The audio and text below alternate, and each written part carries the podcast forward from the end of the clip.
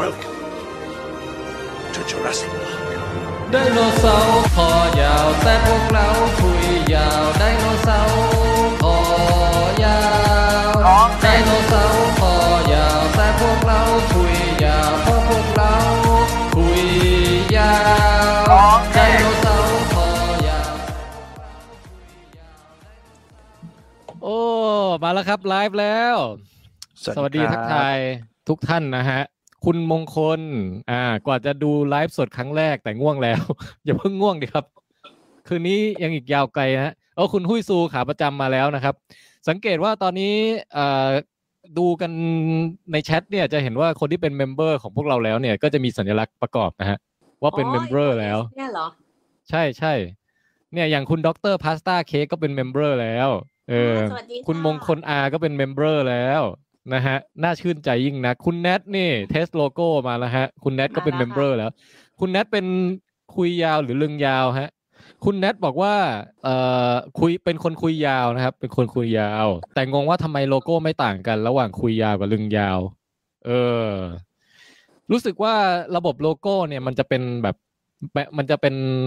เรายังไม่ได้ไปปรับแต่งมากอะนะ แต่มันจะเหมือนกับ ยิ่งยิ่งเป็นสมาชิกนานโลโก้มันจะยิ่งอลังการขึ้นเรื่อยๆอะเช่นเปลี่ยนเป็นสีเลเวลสูงขึ้น สีเหลืองสีแดงสีอะไรอย่างเงี้ยนะเออมันจะมีลูกเล่นอยู่อะแต่เดี๋ยวผมจะไปค่อยไปปรับให้มันเป็นแบบเป็นรูปลึงที่ยาวขึ้นเรื่อยๆแล้วกัน ตามอายุสมาชิกนะฮะส่วนส่วนสมาชิกแบบธรรมดากับแบบแบบพิเศษเนี่ยเอ่อรู้สึกว่าคนที่เป็นแบบพิเศษจะมีไอคอนที่เป็นรูปผมแบบโชว์ตูดนะฮะให้เป็นให้เป็นเขาเรียกว่าป้ายเกียรติยศนะ ซึ่งถ้าเป็นใน YouTube มันจะเห็นอยู่นะฮะเอ่อคุณลูเกียบอกอลึงสวัสดิ์ครับ โอ้แล้วก็คุณเคงโกก็บอกเย่สมัครแล้วเด้อนี่นะฮะ member มาเรื่อยๆแล้ว ก็ตอนนี้เป็นช่วงรอแขกนะฮะ สังเกตนะฮะเรามีแขกรับเชิญลึกลับอยู่ท่านหนึ่งนะครับ วันนี้นะเออเขาเป็นผู้ที่จะมาทำให้รายการเราเนี่ยมีบรรยากาศของการเพิ่มนักวิจารณ์หนังเข้ามานะฮะโอ้ยเพราะว่าเขามีช่องแล้วก็ YouTube ด้านหนังด้วยอ่า นะฮะเดี๋ยวเดี๋ยวเราค่อยแนะนำตัวกันเดี๋ยวเราค่อยแนะนำตัวกัน ลองเทคที่ก็มีสมาชิกใหม่มาเรื่อยๆนะฮะหมุนเวียนมา ส่วนสมาชิกเก่าก็หายไปเรื่อยๆเช่นกัน เออ เดี๋ยวเดี๋ยวพอเข้ารายการแล้วเดี๋ยวจะถามคุณก้องว่าในการทำช่อง YouTube นี่มีมีเทคนิคอะไรสอนพวกเราบ้างนะอะกี่คนแล้วน้องกายยี่สิบเก้าเมื่อกี้อ๋อโอเคยี่สิบอะก้าคน งั้นเริ่มเลยดีกว่า ยินดีต้อนรับทุกท่านเข้าสู่รายการลองเทคนะฮะเพราะพวกเราเสพมาเยอะเลยต้องคุยกันยาวๆนะครับ ผมแทนไทยคุยยาวสวัสดีครับคุณส้มค่ะส้มจิลองเทคสวัสดีค่ะ ครับ แล้วก็วันนี้ฟิล์มฮะครับอ๋อเดี๋ยวแป๊บนึงนะเดี๋ยวเดี๋ยวแขกรับเชิญอย่าอย่าเพิ่งรีบนะฮะผมแค่ผิดจะคิวบอกใช่ไหมครับ เอ่อก็ไม่ถือว่าผิดคิวหรอกแต่ว่าแบบเดี๋ยวมันไม่อีปิกไงเดี๋ยวเปิดตัวไม่อีปิกอ๋อได้เอครับอ เอางี้ก่อนเอางี้ก่อนคือตอนเนี้ยสมาชิกประจำพิธีกรประจำเนี่ยก็มีแค่ผมกับคุณส้มนะฮะในคืนนี้ อืมใช่ ขาดคุณแจ็คขาดคุณโป้ง ใช่ และแล้วก็คนอื่นๆก็อีกใช่มากมาย ที่หายไปนะฮะเออแต่ว่าเราก็มีแขกรับเชิญพิเศษมามาแบบเสริมเสริมบรรยากาศคึกคืนนิดนึง รวมทั้งก็เป็นคนที่น่าสนใจด้วยนะฮะใช่ค่ะ คุณคุณก้องนะครับ คุณก้องจากช่อง YouTube ฟิล์มเมนฮะยินดีต้อนรับเข้าสู่รายการลองเทคครับ โอ้โห สวัสดีครับ คุณก้อง คุณก้องนี่แบบเป็นแบบแบบอะไรเดียประเภทเดียวกับพี่แทนป่ะแบบวิธีเล่นมุกอะไรประมาณเนี้ย ไม่ใช่เลยใช่ไหมจะได้ไม่ต้งคยอาจจะลองไปด้วยกันก็ได้เลยครับแล้วลองลองดูก่อนครับคุณก้องพวกมุกโบ๊ะบ้าตอนนี้นี่คุพณอก้ได้องอยู่เขายังดูเขายังดูนิ่งๆอยู่นะตอนเนี้ย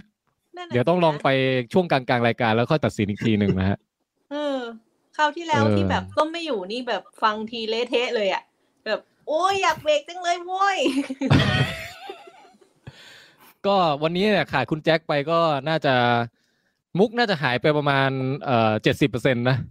อืม ขนาดนั้นเลยเหรอ ก็ไม่รู้ดิเดี๋ยวต้องพยายามต้องพยายามแบบเสริมในส่วนที่หายไปเพราะคุณแจ็คไม่มานะฮะอ่าก็แจ้งแจ้งเหตุผลต่างๆ เล็กเล็กน้อยๆก่อนก็คือว่า เออจริง ๆ วันนี้ตอนแรกคุณโป้งจะมาร่วมไลฟ์กับเราด้วย แต่ว่าคุณโป้งก็เออมีปัญหาสุขภาพปวดหลังหรืออะไรสักอย่าง สุดท้ายมาไม่ได้นะฮะเออ ส่วนคุณแจ็คเนี่ยตัวเองสบายดี แต่ว่าคนที่บ้านมีเจอปัญหาสุขภาพนะฮะมีมีญาติผู้ใหญ่คุณแจ็คที่ติดโควิดไปแล้วนะตอนนี้แล้วก็ทำให้ที่บ้านคุณแจ็คเนี่ยเอ่อค่อนข้างเกิดความวุ่นวายโกลาหลมากคคุณแจ็คเองก็ต้องดูแลหลายเรื่องหลายราว ก็เลยมาไลฟ์ไม่ได้นะฮะก็ใครอยากส่งกำลังใจอะไรทั้งทางคอมเมนต์ทั้งทางเพจทั้งทางส่วนตัวอะไรก็ส่งไปบอกคุณแจ็คได้ คิดว่าช่วงนี้ก็เป็นช่วงที่คุณแจ็คต้องฮึดสู้หลายเรื่องมากต้กำลัใจเยอะ ใช่ ใช่ อืม แต่อาทิตย์หน้าแอร์ครั้งหน้าก็หวังว่าจะได้เจอคุณแจ็คอีกเนาะใช่ แล้วก็เอ่อรีวิวหลักของวันนี้ก็จะเป็นเรื่องลูก้านะฮะแอนิเมชันทางช่องพิกซาเอ้ยไม่ใช่ไม่ใช่ช่องพิกซาค่ายพิกซาฉายทาง Disney Plus เออซึ่งพวกเราก็เชียร์เต็มที่นะฮะตอนนี้มีอะไรให้น่าดูหลายอย่างมาก อืมเอาละกลับมาทักทายคุณก้องนิดนึง คุณก้องครับผมทำทำรายการ ชื่ออะไรนะ ฟิล์มเหม็นหนังเหม็น ฟิล์มเมนครับผม ไม่เหม็นไม่เหม็นเอ่อทำแล้วครับ อ๋อครับ แต่ว่าคุณก้องเนี่ยก็คือเป็นเป็นแฟนรายการ Long Take ที่เหนียวแน่นยาวนานมาก่อน ไม่แบบไม่ได้เพิ่งมารู้จักพวกเราแต่ว่าฟังมานานแล้วใช่ไหมฮะใช่ครับ จริง ๆ ก็ฟังตั้งแต่ตอนที่ยังอยู่กับ WiTcast ครับยังไม่ได้แยกช่องออกมา แล้วก็โอ้โหฟังตั้งแต่โทนแคสแต่ว่าช่วงที่ช่วงที่เป็นโทนแคสเนี่ย ผมไม่ได้ฟังฮะเพราะว่าผมไม่ได้ดูเกมออฟโทน แล้วก็มาดูอืมหลังจากที่หลังจากที่คนอื่นเขาดูไปหมดแล้วครับ แล้วก็ค่อยมาค่อยมาดูทีหลัง แต่ว่าอะไรที่เป็นรีวิวหนังเนี่ยฟังมาเรื่อยๆ ฟังมาตลอดครับ ผม ครับ แล้วรีรีวิวรายการเราหน่อยนี่ครับรายการพวกเราเป็นรายการที่ดีไหมฮะยาวดีครับ ครับมันยังไม่มีใครสู้ใช่ไหมเรื่องความยาวเนี่ยใช่ครับ สู้ไม่ได้ครับ ถ้าเออผมยังของงงอยู่เลยว่าเวลาแต่ละคนคุยกันเนี่ย คุยกันสี่ห้าชั่วโมงทำยังไงให้เสียงไม่หมดฮะเพราะผมอัดบางทีผมอัดพอดแคสต์ของตัวเองเนี่ย เอ่อครับยี่สิบนาทีครึ่งชั่วโมงก็รู้สึกว่าเสียงหมดแล้วแหบแล้วอะไรอย่างอืเงี้ยคมรับอืมของของคุณก้องทำทำเป็นรูปแบบไหนบ้างอะวิจารณ์หนังเนี่ยฮะเอ่อผมผมไม่กล้าใช้คำว่าตัวเองเป็นนักวิจารณ์ครับ คือชื่อครับของเขาว่าฟิล์มแต่พวกเราเนี่ยเป็นนักวิจารณ์อาชีพนะอย่างอย่างผมกับคุณส้มเนี่ยเป็นนักวิจารณ์อาชีพนะใช่ครับอืมถอดรหัสหนังแต่ละเรื่องนี่คมคายมากครับเออนะฮะตอนนี้ก็หารายได้เลี้ยงชีพตัวเองได้ด้วยเงินจากการวิจารณ์หนังแล้วด้วยนะฮะจากการที่มีสมาชิกช่อง YouTube ให้กันคนละสามห้าบาทเนี่ยข้าวหนึ่งมือครับหนึ่งคนได้ข้าวหนึ่งมือ ใช่ ถือว่าเลี้ยงชีพได้แล้วนะฮะ ก็ครับผมน้องๆที่ดูอยู่เกิดแรงบันดาลใจ อยากจะเป็นยูทูบเบอร์ระดับแบบโอ้โหระดับแบบว่าระดับระดับชาติระดับโลกอย่างพวกเราก็ดูไว้นะฮะ เนี่ยเดี๋ยววันนี้ได้เรียนรู้ทั้งจากเออคุณส้มผมแล้วก็คุณก้องด้วยนะฮะค่ะอะคุณก้องต่อ คือชื่อฟิล์มเมนต์เนี่ยครับ มันมาจากคำว่าฟิล์มก็คือหนังกับคอมเมนต์อืมอ่าจริง ๆ ความหมายเนี่ยเป็นเป็นที่แรกที่ผมบอกเลยนะครับ เพราะว่าเอ่อเจตนาของผมเนี่ยผมอยากให้มันเป็นพื้นที่ตรงกลางระหว่างการรีวิวกับการวิจารณ์ ครับ คือการวิจารณ์เนี่ยครับบางทีมันจะต้องถอดรหัสทุกอย่าง ไม่ว่าจะเป็นความหมายในเรื่องความหมายเรื่องภาพ ความหมายการอ่าตัดต่อมิติทางการแสดงนู่นนี่นั่นอะไรอย่างเงี้ยครับครับ ซึ่งมันอาจจะต้องมีการ spoil ด้วย แต่ว่าตัวอ่าผมเนี่ยไม่ค่อยชอบการ spoil เท่าไหร่ เพราะฉะนั้นไอ้ฟังก์ชันเนี้ยมันจะถูกโอนเยี่ยมมาอยู่เยี่ยมในเยี่ยมฝั่งของการรีวิว เพราะฉะนั้นอ่าผมก็เลยเลือกที่จะมีหัวข้อหนึ่งในการรีวิวของผมทุกครั้งก็คือประเด็นตกผลึกที่ได้จากหนังเรื่องนั้นๆอะไรอย่างเงี้ยครับอืมซึ่งตรงเนี้ยก็ฮะจะเป็นการวิเคราะห์ นิดนึง แต่ก็ไม่ได้ลึกถึงขนาดที่กล้าเรียกตัวเองว่าเป็นนักวิจารณ์ แต่ว่าในส่วนของความรู้สึกเนี่ยก็จะเป็นช่วงของการรีวิวประมาณนี้ครับอืมฮะแล้วเอ่อทำเป็นพอดแคสต์กับเป็นช่อง YouTube ด้วยใช่ไหมฮะ ใช่ครับก็จริง ๆ ก็ได้แรงบันดาลใจมาจากลองเทคนั่นแหละครับ อย่างที่ผเฮ้ยมจริงเคยดิไปคอมเมนต์เนาะใช่ครับ เพราะว่าเออจริง ๆ ผมก็ไม่ใช่คนพูดเก่งอะไรมากมายเนาะแล้วก็ทุกครับทุกอย่างที่เห็นบนช anel ของผมเนี่ย มันก็ผ่านการตัดต่อมาแล้ว มันก็เลยดูเหมือนครับว่าเราพูดลื่นไหลนู่นนี่นั่นอะไรเงี้ย ผมจึงคุยกับพี่แทนหลังใหม่ว่าเอ่อการรีวิวแบบสดๆเนี่ยผมค่อนข้างจะตื่นเต้นมาก เพราะว่าผมไม่ใช่นักพูดมืออาชีพเนาะประมาณนั้นคฮะรับฮะเออ ก็เดี๋ยวเดี๋ยวจะค่อยๆละลายพฤติกรรมไปเรื่อยๆนะเออแต่ได้แต่คขรับอบคุณมากที่วันนี้คุณก้องมาแบบมามาคุยหนังกับพวกเราในรายการคุยยาวนะฮะได้ซึ่งครับเดี๋ยวพอตอนจบรายการเนี่ย คุณก้องต้องเลือกว่าจะเป็นกล้องคุยยาวหรือว่ากล้องลองเทคนะฮะให้ให้คิดไปพลางๆเป็นก่อนฟิล์มเมนต์ไม่ได้เหรอครับเออฟิล์มเมนต์เป็นอยู่แล้วไง แต่นี่คือแบบเหมันเป็นอ๋อ second title เออส่วนยศที่ฟิล์มเมนสอต์งนี่ก็ใครอยากอยากจะไป subscribe นะฮะ ทางช่องหรือว่าไปหาฟังในพอดแคสต์ก็สะกดว่า F I L M M E N T มี M สองตัวนะ ครับผมใช่ไหมฮะฝากด้วยนะครับ ครับ แล้วถ้าเกิดจำฟิล์มเมนต์ไม่ได้ก็ให้จำเป็นหนังเหม็นไป ก็จะช่วยเป็นเครื่องช่วยจำนะฮะเออครับผมฟิล์มเหม็น ผมจะถือว่าเป็นชื่อที่พี่แทนตั้งให้ครับออเพจหนังเหม็นเฮ้ยปล่อยปล่อยคอนเทนต์ถี่ขนาดไหนอะเนี่ย คือตอนเนี้ยเราเรามาเจอคนทำคอนเทนต์เราอยากรู้ไงว่าเขามีอะไรเหมือนหรือต่างกับเรายังไงบ้าง เอ่อเออมันไม่ได้บ่อยขนาดนั้น เพราะว่าตอนเนี้ยด้วยความที่โรงหนังมันปิดเนาะแล้วก็ครับเอ่อสถานการณ์หลาย ๆ อย่าง มันทำให้เราเนี่ย ไม่ค่อยได้ดูหนังเท่าไหร่ ครับใช่แล้วก็อย่างคอนเทนต์ของผมหลัก ๆ มันจะมีรีวิวแน่ๆแหละครับหนึ่งอย่างกับครับพรีวิวอืมพรีวิวก่อนที่หนังเออใหญ่ๆจะเข้าโรงอะไรเงี้ย ซึ่งตอนนี้มันทำพรีวิวไม่ได้ เพราะมันไม่มีหนังเข้าฉายอือฮึว่างมาสักระยะแล้วครับ ก็เหลือแต่รีวิวหนังที่อยู่บนสตรีมมิ่งจะเป็นส่วนใหญ่ เรื่องสุดท้ายที่ไปอ่าดูในโรงเนี่ย น่าจะเป็น A Quiet Place Part 2ผมก็ดูแล้วเดี๋ยวผมจะรีวิวด้วย แล้วแล้วแล้วคุณก้องอัปโหลดถี่ขนาดไหนฮะช่องคุณก้องเนี่ยปั๊บโดยโดยเฉลี่ยเอ่อโดยเฉลี่ย จริง ๆ อะ จริง ๆ อยากจะมาตรฐานที่ตั้งไว้ให้ตัวเองคืออยากให้ได้อาทิตย์ละหนึ่งคลิปเป็นอย่างต่ำแต่ก็ได้ครับบ้างไม่ได้บ้างครับ เพราะว่าโดยโดยช่วงนี้ด้วยเนาะแล้วก็คอนเทนต์ครับอื่นๆที่เกี่ยวข้องกับหนังเนี่ยมันก็ไม่ค่อยมีอะไรให้เล่นเท่าไหร่ ไม่ว่าจะเป็นเรื่องข่าวเออเรื่องอะไรเงี้ยมันจริง ๆ มันก็มีอัปเดตแหละครับ แต่เพียงแต่ว่าครับ เวลาเราอัปเดตอะไรไปแล้วมันยังไม่นิ่งอะผมก็ไม่ค่อยอยากจะปล่อยออกไป เพราะว่าอืมทุกข่าวที่มันออกมาตอนเนี้ยมันมันมีกระแสความเปลี่ยนแปลงค่อนข้างสูง ทุกอย่างมันยังไม่นิ่งอืมนะครับไม่ว่าจะเป็นคนนี้มารับบทนี้หรือว่าหนังเรื่องนี้จะสร้างภาคต่อแล้ว แต่ทุกอย่างมันมันไม่มีความนิ่งเท่าไหร่ไม่ค่อยมีออฟฟิเชียลใช่ขนาดแล้วนั้นไม่รู้จะฉายเมื่อไหร่ด้วยใช่ไหมใช่ครับปะมาณทุกอย่างมันเลยผมเลยพูดพอพูดเป็นคอนเทนต์แล้วมันเป็นคลิปออกมาเนี่ย มันมันเปลี่ยนแปลงค่อนข้างยากเนาะอืมอืมก็เป็น เนี่ยคนที่เขาจะทำช่องจริงจังอะคุณส้มเขาก็ต้องคิดเรื่องนู้นเรื่องนี้เนาะ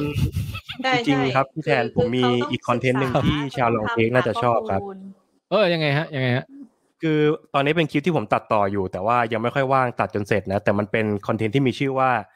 เอ่อบทร่างแรกของ Star Wars ที่ไม่ได้ถูกใช้ในไต่ภาคไต่ภาคระดับตำนานนะครับสามภาคโอ้เจ็ดแปดเก้า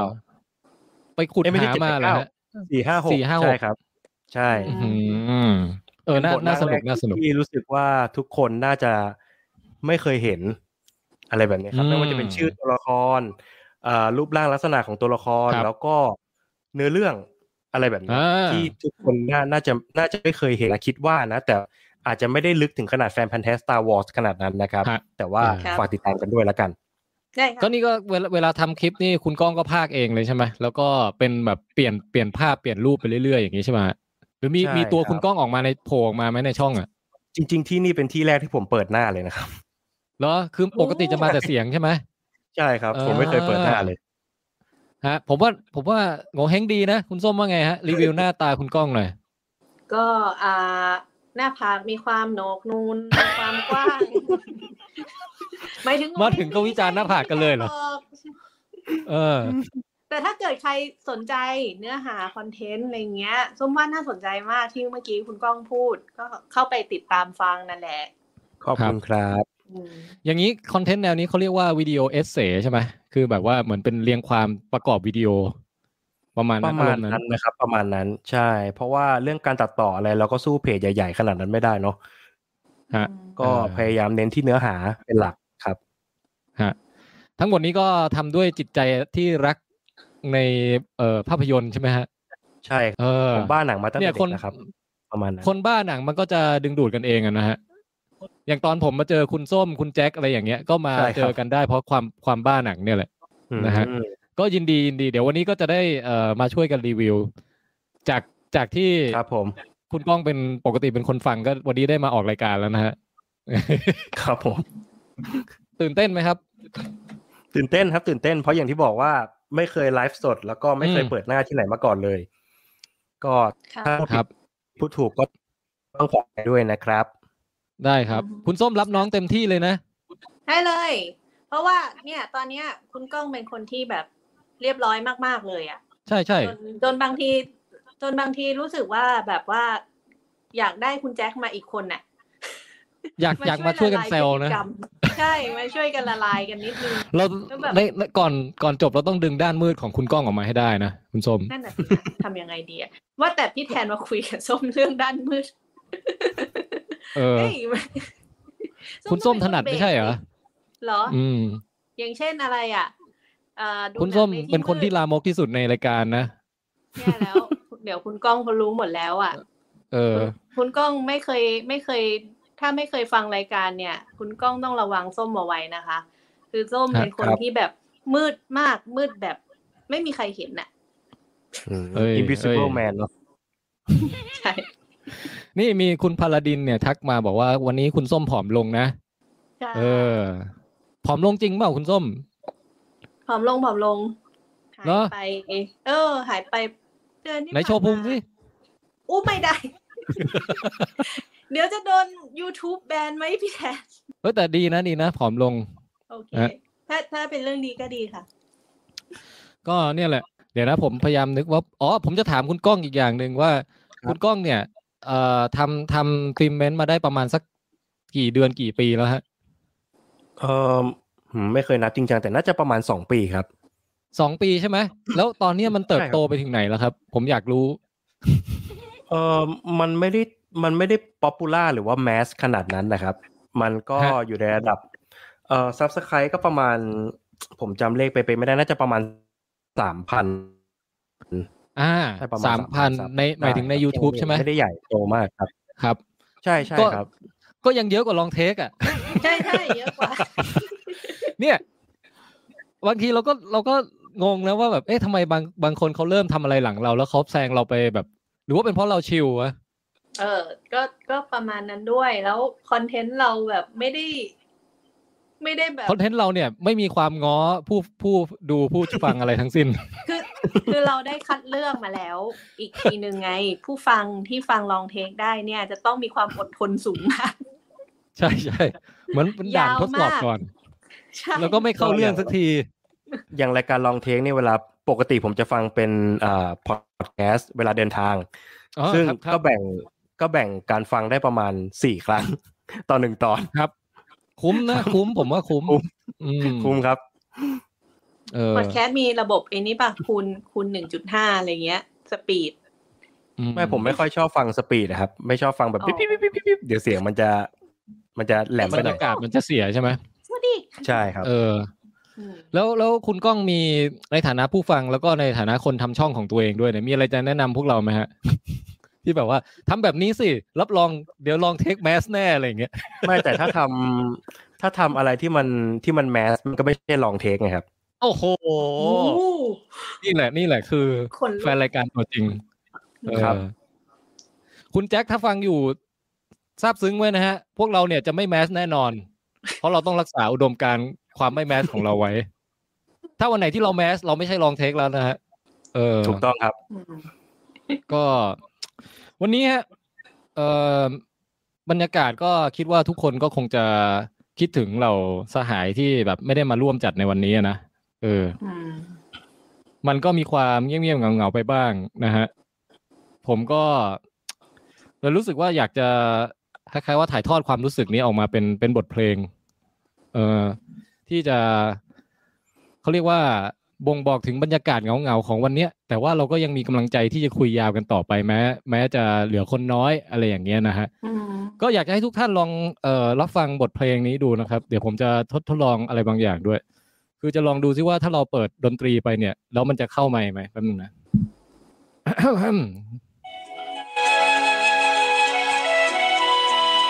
เข้าไหมเข้าค่ะโอเค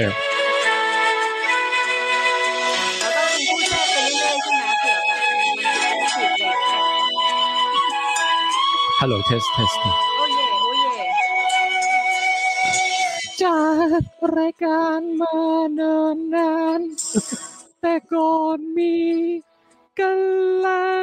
ยคน จนโซฟาบ้านคุณแจ็คไม่พอจากรายการมาเนินนาน ตอนหลังคน เริ่มหายไป ใจก็เริ่มวิววิวเอาไงดีวะปองแปงก็ไป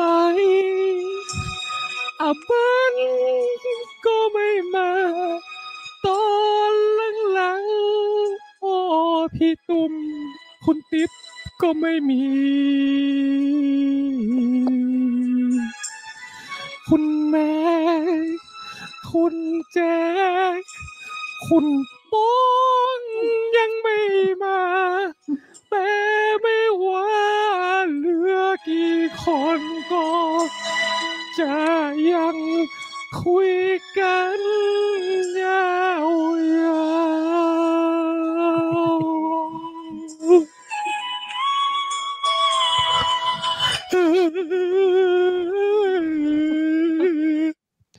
ก็ฝากบทเพลงไว้นะฮะเป็นไงฮะพอจะได้อารมณ์แต่ไหมงนานไหมครับ เออแต่งแทนตอนก่อนไปขี้ตะกี้เนี่ยครับ พี่แทน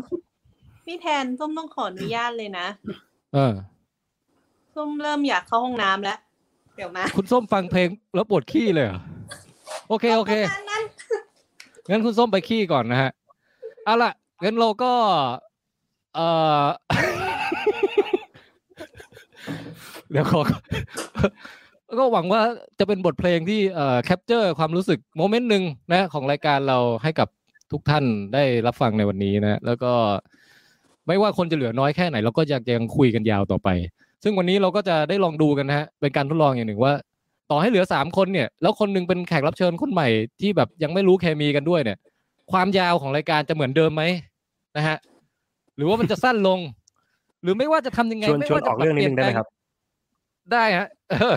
หรือยังไงมันก็คืจะอยาวเท่าเดิมอย่างเงี้ยเราจะมาทดลองดู จะบอกว่าทุกบทเพลงของลองเทคเนี่ยเป็นเพลงที่ผมชอบครับมาก ตั้งแต่เพลงเปิดตัวเวอร์ชัน The Rapper แล้ว แล้วก็อ่าเพลงล่าสุดไดโนเสาร์คอยาว ครับ แต่พวกเราคุยยาว ใช่ แล้วก็เพลงชูรักเรือล่มเมื่อตะกี้ โอ้โห ครับ ก็มีหลากหลายอารมณ์นะฮะ บางเพลงก็ล่าเริงสดใส บางเพลงก็เป็นความ เปลี่ยวเหงาอย่างตะกี้นี้ แต่ก็ยังมุ่งมั่นที่จะเดินหน้าต่อไปนะโอเคเอ่อเรามา list กันรอคุณส้มขี้ไหมคุณก้องว่าพวกเราไปดูอะไรมาบ้างได้ครับนะฮะได้คครัรับบคุณคุณก้องไปดูอะไรมาบ้างเอฮะของผมก่อนเอ่อของผมมีหนังจาก Netflix เรื่องหนึ่งครับ ชื่อเรื่อง Fatherhood แล้วก็โอ้ครับ มีหนังเก่าเป็นหนัง action ยุค 90 สองเรื่องครับ เรื่อง Payback ครับแต่ว่า Payback เนี่ยจะมารีวิวสองเวอร์ชัน คือเวอร์ชันอืมฉายลงปกติกับ version Director Cut ครับไอ้ payback นี่มันเป็น Netflix ป่ะนะ หรือว่าพี่จำผิด Mel Gibson Mel Gibsonเออเออเออเดี๋ยวจำจำมั่วมากเลยเนี่ยอ๋อแต่มันเออ คุ้นๆว่ามันเคยมีหนังเรื่องเนี้ยนะฮะผมเพิ่งจากมายุยุคไหนนะ ยุคประมาณ 90 ครับ แต่ผมเพิ่งมารู้โอ้ว่ามันมี Director Cut เนี่ย เมื่อไม่กี่วันก่อน ก็เลยหามาดูอะมันพร้อมกันทั้งสองเวอร์ชันเลยครับ โอเค อ่า แล้วมีอะไรอีกครับอ่าแล้วก็มี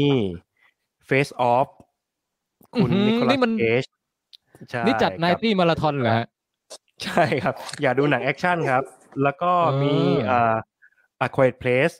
สองพาร์ทสุพาร์ททูโอ้ใช่ครับ แล้วก็อันนี้แป๊บนึงนะฮะยินดีต้อนรับคุณส้มกลับมาจากการขี้นะฮะสวัสดีครับ คุณส้มทำไมขี้เร็วจัง คือคือตอนแรกอะ คือส้มอะ มีฟิลแบบอะมันจะมาแล้วนิดนึงอะพอพี่แทนอะ เอเริ่อมต้นร้องเพลงมันรู้สึกแบบ อะไรสักอย่างมันบีบกระเพาะหรืออะไรประาณมันขับกล่อมใช่ไหมครับ มันขี้มันแบบรีบวิ่งหลบเข้าไปข้างในเลยอย่างเงี้ยเหรอ ใช่แล้วแล้วมันแบบว่าเหมือนแบบมันปะทุอะพี่แทนก็ต้องขออภัยด้วยนะเออ เดี๋ยวเดี๋ยวไว้ แต่วันนี้คงมีแค่เพลงเดียวแหละ อืม ก็ไม่รู้จะยังไงนะ เดี๋ยวคุณส้มรอดูเดี๋ยวมันอาจจะกลับมาอีก เออแน่ครับ ก็ตอนนี้เรากำลังลิสต์กันอยู่ว่าไปดูอะไรมาบ้างนะฮะคุณคุณก้องก็ลิสต์ถึงหนังยุคไนตี้แล้วมี Pay Off มี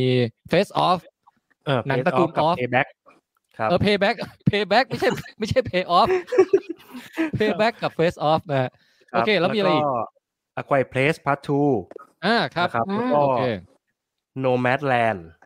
Nomadland อืมเออแล้วก็ปิดด้วยลูก้ารีวิวหลักวันนี้ครับ โอเคได้อ๋อฮะ นี่จำนวนเรื่องเราไม่ได้เยอะมากนะคุณส้ม วันเนี้ยเราจะมาดูกันนั่นสิที่ความยาวเป็นยังไงนะฮะ แต่เออ25นาทีแล้วนะครับ นั่นเดี๋ยวฮะผมว่าผมว่ามันไม่สำคัญหรอกว่าเรามีหนังรีวิวเยอะหรือน้อยหรือว่าคนเยอะคนน้อย สุดท้ายมันจะยาวเท่าเดิมเชื่อดิครับ คุณสคุณส้มว่าวันนี้รายการเราจะยาวไหมคือสำหรับส้มอะ จริง ๆอะเนื้อหาไม่ไม่คือเราสามารถทำให้สั้นได้อะ เออเราอะก็สามารถทำให้ยาวได้เหมือนกันพี่แทน มันขึ้นอยู่กับเราใช่ไหมใช่มันขึ้นอยู่กับเราคือถ้าพี่แทนเนี่ย แต่งมาอีกสักสองสามเพลงเนี่ย รับรองเลยแบบตีหนึ่งตีสองอะ เออ เดี๋ยวดูอารมณ์ก่อนดูอารมณ์ก่อนอืมอะคุณส้ม list มาหน่อยว่าวันนี้คุณส้มดูอะไรมา ของส้มเนี่ยได้ดูอ่า ก่อนหน้านี้มีดูซีรีส์ Sweet Tooth season ฮะก็คือมันน่าจะเป็น season หนึ่งแหละ เพราะว่าส้มไม่ได้ไม่ได้ดูว่าจริง ๆ เขาจะสร้างต่อหรือเปล่า แต่ว่าก็คือจบแล้วมันยังจบไม่สนิทก็เลยเรียก season หนึ่งโอเคแล้วก็ดูซีรีส์โลกิมาถึฮะตอนล่าสุดก็คือตอนห้าเนาะอืแล้วมก็อ่าจะมีหนัง ก็จะมีลูโรนิเคนชินอ่าที่ไปเป็นจัด The มาแล้ว Final ใช่ไหมเออใช่ไปจัดมาแล้วแล้วก็เฮ้ยเราไม่ไม่ดูแบบบิกินต่อเลยอะมันมันมามันมาแล้วนะ ยังยังไม่ได้ดูเนี่ย มันมาแล้วเหรอ นึกว่าแบบมันมาแล้ว แต่พี่ก็ยังไม่ได้ดูเหมือนกันดี๋ยวเซฟไว้ก่อนเดี๋ยวค่อยไปดูต่อเดี๋ยวค่อยไปดูต่อ แล้วก็เออดูโนแม d แลนด์เหมือนกันแล้วฮะก็โอ้รู้จักดีดีโอ้ยแค่นี้เอง ใช่ มีนิดเดียวไม่เยอะเลย ช่วงนี้ไม่ค่อยว่างรายการเราสั้นชัวร์วันเนี้ย ของหรอพี่ก็มีไม่เยอะอู้แต่เป็นเป็นธรรมเนียมของเราที่ว่าทุกเปิดมาทุกตอนเราจะต้องพูดก่อนว่า วันนี้ไม่ยาวหรอกนะฮะก็คุณแจ็คฟังอยู่คงขำแล้วเนี่ยตอนเนี้ย ก็ของพี่ดูโลกี้มาเหมือนกันนะฮะ โลกี้ก็เอ่อผักเขียวเขียวๆ ถ้าไม่ชอบกินก็ชุบแป้งโลกิแล้วทอด เป็นนั่นผักโกสีกิทอง เออนั่นมันโกกิโอ้ขอบคุณมากครับคุณก้อง เฮ้ยครับคุณส้มเราได้จากคุณก้องช่วยตบมุกได้หนึ่งรอบแล้วว่ะนี่แหละ เริ่มมาแล้วเริ่มมาแล้ว เริ่มแล้วนะ ใช่เออเออเดี๋ยวต่อไปแบบพี่แทนเริ่มร้องเพลงอะคุณก้องแบบเสียบเข้ามาเลย ใช่ใช่ดีมากคุณก้องดีมากครับ อืมเอาก็ผมมีเป็นโลตัวกิตบดูใช่ถึไหมงใช่เป็นตัวตบดูถึง EP ห้านะฮะ แต่โลซึ่งก็กีผมก็ดูครับน่าจะแต่ดูไปแค่สองตอนอ๋อครับ วันนี้คงยังสปอยอะไรไม่ได้นะมันดูมันดูมาไม่เท่ากันเนาะเอออืมใช่ใช่แล้วก็ไม่ควรสปอยด้วย อืม แต่ว่าอืมแต่ว่าจะบอกความรู้สึกแล้วกัน ก็คือผมดูถึง EP ห้านะฮะ คุณส้มดูถึง EP ไหนห้าห้าโอเคห้าแล้วก็เอ่อจริง ๆ เราเว้นจาก เอพิโซดที่แล้วไปไม่นานเนาะเว้นไปแค่สองอาทิตย์เอง ซึ่งก็เป็นเป็นเป้าที่เราตั้งเอาไว้ว่าจะมาอาทิตย์เว้นอาทิตย์นะฮะแล้วภายในสองอาทิตย์เนี่ย ผมก็สามารถไปจัดซีรีส์มาตั้งแต่ต้นจนจบได้หนึ่งซีรีส์คืออืม Mayor of East Town คุณแม่ผมอยากแห่งดูมาก East Town นะฮะ ก็คือเคสวินเอ่อหสนังเปกใช่ไหมครับเคทวินสเลตเป็นตำรวจสืบสวนสอบสวนผมอยากเดี๋ยวเดี๋ยวดูมากเดี๋ยวจะเลยรีวิวทาง HBO นะครับ แล้วก็ ลูก้านี่คือรีวิวหลักของวันนี้นะฮะแล้วก็อีกเรื่องหนึ่งที่เป็นหนังใหญ่ที่ดูมาก็คือ A Quiet Place Part 2 นี่เราก็ดูซ้ำๆกันนะฮะซึ่งแค่นี้แหละของผม เห็นไหมมันน้อยนะเฮ้ยคุณส้มตกใจเหรอะจริง ใช่ป่ะมันน้อยนะคราวที่แล้วพี่แทนกับคุณแจ็คนี่แข่งกันเยอะอะใช่เพราะเพราะคราวที่แล้วเราอัดอั้นมาเป็นเดือนไงแต่คราวนี้เราห่างไปแค่สองอาทิตย์ไงเออจริงๆแล้วคือ แต่ละครั้งอะเอาจริงๆนะส้มส้มก็มีอยู่แค่ประมาณสามสี่เรื่องอะแหละเพียงแค่จำนวนอือฮึคนมันก็เยอะกว่านี้นิดนึงอะมันก็ใช่ไปถึงตีหนึ่งได้เหมือนกันน่ะฮะเอาล่ะก่อนจะเข้าเรื่องนะฮะ เรามาอ่าน comment กันสักนิดนะฮะ โอเค น้องกายเดี๋ยวพี่จะย้อนกลับไปอ่าน comment เอ่อข้างบนหน่อยนะเพราะเอ่อคุณ Doctor Pasta Cake นะฮะ บอกว่า เซ็งมากโดนเพจ Disney Plus Hotstar Thailand เนี่ย เอ่ออะไรนะ โพสต์ภาพ spoil Loki ตอนนี้บล็อกเพจ Disney Plus ไปแล้ว เอออันนี้เป็นปรากฏการณ์หนึ่งที่ผมได้ยินคนบ่นกันเยอะนะฮะ ว่าแบบเอ่อคน spoil Loki กันแบบแม้กระทั่งไอ้ไอ้เพจที่เป็น official ก็ยังก็ยังโพสต์รูป spoil กันอะไรเงี้ยไอ้ประเด็นนี้คุณคุณก้องคิดว่าไงคือแบบ คุณก้องก็เป็นสาย anti spoil เหมือนกันใช่ไหมเป็นหน้าที่ของใช่พวกเราที่จะต้องคอยหลบเอง หรือว่าเป็นจรรยาบรรณของคนที่จะปล่อยนู่นนี่นั่นว่าแบบ คำเตือนคำเตือนต้องให้ชัดเจนก่อนว่า spoil อะไรเงี้ยคือเออมันเหมือนพอทุกอย่างมันโยกมาเป็นสตรีมมิ่งอะครับครับเอ่อทุกอย่างมันต้องย่นย่อให้เร็วขึ้นคือ ผมว่า official อะถ้าเขาไม่ปล่อยเองเขาก็จะโดนเพจอื่นปล่อยอยู่ดี อืมเขาเลยต้องรู้สึกว่าถ้าไหนๆคำว่าโซเชียลมีเดียเนี่ยเขาต้องการให้คนเข้าถึงอยู่แล้วอะและเขาก็รู้สึกอือฮึว่าเขามั่นใจว่าแพลตฟอร์มเขาใหญ่พอที่จะสามารถทำเข้าถึงคนหมู่มากได้ เพราะฉะนั้นในรูปรูปเดียวกันน่ะสมมุติเป็นเพจเราโพสต์เพจเล็ก ๆ แบบพวกเราโพสต์เนี่ย กับอืมภาพสปอยโลกิภาพเดียวกันเลย แต่เป็นดิสนีย์โพสต์เอง ผมว่าเขาอือฮึยอมแลกกับยอด reach ที่เขาจะเข้าถึงคนหมู่มากมากกว่า ในเมื่อสุดท้ายแล้วมันต้องหลุดอยู่ดี สุดท้ายจะต้องมีคนแคปภาพเหตุการณ์นี้ในหนังไปโพสต์อยู่ดี เขาเลยรู้สึกว่าถ้าทำไมเราไม่ทำเองไหนๆก็ได้ได้ยอดด้วยได้คนมาถกเถียงกันในโพสต์ของเราด้วย ผมคิดว่าเขาน่าจะมองแบบนั้นมากกว่า เอออีกหน่อยมอัลกอริทึมของของ Facebook หรือ Twitter มันน่าจะมีแบบนี้ไหมแบบว่า เรารู้ว่าเราไม่อยากเห็นสปอยของเรื่องเนี้ย เรามันมีกดให้ติ๊กไว้ได้เลยว่าช่วยเอาโพสต์ที่เกี่ยวกับสปอยของเรื่องนี้ออกไปหน่อยอะไรอย่างเงี้ยน่าจะน่าอนาคตน่าจะทำได้นะ ผมว่า แต่ไม่รู้ตอนนี้มีหรือยัง มันผมว่ามันยากตรงที่ภาพบางภาพอะ มันเป็นการสปอยโดยที่ไม่ต้องมีเทคด้วยซ้ำอะอ่าฮะสมมุติอ่ฮะว่าเออเป็นภาพ เป็นภาพของตัวละครตัวละครหนึ่งซึ่งสำคัญมากๆ และออกมาในเอพิโซดสุดท้าย ยกตัวอย่างใช่เอ่อตัวละครที่ออกมาในเอพิโซดสุดท้ายของ The Mandalorian อ่าสมมุติโอ้โหแต่โพสต์แค่รูปอันนั้เท่านนั้นเออถูกไหมโอ้โอย่างนั้นโกรธมากเลยอะใช่สมมุติว่าเพิ่งแต่โพสต์แค่รูปไงใช่มันเพราะฉะนั้น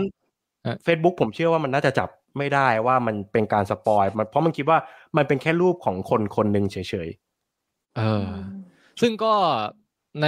เอ่อของโลกินี่สามารถสปอยได้ทุกเอพิโซดเลยนะ มีอะไรให้สปอยทุกเอพิโซดเลยอะมันเยอะผมรายดีเทลมันเยอะมากๆผมนี่อยากจะอืมรีบดูเก็บให้ทันตอนล่าสุดมากเลยครับเพราะว่าผมเพิ่งดูไปสองตอนแล้วก็รู้สึกว่า แต่ละวันที่เลื่อนผ่านฟีด Facebook เนี่ยเต็มไปด้วยความเสี่ยงมากเออนะฮะโอเคอะเดี๋ยวอีกสักพักเราจะมาพูดถึงความรู้สึกของการดูโลกิถึงตอนล่าสุดกันนะ แต่ตอนนี้เดี๋ยวอ่านคอมเมนต์ต่อก่อนนะฮะ ก็คุณหุยซูบอกว่าให้กำลังใจคุณแจ็คค่ะ สวัสดีคุณก้องค่ะอ่าคุณหุยซูสวัสดีนะฮะคุณอุชเรฟนะฮะนี่ member นะฮะเป็นเป็นหนึ่งในสมาชิกคุยยาวของเรา มีมีโลโก้แปะให้ ซึ่งเดี๋ยวเราจะไปออกแบบโลโก้ใหม่ให้นะฮะอันนี้มันเป็นโลโก้คล้ายๆว่าเอ้ยเขาเรียกอะไรนะไอคอนใช่ไหมเป็นไอคอนที่แบบมาพร้อมกับความเป็น member ของช่องอะแล้วมันเป็น default มาให้ก็คือมันให้มาให้มาโดยอัตโนมัติหน้าตาแบบนี้ แต่สามารถเปลี่ยนได้ ซึ่งเดี๋ยวจะไปคิดก่อนจะเดี๋ยวจะไปวาดก่อนว่าจะเอาเป็นรูปอะไรดีนะฮะแต่ก็คิดคิดว่าทุกคนคงเดาได้ว่าน่าจะเป็นรูปอะไร อย่างน้อยเป็นลายเซ็นพี่แทนแน่นอนอะ คือทุกคนอยากได้ลายเซ็นพี่แทน เออถ้าเขาอยากได้เราก็ต้องถนองให้หน่อยเนาะเดี๋ยวเดี๋ยวไปเนอะออกแบบแล้วกันอืมอืม คุณส้มก็วาดรูปเป็นนี่ไม่ให้คุณส้มวาดเหรอโอ้ยเขาอยากได้ของพี่แทน อยากเหรอเลยเออแหม หรือไม่อะเดี๋ยวก็ไปให้คิดส้ก่อนมวาดแล้วก็บอกว่าเป็นของพี่แทนเดี๋ยวส้มจะได้วาดแบบอะไรที่มันทุเรศอุบาทไว้ให้เดี๋ยวผมจะไปคิดก่อนว่าเอาอะไรดีระหว่างตูดกับรูตูด เดี๋ยวไปลองเลือกดู อืม คุณคลุยนะฮะ คุณบวรพจน์บอกว่าสวัสดีทุกท่านครับ รักษาสุขภาพด้วยประเทศไทยต้องชนะ แต่ชนะใครไม่รู้ ชนะโควิดไง นะฮะ แล้วก็ คุณลูเกียนะฮะ มาเซลบอกว่ารีวิวทุกอย่างแม้กระทั่งแม้กระทั่งหน้าตาแขกรับเชิญ แขกรับเชิญโอเคอยู่ใช่ไหมฮะคือครับไม่ไม่ได้รู้สึกว่าคิดผิดที่มาออกรายการวันนี้ใช่ไหมๆไม่ไม่ไม่ครับ รู้อยู่แล้วครับอ่าครับครับ แล้วก็เอ่อมีคนมา มีมีคนมาขำบทเพลง เอ่อชูรักเรือล่มตะกี้นะฮะเยอะแยะมากมายแล้วก็คุณแนทมาแซวบอกว่าเอ๊ะทำไมไททานิกเวอร์ชันนี้เหมือนเพลงจีน ก็ไม่แน่ใจนะฮะ มีคุณแพรวนะฮะบอกว่าพี่แทนต้องไป The Voice แล้ว ไปด้วยเพลงนี้เลยไหม ผมว่าพอได้อยู่นะ ตะกี้ผมผมรู้สึกว่าผมโปรเจกต์เสียงสูงได้โอเคอยู่นะ คุณส้มว่าไง ใช่ๆกำลัง เออ นั่นแหละ แบบเสียงมันมีพลังอะ มันสะทือนเขาเรียกว่าถึง falsetto ครื่นะงแบบเนี้ยแบบโอ้ยอย่างเงี้ย เออ เออก็สะเทือนถึงเครื่องในจริงๆนะพี่แทน อืม เพราะว่าคุณส้มนี่จากที่ปวดขี้อยู่หายเลย หายหายไปเลยหาย หายตัวไปเข้าห้องก็อย่างนี้แล้วกันเดี๋ยวผมผมทำคลิปแยกของเพลงตะกี้ให้ แล้วก็ให้ทุกทุกท่านที่บ้านเอาไปทดลองใครปวดขี้อยู่ ฟังอันนี้แล้วดูว่าหายไหมเหมือนถ้าหาย ถ้าทุกคนหายเหมือนคุณส้มเนี่ยผมว่าเราค้นพบอะไรบางอย่างแล้วนะความสามารถพิเศษ คือพี่แทนอะอารมณ์เหมือนแบบค้นพบอะอะ ability คลื่นความถี่แบบซูเปอร์ฮีโร่ของของของพี่แทนอะเออ สามารถร้องเพลงให้คนหยุดปวดขี้ได้ แต่ว่ากลัแต่วว่ามันจะมีพี่สอะองอย่างใช่ถ้าไม่หยุดเลยพี่อยากได้ก็ทิอศอกทางมาเลตรยงข้ามมากกว่า เออผมผมอยากได้พลังทิศทางตรงข้ามมากกว่า ผมว่ามันมันน่าจะแอคชั่นกว่านะก็เนี่ยพี่แทนก็ที่ที่เกิดขึ้นกับส้มมันทิศทางตรงตรงข้ามไม่ใช่เหรอไม่ได้หยุดปวดขี้นะอ้าวเหรอ คือตกลงคุณส้มหายปวดขี้หรือว่ายิ่งปวดขี้กันแน่เนี่ย ยิ่งปวดขี้ดิเอ้าเหรอ ผมนึกว่าฟังแล้วมันหาย ไม่เอ้าเหรอน่าจะหายตัวไปทำไมพี่แทน อ๋อ คือที่หายไปตะกี้คือเสร็จเสร็จธุรกรรมแล้ว แน่นอน เอ้าผมตอนแรกอะฟังคุณส้มเล่าเข้าใจเป็นว่า ตั้งใจจะไปเข้าแล้วสุดท้ายมันไม่ออกอ๋อไม่ไม่ไม่คือแบบโฟล์เลยโฟล์คุณส้มรีวิวการไม่ขี้สามารนะถอยู่ในหนัง The Quiet Place ได้อะถ้าเมื่อกี้ถ้าเออคือถ้าตะกี้อยู่ใน Quiet Place ที่สัตว์ประหลาดมาแน่นอน ลองลองคิดถึงซีน ลองคิดถึงซีน ถ้าเกิดพี่พี่แทนเอา เพลงเนี้ยไป broadcast มันจะเหมือนซีนที่เออคนหัวระเบิดใน Kingsman โอ้โห แต่ไม่ใช่หัวระเบิดชารายการมาเนินนานเดี๋ยวเดี๋ยวจะไปพิมพ์เนื้อเพลงไว้ให้ในในเพจนะฮะถ้าคือเผื่อใครอยากไปฝึกร้องตาม เออคุณเนิร์ฟก็มาบอกว่าเพลงเปิดสม เพลงเปิดตัวสมการรอคอยมากครับ ชอบมากเออขอบคุณนะฮะ แล้วก็มีคนมาเป็นห่วงคุณศิวกรว่าพี่แทนเหนื่อยไหมครับ ก็ก็ก็ตื่นเต้นใช้ได้นะฮะเสียงสั่นแต่ตะกี้ไม่รู้ว่าแบบมันจะร้องรอดหรือเปล่าก็ผ่านไปได้ด้วยดีนะฮะแล้วก็คุณบรรจงมาบอกว่าบักเจิดแอนฟิลรายงานตัวครับ ทีมฟิล์มเมนต์อืมอ่า อันนี้เป็นเป็นเป็นครับแค่เป็นผู้ติดตามของคุณเอ่อคุณก้องเหรอฮะใช่ครับเคยรู้จักไหมคนใช่นี้ครับตามอืมตามทุกแพลตฟอร์มครับ แล้วก็ครับคุยกันตลอดครับคนนี้แต่ไม่ใช่คนนี้ stalker background ใช่ไหมครับ ไม่ไม่ไม่ไม่ครับ แต่คนนี้มีแบ็กกราวจำจำไอ้นี่ได้ไหมครับเอ่อเหตุกราดยิงโคราชอะโอ้ครับจำได้ไหมครับ คุณบักเก็ตจำได้แอนครับฟิลเนี่ยอยู่ในเหตุการณ์ แล้วโอ้ก็ God อินบ็อกมาเล่าให้ผมฟังทางเพจว่ากำลังอยู่อยู่ตรงเนี้ย อยู่ในแบบเหตุการณ์แบบเรียลไทม์ตรงนั้นเดี๋เลยวยเดี๋ยวเดี๋ยวคือคือเขาไม่ได้คิดจะเล่าให้แบบคนใกล้ตัวอะไรฟังก่อน แต่ว่า โอ้ เราต้องรีบไปรายงานที่เพจหนังเพจนี้แล้วแหละอย่างนี้เหรอไม่เขาก็คงขอความหรือแม้กระทั่งแบบไปช่วยเหลืจอสอร้อยหรือว่าไปอะไรอย่างเงี้ยอคงจะขอความช่วยเหลือประมาณนั้น แต่ว่ามาที่ฟิล์มเมนต์ก่อนเลยนะฮะใช่ผมก็แนะนำเขาไปว่า ตอนนี้มันมีที่ไหนที่เขาให้ติดต่ออยู่บ้างอะไรประมาณนี้ครับ ประมาณโอ้นั้นก็เลยเกิดการแบบบอนดิ้งเกิดขึ้นนะฮะจากเหตุการณ์ครั้งนั้น เออ คุณบรรจงก็สวัสดีนะฮะ ก็ถ้าถ้าเพิ่งมาเคยมาดู คุยยาวก็ยินดีต้อนรับนะฮะ แล้วก็คุณมงคลมาแซวบอกว่า เดี๋ยวพอจบเพลงหายไปอีกคนนึงพอพอร้องเอ้ยนี่ตะกี้นี่ไงจังหวะซิทคอมอยู่นะที่แบบพอร้องจบปุ๊บคุณส้มก็หายไปด้วยสุดท้ายคุณก้องก็แบบเออผมติดธุระนะครับ เดี๋ยวผมต้องไปก่อน แล้วเหลือผมอยู่คนเดียวอย่างเงี้ย คุณหมวยทีนะฮะหนึ่งในสมาชิกของเราก็บอกว่ารายงานตัวครับเพิ่งเริ่มใช่ไหมคะ ใช่ครับเพิ่งเราเพิ่งเริ่มกันยังไม่ได้เข้ารีวิวเลยนะฮะ จะสี่สิบนาทีแล้ว คุณอุชเลฟบอกฟัง คุณก้องฟังเฮนรี่คาร์เวนดิชหรือยังฮะอ๋ออันนี้คือเฮนรี่คาร์เวนดิชเป็นนักประดิษฐ์ไม่ดัดจริตอะจะพอพอพอจะจำได้ไหมฮะ เออคุ้นคุ้นๆอยู่ครับคุ้นคุ้นๆอยู่ เดี๋ยวต้องไปรื้อฟื้นแล้วผมก็จำเนื้อไม่ได้นะ แต่ว่าเป็นหนึ่งในผลงานแร็ปเชิงเล่าประวัตินักวิทยาศาสตร์นะครับ เอ่อ คุณบรรจงบอก Payback นี่สุดยอดป่าเมลนะฮะก็แล้วก็คนที่เหลือก็มาทักทาย คุณแจ้บิ๊กซีบอกเอ่อติดเล่นเกม Among Us อยู่เดี๋ยวมาฟังย้อนนะครับเอ่อวันนี้คุณแจ้บิ๊กซีนี่เป็น member เหมือนกันนะฮะ แต่ว่าวันนี้เลือกจะไปเล่นเกมก่อนค่อยมาฟังทีหลัง เราต้องลงโทษไหมคุณส้มอย่างเงี้ย ขอให้ ขอให้ไม่เป็น ขอให้เล่นไม่ผ่านรู้เออ มันมันเป็นอะไรเดียขอให้เล่นไม่ชนะ เออ Among Us นี่มันเกมอะไรผมไม่รู้จักอะเกมเกมที่มันจะมี impostor กับกับคนที่แบบปฏิบัติภารกิจเพื่อทำให้ยานอยู่รอดไง impostor ต้องไล่ฆ่า คนอื่นๆในยานอืมเป็นเกมอวกาศเหรอ นั่นสินะ เออไม่ไม่ใช่อวกาศ แต่ว่าแบบอยู่บนบอลลูนก็มีอยู่อยู่หลายสถานที่อะอ๋อเออพูดถึงเกมนี่จริง ๆ วันนี้เออสามารถรีวิวได้หนึ่งเกมนะ ไปเล่นมาชื่อเกม It Takes Two เป็นเกมแบบนอกกระแสหน่อยเดี๋ยวเดี๋ยวค่อยเดี๋ยวค่อยพูดแล้วกัน ถ้าถ้าเวลาเหลือนะเอออือฮึโอเคคุณส้มจะต่ออะไรไหมเออไม่เป็นไรต่อต่ออะเลโอยเค ก็คุณคุณคุยบอกบทเพลงขยี้ลำไส้นะฮะคุณหมวยทีบอกบทเพลงล้างลำไส้กันเลยทีเดียว เออ แล้วคุณคุณหมวยทีก็โล่งใจบอกว่าแล้วมาสายก็ยังทันทันไม่เคยมีใครมาไม่ทันลองเทคนะฮะ คือจริงๆตอนเนี้ย ไปดูลูก้าก่อนแล้วกลับมาฟังรีวิว ผมว่าทันพอดีนะ เออใครยังไม่ได้ดูอะนะฮะก็ปั๊บปั๊บปั๊บปั๊บอ่า แล้วคุณอาจวินมาทวงนะฮะบอกว่าเอ่ออย่าลืมดู The Handmaid's Tale นะครับ คุณแจ็คน่าชอบมาก ๆ อันเนี้ยมีคนแนะนำมาหลายช่องทางนะฮะว่าเรื่องนี้เป็นอีกหนึ่งในซีรีส์ที่แบบดีมาก The Handmaid's Tale อืม แล้วก็คุณศิวกรบอกคุยเรื่องปวดขี้มาสิบนาทีแล้วครับ ก็ วันนี้ผมว่าไม่ยาวหรอกรายการอะ อืม ใช่ไหม คุณก้องคุณก้อง แนวโน้ม แนวโน้มรายการเนี่ยดูแล้วจะจบสักกี่โมงดี ตอนนี้กี่โมงแล้วครับเอ่อตอนนี้สี่สามทุ่มห้าสิบผมว่าสี่ทุ่มกว่าผมว่าก็จบแล้ว ไม่ต้องจัดครับ ไม่ต้องจัด คุณคุณก้องขำเออคุณโลลูเกียมาทักอีกรอบหนึ่งนะ ถามว่าขอโทษครับไม่ได้มาตั้งแต่ต้นเลยไม่ได้ยินว่าคุณแจ็คเป็นอะไรเหรอครับ ไม่มาจัดรายการ คือต้องบอกกันว่าปกติเนี่ย คุณแจ็คนี่เป็นหนึ่งในตัวยืนที่ยังไงก็ต้องมีอะคือถัดจากผมแล้วเนี่ย ถ้าไม่มีคุณแจ็คปกติผมก็จะบอกว่าเอองั้นถ้าคุณแจ็คยังไม่ว่างก็ไปไลฟ์อาทิตย์หน้าแล้วกันอะไรอย่างเงี้ยนะฮะแต่ว่าอาทิตย์เนี้ยเออคุณแจ็คแบบติดเขาเรียกว่าภารกิจที่บ้านอย่างยิ่งใหญ่หลวงจริง เพราะว่ามีคนติดโควิดที่บ้านนะฮะซึ่งคุณแจ็คฝากมาบอกว่าเออไม่ใช่ไม่ใช่พอใจและไม่ใช่ภรรยาคุณขวัญนะครับ คือเป็นเป็นญาติผู้ใหญ่ท่านหนึ่ง แล้วก็ให้บอกแค่นี้พอไม่อยากให้ทุกคนเป็นห่วงอะไรมากไปกว่านี้นะฮะ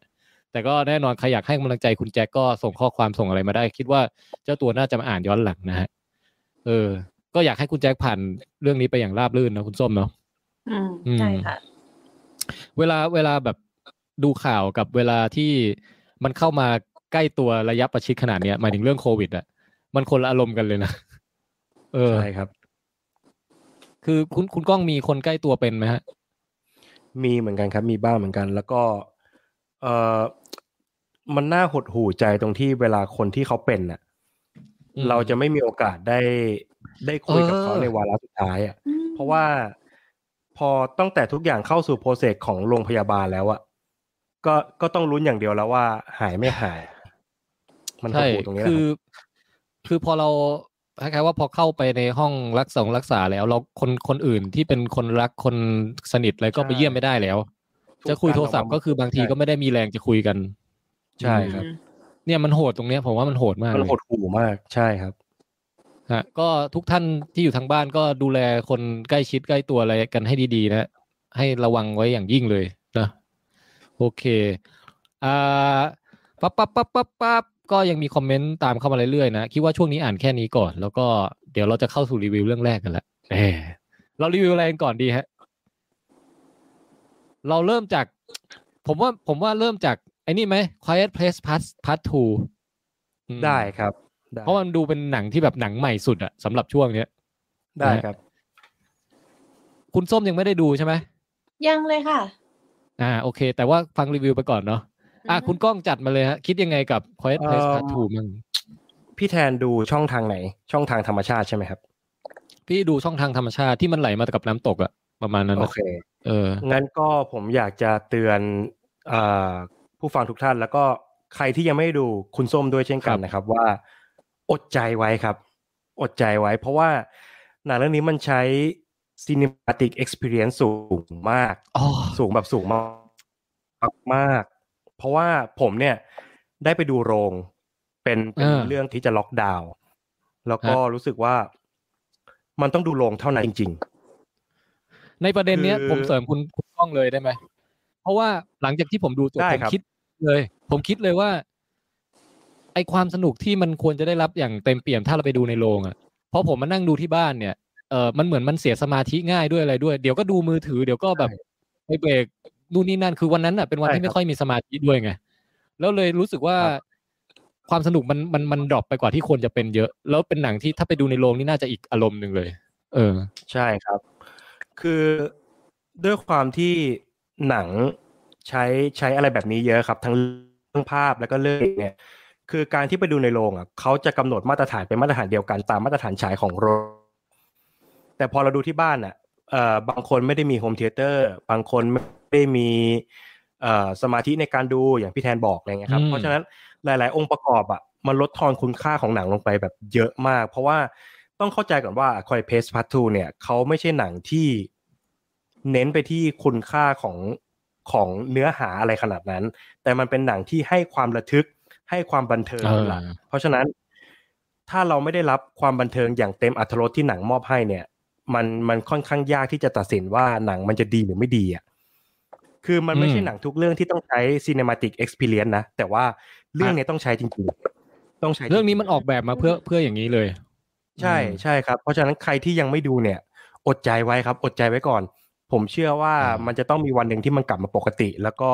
อ่าน่าจะกลับมาฉายเพื่อเพื่อทำเงินอีกรอบหนึ่งนะครับ แล้วแล้วการการที่คุณคุณก้องสามารถไปดูในโรงได้เนี่ยมันด้วยเซตติ้งแบบไหนฮะเอ่อผมออกนอกเมืองครับ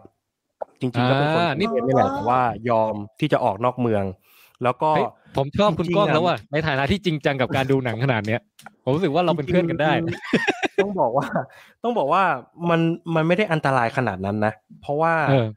ในโรงวันที่ผมไปดูอะผมจะเล่าเหตุการณ์ให้ฟังก่อนก่อนจะรีวิวหนังแล้วกัน อืมผมจองซาวแท็กไว้ แล้วก็ตั้งคือผมเป็นคนไม่ค่อยชอบดูพากย์ไทยเอางี้ดีกว่า แล้วผมอืมก็จองเป็นรอบซาวแท็กไว้ ปรากฏว่า ไปถึงหน้าโรงเนี่ย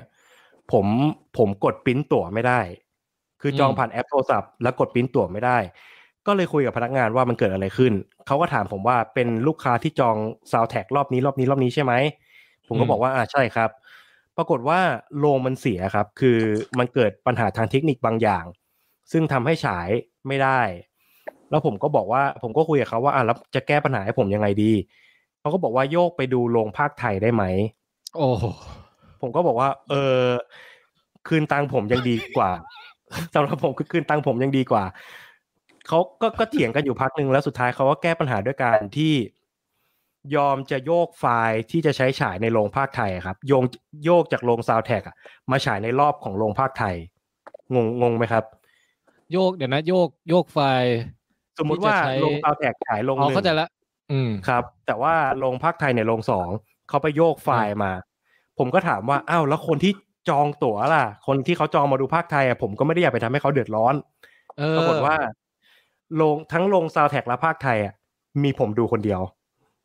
โอ้โหแล้วนั่นคือวันแรกที่หนังเข้าโรงมีผมดูคนเดียวอืมรอบกี่โมงฮะเอ่อน่าจะเที่ยงไม่ไม่เกิน ไม่เกินบ่ายโมงอะครับ คือรอบแรก ๆของวันน่ะอ๋อนี่มันเป็นปรากฏว่า ความซวยตอนแรกที่ลงเอยได้อย่างสวยงามมากเลยนะ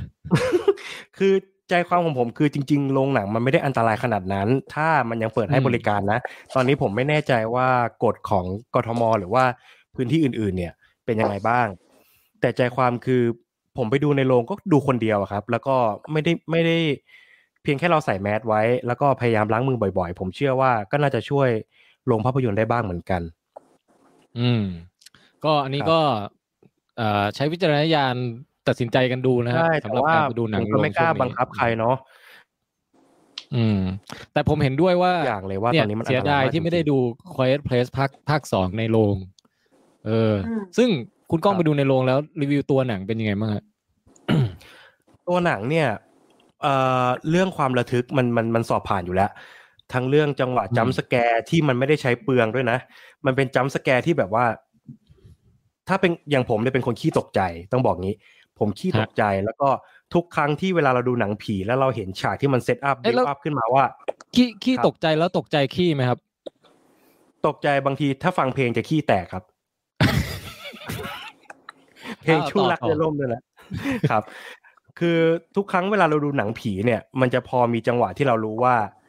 เดี๋ยวตอนเนี้ยมันจะต้องมีตัวอะไรออกมา เดี๋ยวตอนนี้มันจะต้องมีผีออกมา แล้วผมเนี่ยพอด้วยความที่เป็นคนขี้ตกใจมากผมจะชอบเอามืออุดหูไว้ผมจะไม่ชอบอะไรจำสแกร์แต่ A Quiet Place Part 2เนี่ย มันมันจับจังหวะได้แต่บางจังหวะมันก็มันก็ คือเราก็ไม่อยากอุดหูเพราะทุกอย่างมันก็เงียบอยู่แล้วอะ พอเรายิ่งอืมอุดหูมันก็ยิ่งไม่ได้ยินอะคือรายละเอียดทุกอย่างมันอยู่ในแม้เสียงใบไม้ที่เสียงที่นางเอกเหยียบลงไปบนใบไม้นะครับใช่เสียงที่น้ำหยดของหลังคารั่วเนี่ย หยดอยู่ข้างหลังอืมเสียงของสัตว์ประหลาดค่อยๆ คืบคลานเข้ามาอะไรอย่างเงี้ย คือทุกอย่างมันอยู่บนรายละเอียดของเสียง เพราะฉะนั้นผมใช้วิธีนั้นในการดู Quiet Place ไม่ได้ มันเลยทำให้ทุกอรรถรสที่มันประดังประเดเข้ามาเนี่ย ผมรับอืมเต็ม แล้วก็รู้สึกว่าอืมมันอิ่มสำหรับ part ระทึกขวัญนะอิ่มอืมอิ่มมาก แต่ในแง่เนื้อเรื่องเนี่ย เอ่อผมรู้สึกว่าเขาไม่ค่อยก้าวออกจากคอมฟอร์ z โซนเท่าไหร่าคือถ้าย้อนกลับไปในภาคแรกอะครับ เนื้อเรื่องของครอบครัว Abbott เนี่ย ก็จะอยู่กันแค่แค่ครอบครัว Abbott และเหตุการณ์ก็จะอือฮึเกิดขึ้นคล้ายๆ กับเกิดขึ้นในสถานที่ปิด มีเล่าออกจากพื้นที่ที่ตัวละครอยู่บ้างเล็กน้อย แต่ภาคนี้เนี่ย มันต่อจากตอนจบภาคแรกคือทุกตัวละครมันต้องออกเดินทางแล้วอืมมันต้องคอรัอบกไปเดินไปข้างนอก และอย่างที่เห็นในโปสเตอร์เนี่ย มีตัวละครของคุณเอ่อ Cillian Murphy เข้ามาครับ แล้วทุกเออออย่างเปิดเรื่องเอาไว้เหมือนว่า เราจะได้เห็นมิติอื่นที่ไม่ใช่คนปะทะสัตว์ประหลาดอะ เราจะได้เห็นอ่าเรื่องราวของคนปะทะคน เราจะได้เห็นเรื่องราวของสังคม จะได้เห็นเรื่องราวของด้านมืดในตัวมนุษย์ แต่สุดท้ายแล้วตัวหนังมันก็วนกลับมาที่เดิมตรงที่เขาต้องการจะใช้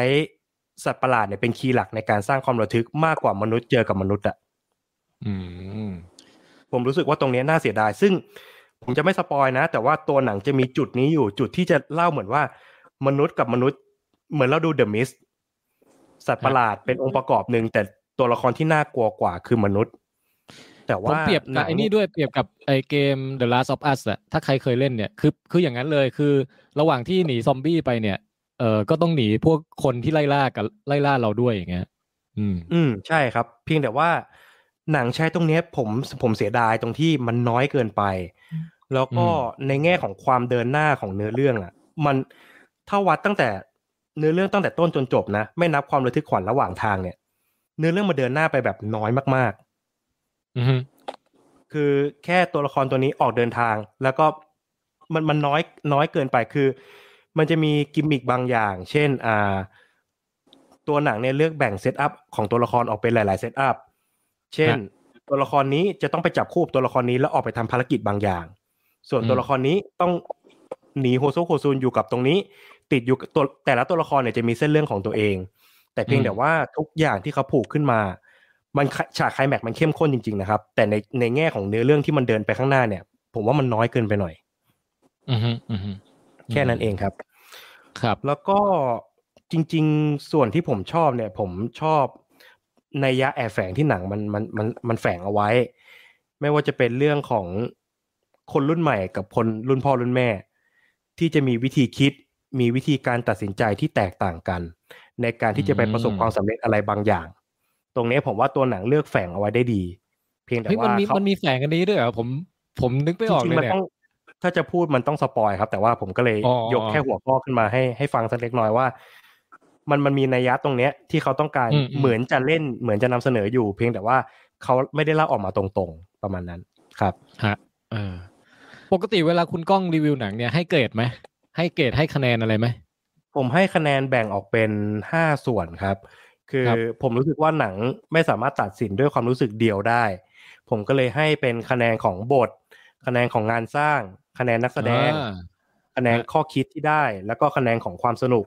แล้วก็โอ้โหเอาทุกอย่างเต็มสิบเนี่ยมาหารห้าจะได้เป็นคะแนนเฉลี่ยของเรื่องนั้น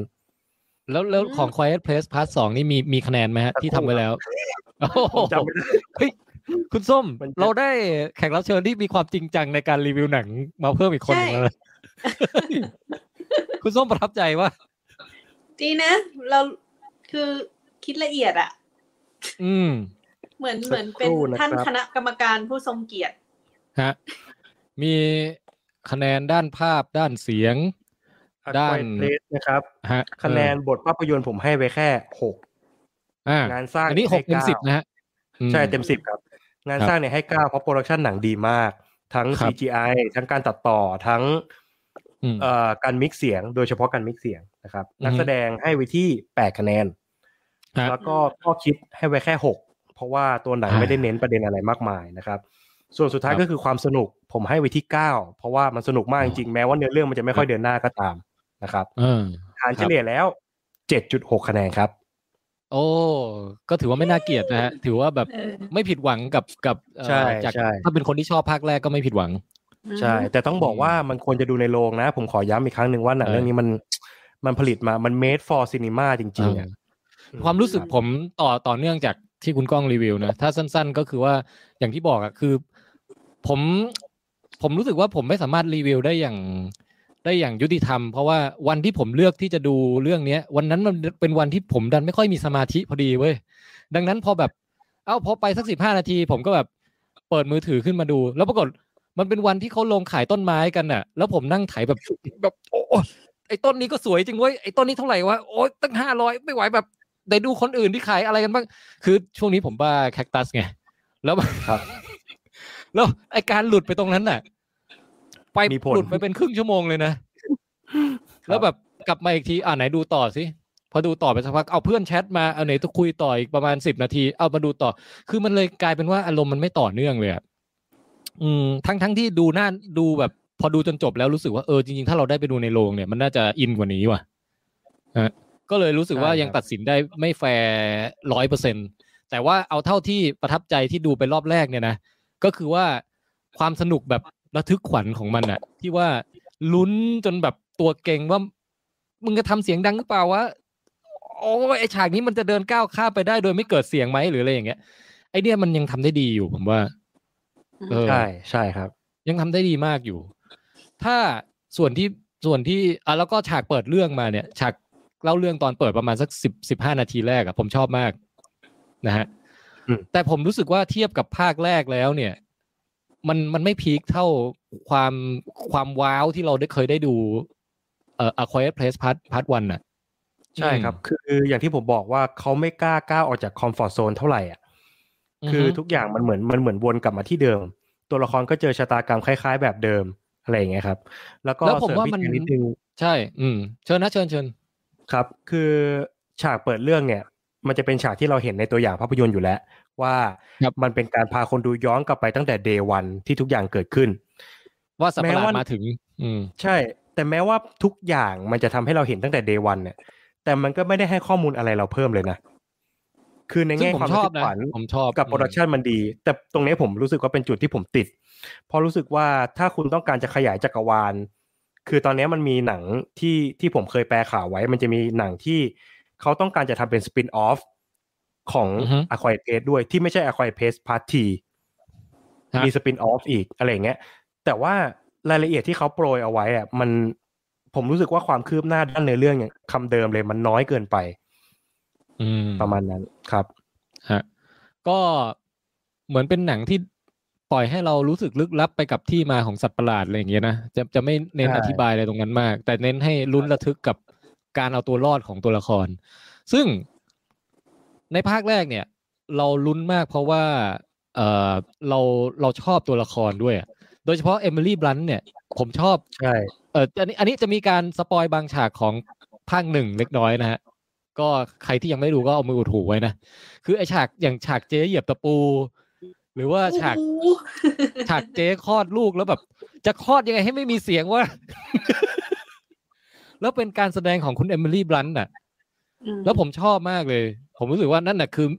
มิติพีคของหนังเลย Masterpiece แล้วปรากฏว่าภาคเนี้ยมันไม่ใช่ มีอะไรแบบนั้นน่ะ มันมีอยู่มันมียู่เอมิลี่นหบนึ่งลันนี่เอมิลี่บลันนี่เหมือนกับแบบถูกถูกเบียดบังไปอยู่เป็นฉากหลังด้วยซ้ำอะ ใช่ครับ แล้วเอาแล้วเอาตัวละครลูกมาเป็นตัวเด่นแทน อืม นั่นแหละคือมิติที่ผมที่รู้สึกว่าพูดเป็นถึงเป็นช้อยที่มันทำให้ผมอินน้อยลง เพราะว่าผมยังไม่ได้ผูกพันกับตัวละครลูกอะไรมากไงเออแต่ไม่ใช่ว่าน้องเขาเล่นไม่ดีนะเขาก็เล่นดีมาก อืม แต่มันก็จะมีมีลูกสองคนใช่ไหมคนที่เอ่อหูหนวกกับคนที่เป็นเป็นเด็กผู้ชาย แล้วผมรู้สึกว่าผมค่อนข้างรำคาญเด็กผู้ชายอะ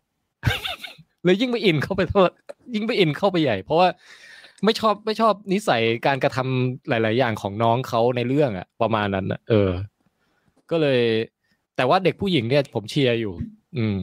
ซึ่งก็ถือว่าทำได้ดีแล้ว แต่ก็ยังแบบครับมันไม่ peak มันไม่ peak เท่ากับตอนที่เราดูฉากตื่นเต้นของ Emily Blunt ในภาคหนึ่งอะไรเงี้ยเออแล้วก็อีกอันหนึ่งที่รู้สึกขาดหายไปก็คือคุณ John Krasinski หายไป เอ่อแล้วมีคุณ Cillian Murphy มาแทนเนี่ยผมผมไม่แน่ใจผมไม่ได้ดูภาคหนึ่งนานแล้วเหมือนกันนะ แต่ผมจำได้ว่าตอนนั้นนะผมชอบตัวละครคุณพ่อเนี่ย คุณ John Krasinski มากกว่าตัวละครใหม่ที่เขาใส่เข้ามาเนี่ย เออ มันก็เลยเป็นเรื่องของว่าการที่เราจะร่วมลุ้นไปกับสถานการณ์ของของตกที่นั่งลำบากของตัวเอกทั้งหลายเนี่ย มันเราชอบตัวละครนั้นมากแค่ไหนอะไรอย่างงี้ไงซึ่งในภาคเนี้ยผมยังไม่ค่อยชอบตัวละครเท่าไหร่ อืม อันนี้คุณก้องว่าไงฮะผมว่าเขาต้องการวาง position ของ Cillian Murphy เนี่ย ให้มาแทน John Krasinski ใช่มากไหมเกินไปอืมมากเกินไปอืมแล้วก็จริงจริง ๆ ถ้าวัดสัดส่วนหรือว่าวัด airtime เนี่ย ผมว่า Emily Blunt ออกน้อยกว่าด้วยซ้ำอืมออกน้อยกว่าใช่ Cillian Murphy ด้วยซ้ำซึ่ง Cillian Murphy เหมือนเป็นพระเอกเลยภาคเนี้ย ใช่เออแล้วก็แต่อย่างอย่างเรื่องที่พี่แทนยกขึ้นมาว่า เส้นเรื่องของลูกเขามันเป็นเส้นเรื่องที่เด่นขึ้นมาเนี่ย มันเป็นมันเป็นเหมือนประประเด็นที่ผมยกขึ้นมาคุยกันว่า มันมีนัยยะแอบแฝงเรื่องเรื่องคนรุ่นใหม่กับกับคนรุ่นเก่าอ่าที่เขาที่เขายัดมาผ่านเส้นเรื่องของลูกนี่แหละ ประมาณนี้ เออ ซึ่งคุณก้องชอบ คือผมรู้สึกว่ามันมันกล้าหาญดีในการที่จะบอกเล่าอะไรแบบนี้ เพราะว่าการที่จะเอาเรื่องหนังสัตว์ประหลาดมาเล่าเรื่อง generation gap เนี่ยมันมันมันก็เป็นอะไรที่ท้าทายมาก ๆ ครับเออ แล้วก็ไอ้พวกพล็อตช่วงหลัง ๆ ที่มันขยายเวิร์อะไรขึ้นมาว่าแบบโอ้ มีตรงนู้นตรงนี้เพิ่มจากที่เราเคยเห็นในภาคหนึ่งนะอะไรอย่างเงี้ยผมก็รู้สึกว่ามันน้อยไปอย่างที่คุณก้องว่า มันยังไม่ทันใช่ได้เต็มอิ่มว่าแบบเฮ้ย แล้วมันยังไงต่อหรือว่าในโลกโลกใหญ่เขาเป็นยังไงกันหรืออะไร ใช่เออใช่มันครับมันก็ยัง แล้วก็พอถึงบทจะจบก็คือจบไปห้วนๆอย่างนั้นเลยอะใช่อืมก็เลยรู้สึกว่าเอ่อเท่าที่ดูใน setting แบบดูอย่างไม่ค่อยมีสมาธิเนี่ยนะถือว่ายังยังคิดว่าเป็นหนังที่สนุกมากใช้ได้เรื่องหนึ่งอยู่ คิดว่าถ้าไปดูในโรงน่าจะรู้สึกอินมากกว่านี้เยอะ เอออในแต่ในขณะเดียวกันรู้สึกว่าต่อให้ดูในโรงเนี่ย ก็ยังไม่น่าจะ peak เท่ากับตอนดูภาคแรกอยู่ดี อืมสำหรับผมไม่แน่ครับ ไม่แน่ครับ ผมแนะนำว่าไม่แน่ใช่ไหม คือก้อนเออต้องบอกอย่างนี้ว่าก้อนสุดท้ายของมันที่มันที่มัน complex ระหว่างสามไทม์ไลน์อะเอออันนั้นเหมือนโชว์ชั้นเชิงการตัดต่อนะ ใช่ แล้วก้อนนั้นคือด้วย cinematic experience อย่างที่ผมบอกอะมันมัน impact มากเออครับโอเคครับคุณคุณส้มเป็นไงฮะฟังหลังจากฟังรีวิวของสองหนุ่ม ดีค่ะซับคุณคุณก้องเป็นคนที่ให้ข้อมูลได้แบบละเอียด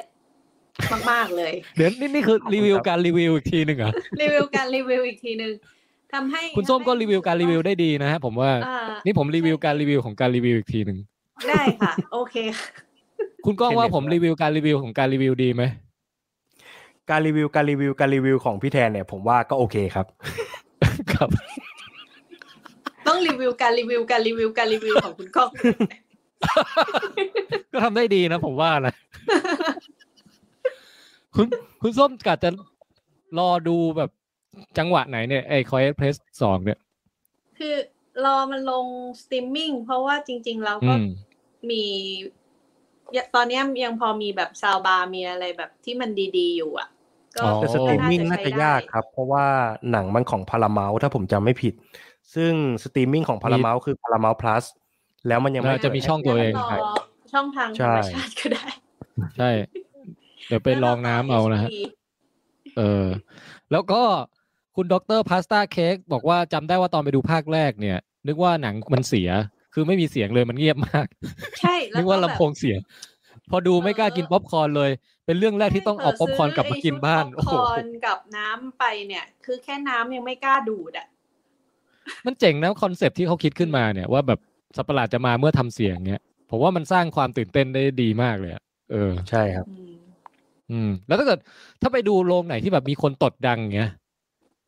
มันจะกลายเป็นหนังตลกปะวะหรือว่าไอคนนั้นจะโดนลุมฆ่าหรือว่ายังไงสัตว์ประหลาดเป็นเป็นเจ้าหน้าที่โรงหนังวิ่งมาแบบพาตัวออกไปเหมือนสัตว์ประหลาดมาอย่างเงี้ย คือคือแม้แต่คือเวลาพี่แทนไปโรงหนังบางโรงอะ ที่แบบเก้าอี้อืมมันจะเก่าๆหน่อยนึกออกมาแล้วเออมันจะมีเสียงเอียดอาร์ตเนี่ยเลยไม่กล้าเออทำเสียงเอียดอาร์ตเลยนะแบบ สมมติไอ้ใช่ใช่คุณก้องบกาอรกว่าแบบมีความรู้สึกกลัวแล้วแบบจะอุดหูใช่ไหมเราบางอืมทีอะเราแบบอุดหูแล้วเราต้องแบบนึกเอาว่าเบียดตัวนิดนึงอืมมันมันมันยังไม่กล้าทำอย่างนั้นเลยอะ เอออืมการ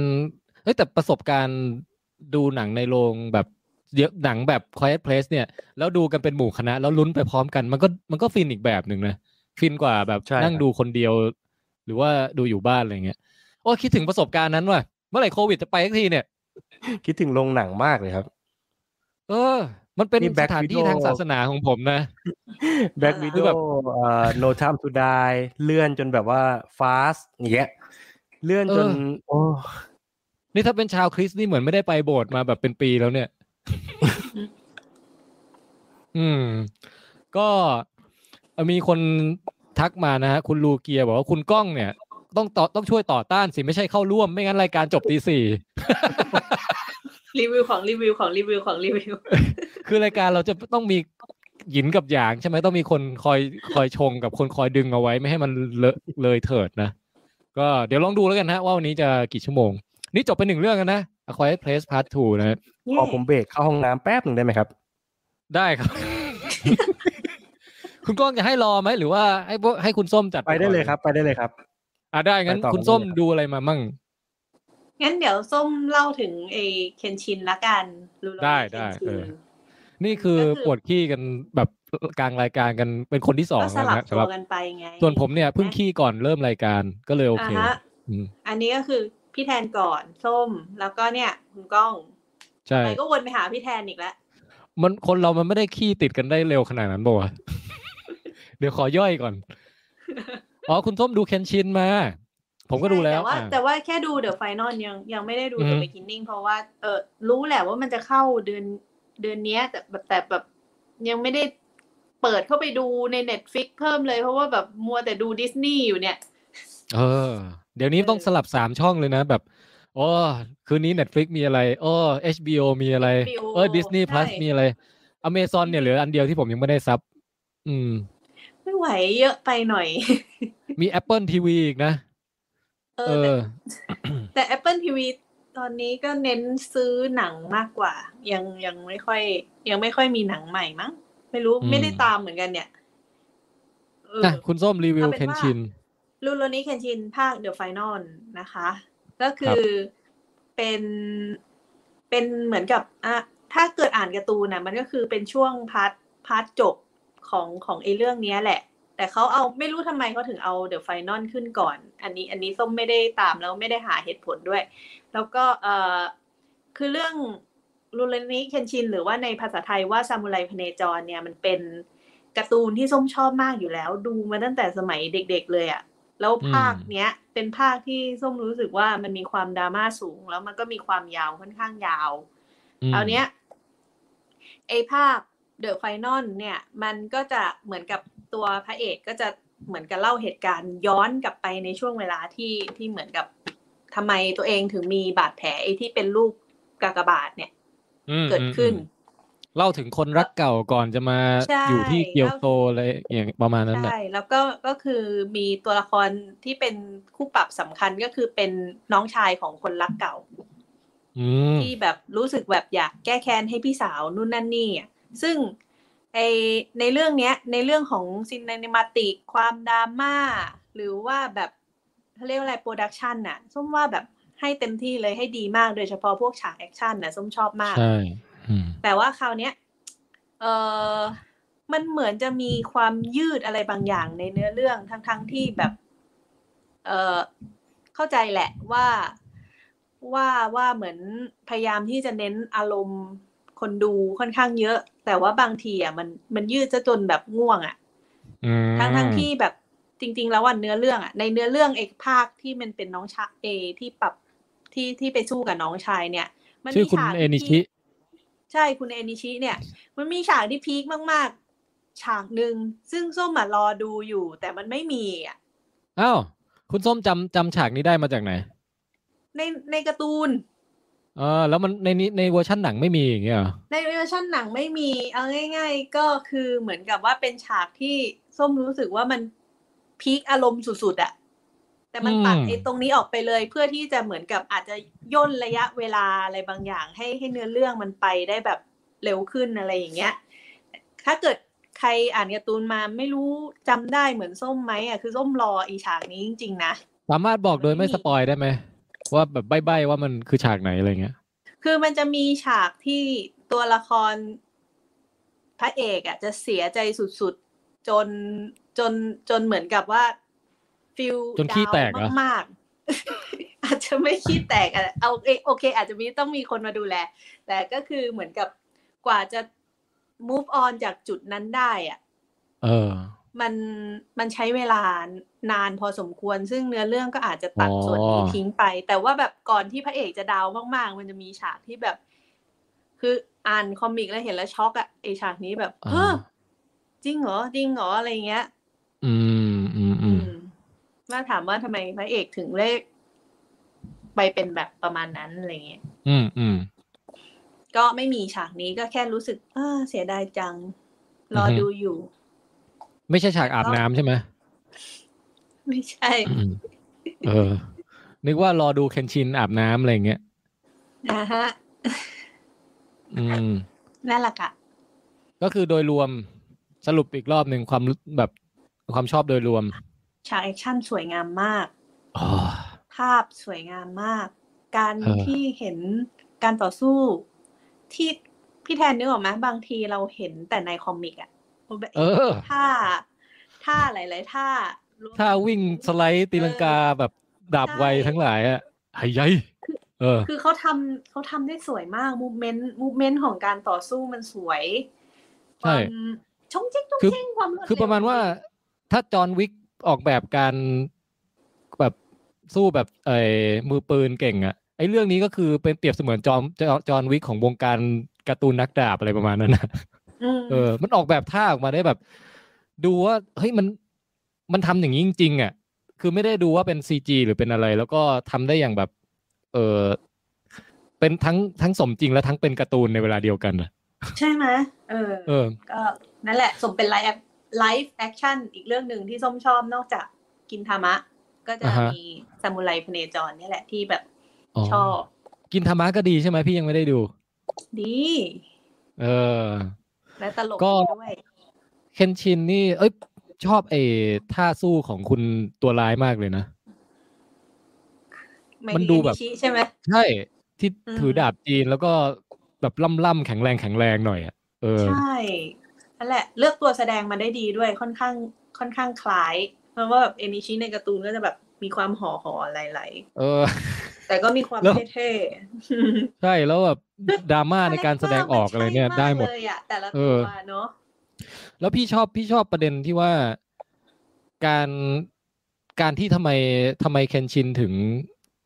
เอาชนะความรู้สึกผิดในใจตัวเองได้อะที่สิ่งที่เคยทำไว้ในอดีตอะไรเงี้ยอือฮึเออว่าอะไรคือพลังที่ทำให้แบบว่า ฉันจะต้องใช้ดาบต่อไปเพื่อ เพื่อเพื่ออยู่เพื่อช่วยคนให้ได้มากกว่าที่เคยฆ่าไปอะไรประมาณเนี้ยใช่ไอ้ใช่ตรงนั้นน่ะก็คือซึ้งนะ เออนั่นแหละเหตุผลของการเปลี่ยนมาใช้ดาบสลับคมใช่ไหมก็คือดาบจะไม่มีไม่สามารถฆ่าคนได้อะ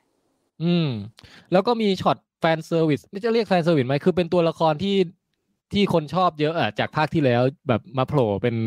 cameo เล็กๆน้อยๆอะไรเงี้ยตอนใกล้ๆจบอะอืม ที่มามามาแบบว่าต่อเออไม่ต่อสู้ต้องไม่ spoil เนาะเออ แต่ว่าพี่ว่าฉากฉากแอคชั่นเนี่ยของเรื่องเนี้ยเอ่อเวลาสู้กันตัวต่อตัว มันจะมันกว่าเวลาแบบสู้แบบศัตรูมาทีละเป็นตะลุมบอนยี่สิบคนอะไรอย่างงี้นะเออไอ้นั่นมันจะดูแบบใช่มั่วๆเว่อร์ๆยังไงไม่รู้อะแบบฟันไอ้ฉากทีเดียวคนกระเด็นไปสิบคนอย่างเงี้ยมันมันดูแบบ มันไม่สนุกเท่ากับดวลกันตัวต่อตัวไงเอก็อจริงก็จริง แต่ว่าไอฉากตอนหลังก็โอเคอยู่นะ คือความเพลินไอ ตะลุมบอลอันนั้นน่ะคือนั่งดูไอคนที่เป็นแบบโดนฟันแล้วแบบหายไปทั้งแถบอะ ฟันดาบบ้าอะไรวะแบบ คนกระเด็นสิบคนได้ไงเออ แต่ก็สนุกอะ เออใช่นั่นแหละมันเหมือนชบมังดูมังอะชบดูที่แบบ reaction ของตัวประกอบอะที่แบบอืโดมนฟันอะอารมณ์แบบกิกกี้ที่โดนฟันแล้วแบบทำตัวแบบ โอ้จะลุกไม่ขึ้น เออ ก็นะฮะเคนชินภาคนี้ก็ถือว่าไม่ผิดหวัง อาจจะไม่ใช่เป็นหนังที่เพอร์เฟกแต่ว่าไม่ผิดหวัง เดี๋ยวก็ไปดูภาคบิกินต่อ อืม ใช่ค่ะ ไม่รู้มันใช้คำว่า the beginning หรือว่า the beginning หรืออะไรสักอย่างหรือ The begin beginning เฉยหรืออะไรนะ เออบางทีก็จำชื่อหนังไม่ได้นะฮะอ่าฮะโอเค งั้น จุดเริ่มต้นอันนี้ก็รวมรุนนี้เคนชินภาค The Final เอ่อคุณส้มดูทางทางไหน อ่าเน็ตฟลิกค่ะ Netflix ครับ โอเค งั้น เอ่อมาผมสักอันหนึ่งแล้วกัน ก็คือ เอาไอ้นี่ก่อนเลย ไอ้ Mayor of East Town อืมคือซีรีส์คุณแม่แห่ง East Town นะฮะคุณนำแสดงโดยนำแสดงโดยคุณเคทวินสเลตเอ่อมาในบทบาท เป็นคุณแมร์จริงๆอะ คุณแมร์ชื่อชื่อคุณแมร์ แล้วก็ เอ่อเป็นนักสืบนะฮะเป็นตำรวจนักสืบ แล้วก็ ที่สำคัญคือเป็นนักสืบในเมืองที่เล็กมากๆ เมืองอีสต์ทาวน์เมืองที่เล็กมากๆ เพราะว่ามันมันมันสนุกตรงที่ว่า ไปเคาะประตูบ้านไหนก็อ้าวไอ้นี่น้องชายของเอ่อพี่สะใภ้ไปเคาะอีกบ้านหนึ่งอ้าวไอ้นี่เพื่อนสมัยเรียนมัธยมไปเคาะอีกบ้านหนึ่งอ่าวไอ้นี่เป็นคุณปู่เอ่อซึ่งเป็นลูกพี่ลูกน้องกับคุณตาเราอะไรอย่างเงี้ยคือแบบทุกคนน่ะเป็นญาติกันหมด แล้วก็รู้จักกันหมด ไม่ว่าจะแบบด้วยอะไรสักอย่างมีคอนเน็ชันกันหมด แล้วทุกคนก็รู้จักเจ๊นี่หมดว่า ในเมืองเนี้ยมีปัญหาอะไรต้องมาขอให้เจ๊แม่เนี่ยมาช่วยจัดการ อืม แล้วก็จะเหมือนกับแบบเจ๊แม่ก็ต้องไปยุ่งกับดราม่าต่าง ๆ ตลอดเวลา แล้วก็แต่ตัวเจ๊แกเองเนี่ย เป็นคนที่มีปัญหาชีวิตตัวเองเยอะมากใช้ได้เหมือนกัน เอ่อ คือมีเรื่องเศร้าในชีวิตบางอย่างอะ่ะ มีมีคนคนใกล้ตัวที่แบบตายไป แล้วสามีก็หย่าร้างอะไรเงี้ย เออที่บ้านก็อยู่กับแม่ก็ทะเลาะกันอะไรเงี้ย ก็คือดราม่าข้างในครอบครัวก็เยอะ แล้วต้องไปจัดการดราม่าของบ้านอื่นอีกอย่างเงี้ย มันก็เลยเป็นซีรีส์ที่เต็มไปด้วยดราม่าเว้ยแล้วท่ามกลางดราม่าเหล่าเนี้ย ก็มีคดีฆาตกรรมปริศนาหนึ่งเกิดขึ้น แล้วก็เจ๊แม่ก็ต้องไปเหมือนไปไขคดีอะ อืม ประมาณนั้น ระหว่างไขคดีก็ต้องไขต้องแก้ปัญหาดราม่าในชีวิตตัวเองและในชีวิตคนรอบข้างไปด้วยประมาณนั้นอะเออออืมซึ่งมันซีรีส์แค่แบบไม่กี่ตอนเองนะ ประมาณ จำไม่ได้แล้วหกตอนหรือหรืออะไรประมาณนั้นน่ะ สั้น ๆเอง แล้วคือซีรีส์นี้มันสนุกมากเลยว่ะมันมันสนุกในแง่ที่ว่า เอ่อตัวละครแต่ละตัว มันมีมีเรื่องราวให้ คือมันจะแบ่งเป็นสอง part นะ part part สืบสวนคดี กับ part ดราม่าดราม่าจิตใจของตัวละครแต่ละตัวอะไรประมาณเนี้ยเออ ซึ่งไอ้ไอ้ part สืบสวนคดีนี่ก็ทำได้สนุกมาก คือ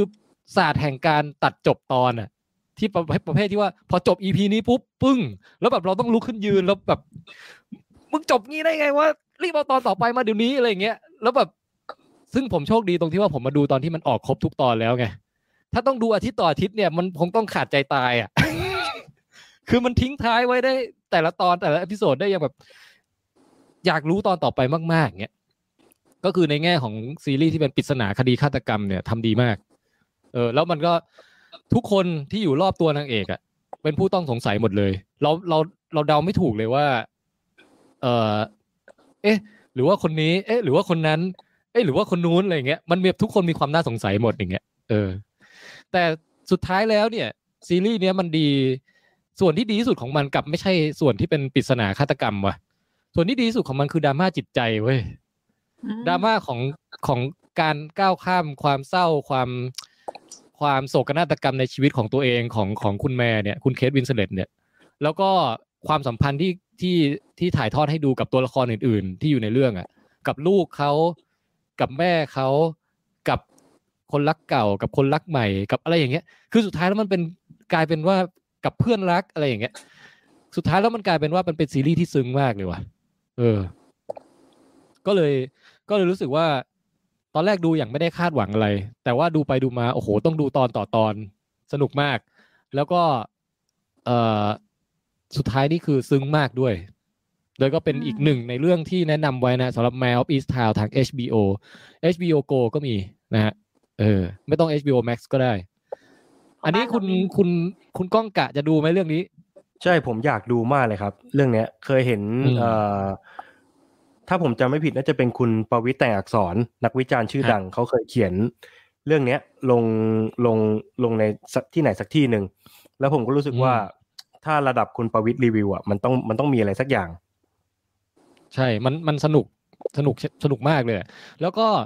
ที่น่าเซอร์ไพรส์อีกอันหนึ่งก็คือว่าเอ่อมีนักแสดงอยู่คนหนึ่งที่ปกติเราไม่เคยเห็นเขาในบทบาทนี้เลยอะคือชื่อคุณอะไรนะอีวานปีเตอร์สหรือเปล่าที่ที่เล่นเป็นควิกซิลเวอร์ใน X-Men นะฮะ อ่าครับเขามาเล่นเป็นบทตำรวจหนุ่มอะแล้วเราอันดับแรกคือผมไม่เคยเห็นเขาไว้ผมสั้นเลยอะแต่เรื่องเรื่องนี้ผมดูเป็นหนึ่ง episode แล้วอะผมถึงแบบเอ้าคนเดียวกันเหรอเนี่ย เออ แล้วกลายเป็นว่าเป็นตำรวจหนุ่มที่มามาช่วยไขคดีกับเคทวินสเลตซึ่งก็ถ้าใครชอบนักแสดงคนนี้ก็ได้ได้ดูเขาด้วยในเรื่องนี้นะพลิกบทบาท อืมส่วนคุณเคทเองเนี่ยก็แสดงโคตรดีแสดงโคตรดีเลยเขาเรียกว่าเล่นแบบน้อยแต่มากอะ คือฉาก react อะไรของเขาเนี่ยไม่โวกเวกโวยวายเลยนะแต่แบบ react ทางสายตาทางแบบ แค่มุมปากนิดนึงอะเรา get เลยว่าเขาแบบรู้สึกยังไงอยู่อย่างเงี้ย เล่นโคตรดีเลย เออ ก็สนุกมากแนะนำไว้นะฮะอืม ประเด็นในนี่ก็ดีแบบมันมันดูแล้วมันให้กำลังใจอะแบบเหมือนว่าคนเราถ้าเคยเคยมีแบบความผิดพลาดเรื่องเศร้าบางอย่างเกิดขึ้น แล้วเราเราโทษตัวเองว่าเป็นความผิดเราอย่างเงี้ย สุดท้ายเราจะสามารถให้อภัยตัวเองแล้วแบบมูฟออนต่อไปได้ยังไง คือถ้าใครที่ซึ้งใจกับประเด็นแบบเนี้ยเรื่องนี้ก็เป็นประเด็นนี้เลย อืม ประมาณนั้นนะฮะอืม โอเค คุณส้มอยากดูไหมอยากดู เออเพราะว่าชอบมันกี่ตอนนะครับพี่ที่แทมันนมีแบบหลายมิติ คือมันเหมือนนะมีเส้นเรื่องนั่นแหละ อืมคือคดีฆาตกรรม แต่ว่าสุดท้ายแล้วมันจะมีเรื่องอื่น ๆ แบบแทรกเข้ามาเนี่ย อืมน่ากี่สนตอนใจนี่ไม่แน่ใจนะคุณก้อง เอ่อแต่แต่ผม ประมาณหกถึงแปดตอนอะ เดี๋ยวนี้ความทรงจำไม่ค่อยเป๊ะ แต่แต่ว่ามันระดับมันนั้นอะมันไม่ได้อืมมันไม่ได้กินเวลาเยอะใช่ไหมครับหมายถึงว่าหนังมันเล่าฉับฉับฉับฉับฉับฉับเล่าเร็วฉับๆมาก episode โอเคแรกอาจจะงงนิดนึง แต่พอจบ episode แรกปุ๊บมันจะอยากรู้ต่อไปทันทีเอออืมเพราะ episode แรกมันแนะนำตัวละครเป็นสิบตัวเลยอะอาจจะอาจจะงงนิดนึง อืม ก็ประมาณนี้ฮะ Mare of Easttown ใครดูแล้วมารีวิวในคอมเมนต์ได้นะฮะเอ่อ คุณจันเจ้ามาทักบอกว่าได้ชมไลฟ์ครั้งแรกสวัสดีชาวคุยยาวทุกคนด้วยครับ โอ้สวัสดีคุณจันเจ้านะฮะ ก็สวัสดีเอ่อยินดีต้อนรับเข้าสู่การชมไลฟ์ครั้งแรกนะฮะ เดี๋ยวอันนี้รายการเราเพิ่งเริ่มนะฮะเขาชื่อแค่ช่จัวงนเจ้าใช่ไหมไม่ใช่แบบชานเชาอะไรอย่างงี้ใช่ไหมคะจันเจ้าอย่างเงี้ยเหรอเออเออใช่ไม่แน่ใจแต่ว่าจันเจ้าดูรูปดูรูปแล้วแบบหุ่นแซบมากนะฮะโอ้โหอืมแล้วชื่อจันเจ้าครับ เอ่อคุณ คุณอาจาวินก็บอกว่า Handmaid's Tale เหมือนกับ Man of East Town เลยครับ จบตอนแล้วหยุดดูไม่ได้ เอ้ย เนี่ยเดี๋ยวต่อเลยดีกว่าแสงต้องต่อแล้วฮะหรือข้ามไปผมสำหรับพี่นะ ปีที่แล้วอะเราดูไอ้เรื่องคล้าย ๆกันของ Stephen King อะเอ่อชื่ออะไรนะ มี Outsider เอาไซเดอเอาร์เอาไซเดอร์เออเออ มันจะอารมณ์แบบการสืบสวนในเมืองเล็ก ๆ แบบอารมณ์คล้าย ๆ ประมาณอย่างนั้นอ๋นะอเพียงแต่ว่าชบไอ้เรื่องนั้นมันออกไสยศาสตร์ไปเลย แต่ไอ้เรื่องเนี้ยมันไม่ได้มันไม่ได้เน้นลึกลับขนาดนั้น มันใช่มันใช่แค่ มันแค่แบบเน้นแบบดราม่าดราม่าแบบเอ่ออมจิตวิทยาคนอะไรอย่างเงี้ยเอออมประมาณนั้น อืมอ่าคุณคุณจีเทเร็กซ์นะฮะ บอกว่าตามมาจากกลุ่มฟิล์มเมนต์ครับผม โอ้ คุณก้องขอบคุณนะฮะ คุณก้องพาพาคนมาเข้าลัทธิคุยยาวนะฮะ ครับผม ครับ แบ่งกันครับ ครับครับ ก็อย่าลืมไปติดคนคนคุยยาวทั้งหลายก็อย่าลืมไปติดตามช่องของคุณก้องด้วยนะ ช่อง Filmment F I เอ้ยเดี๋ยวนะฟีไม่ใช่ฟี F F F F I L M M E N T นะฮะเออ ดูหนังเสร็จแล้วก็มาเม้นต์กันช่อง Filmment อะโอเค งั้นเรื่องต่อไป เอาอะไรดี เอาใครดีครับ วนมาที่คุณก้องแล้วกันนะเอ่อหลังจากพี่แทนพูดเรื่องหนังที่มีดราม่าดีอืๆมีนักแสดงดีฮะๆผมขอวนมาที่ No Madland แล้วกัน โอ้โหจริงๆต่อกันได้เลย เพราะว่าพอยของการแบบดราม่าชีวิตเหมือนกันนะเออเออดูดูกันหมดดราแล้วม่าใช่ไหมการครัสูบญเสียเหมือนกัน ผมดูแล้ว คุณส้มก็เพิ่งดูมา ดูแล้วค่ะ ดูแล้วเพิ่งดูใช่ต้องบอกว่า No Madland เลยเนี่ยสำหรับผมคือใช่ใช่ผมดู Disney Plus เหมือนกันครับ ได้ดูเพราะว่ามันมาฉายนี่แหละ แล้วก็ความรู้สึกแรกเลยคือ หนังมัน slow burn มากอื มๆมัน slow burn ถึงขนาดที่ว่าหลังจากหนังจบแล้วอะ ความรู้สึกของผมค่อยๆขึ้น ขึ้นยิ่งผมว่ากว่ามันตอนที่ดูจบมันไม่ใหม่ผมว่ามันไม่ใช่ slow burn แล้วอะคือมันไม่ burn เลยด้วยซ้ำอะมัน slow อย่างเดียวๆมันตกผลึกช้าแต่ว่ามันเออมันหนักแน่นมากแล้วใช่คือต้องบอกงี้ครับว่า ในก่อนที่โนแม d แลนด์เนี่ยมันเข้าฉายแบบถูกลิขสิทธิ์เนี่ยเป็นเรื่องสุดท้ายในหนังออสการ์ที่ชิงทั้งหมด ตอนตอนที่หนังออสการ์ที่ชิงหนังยอดเยี่ยมทั้งหมดเข้าฉายเนี่ย เรื่องเดียวที่ผมเชียร์เลยคือ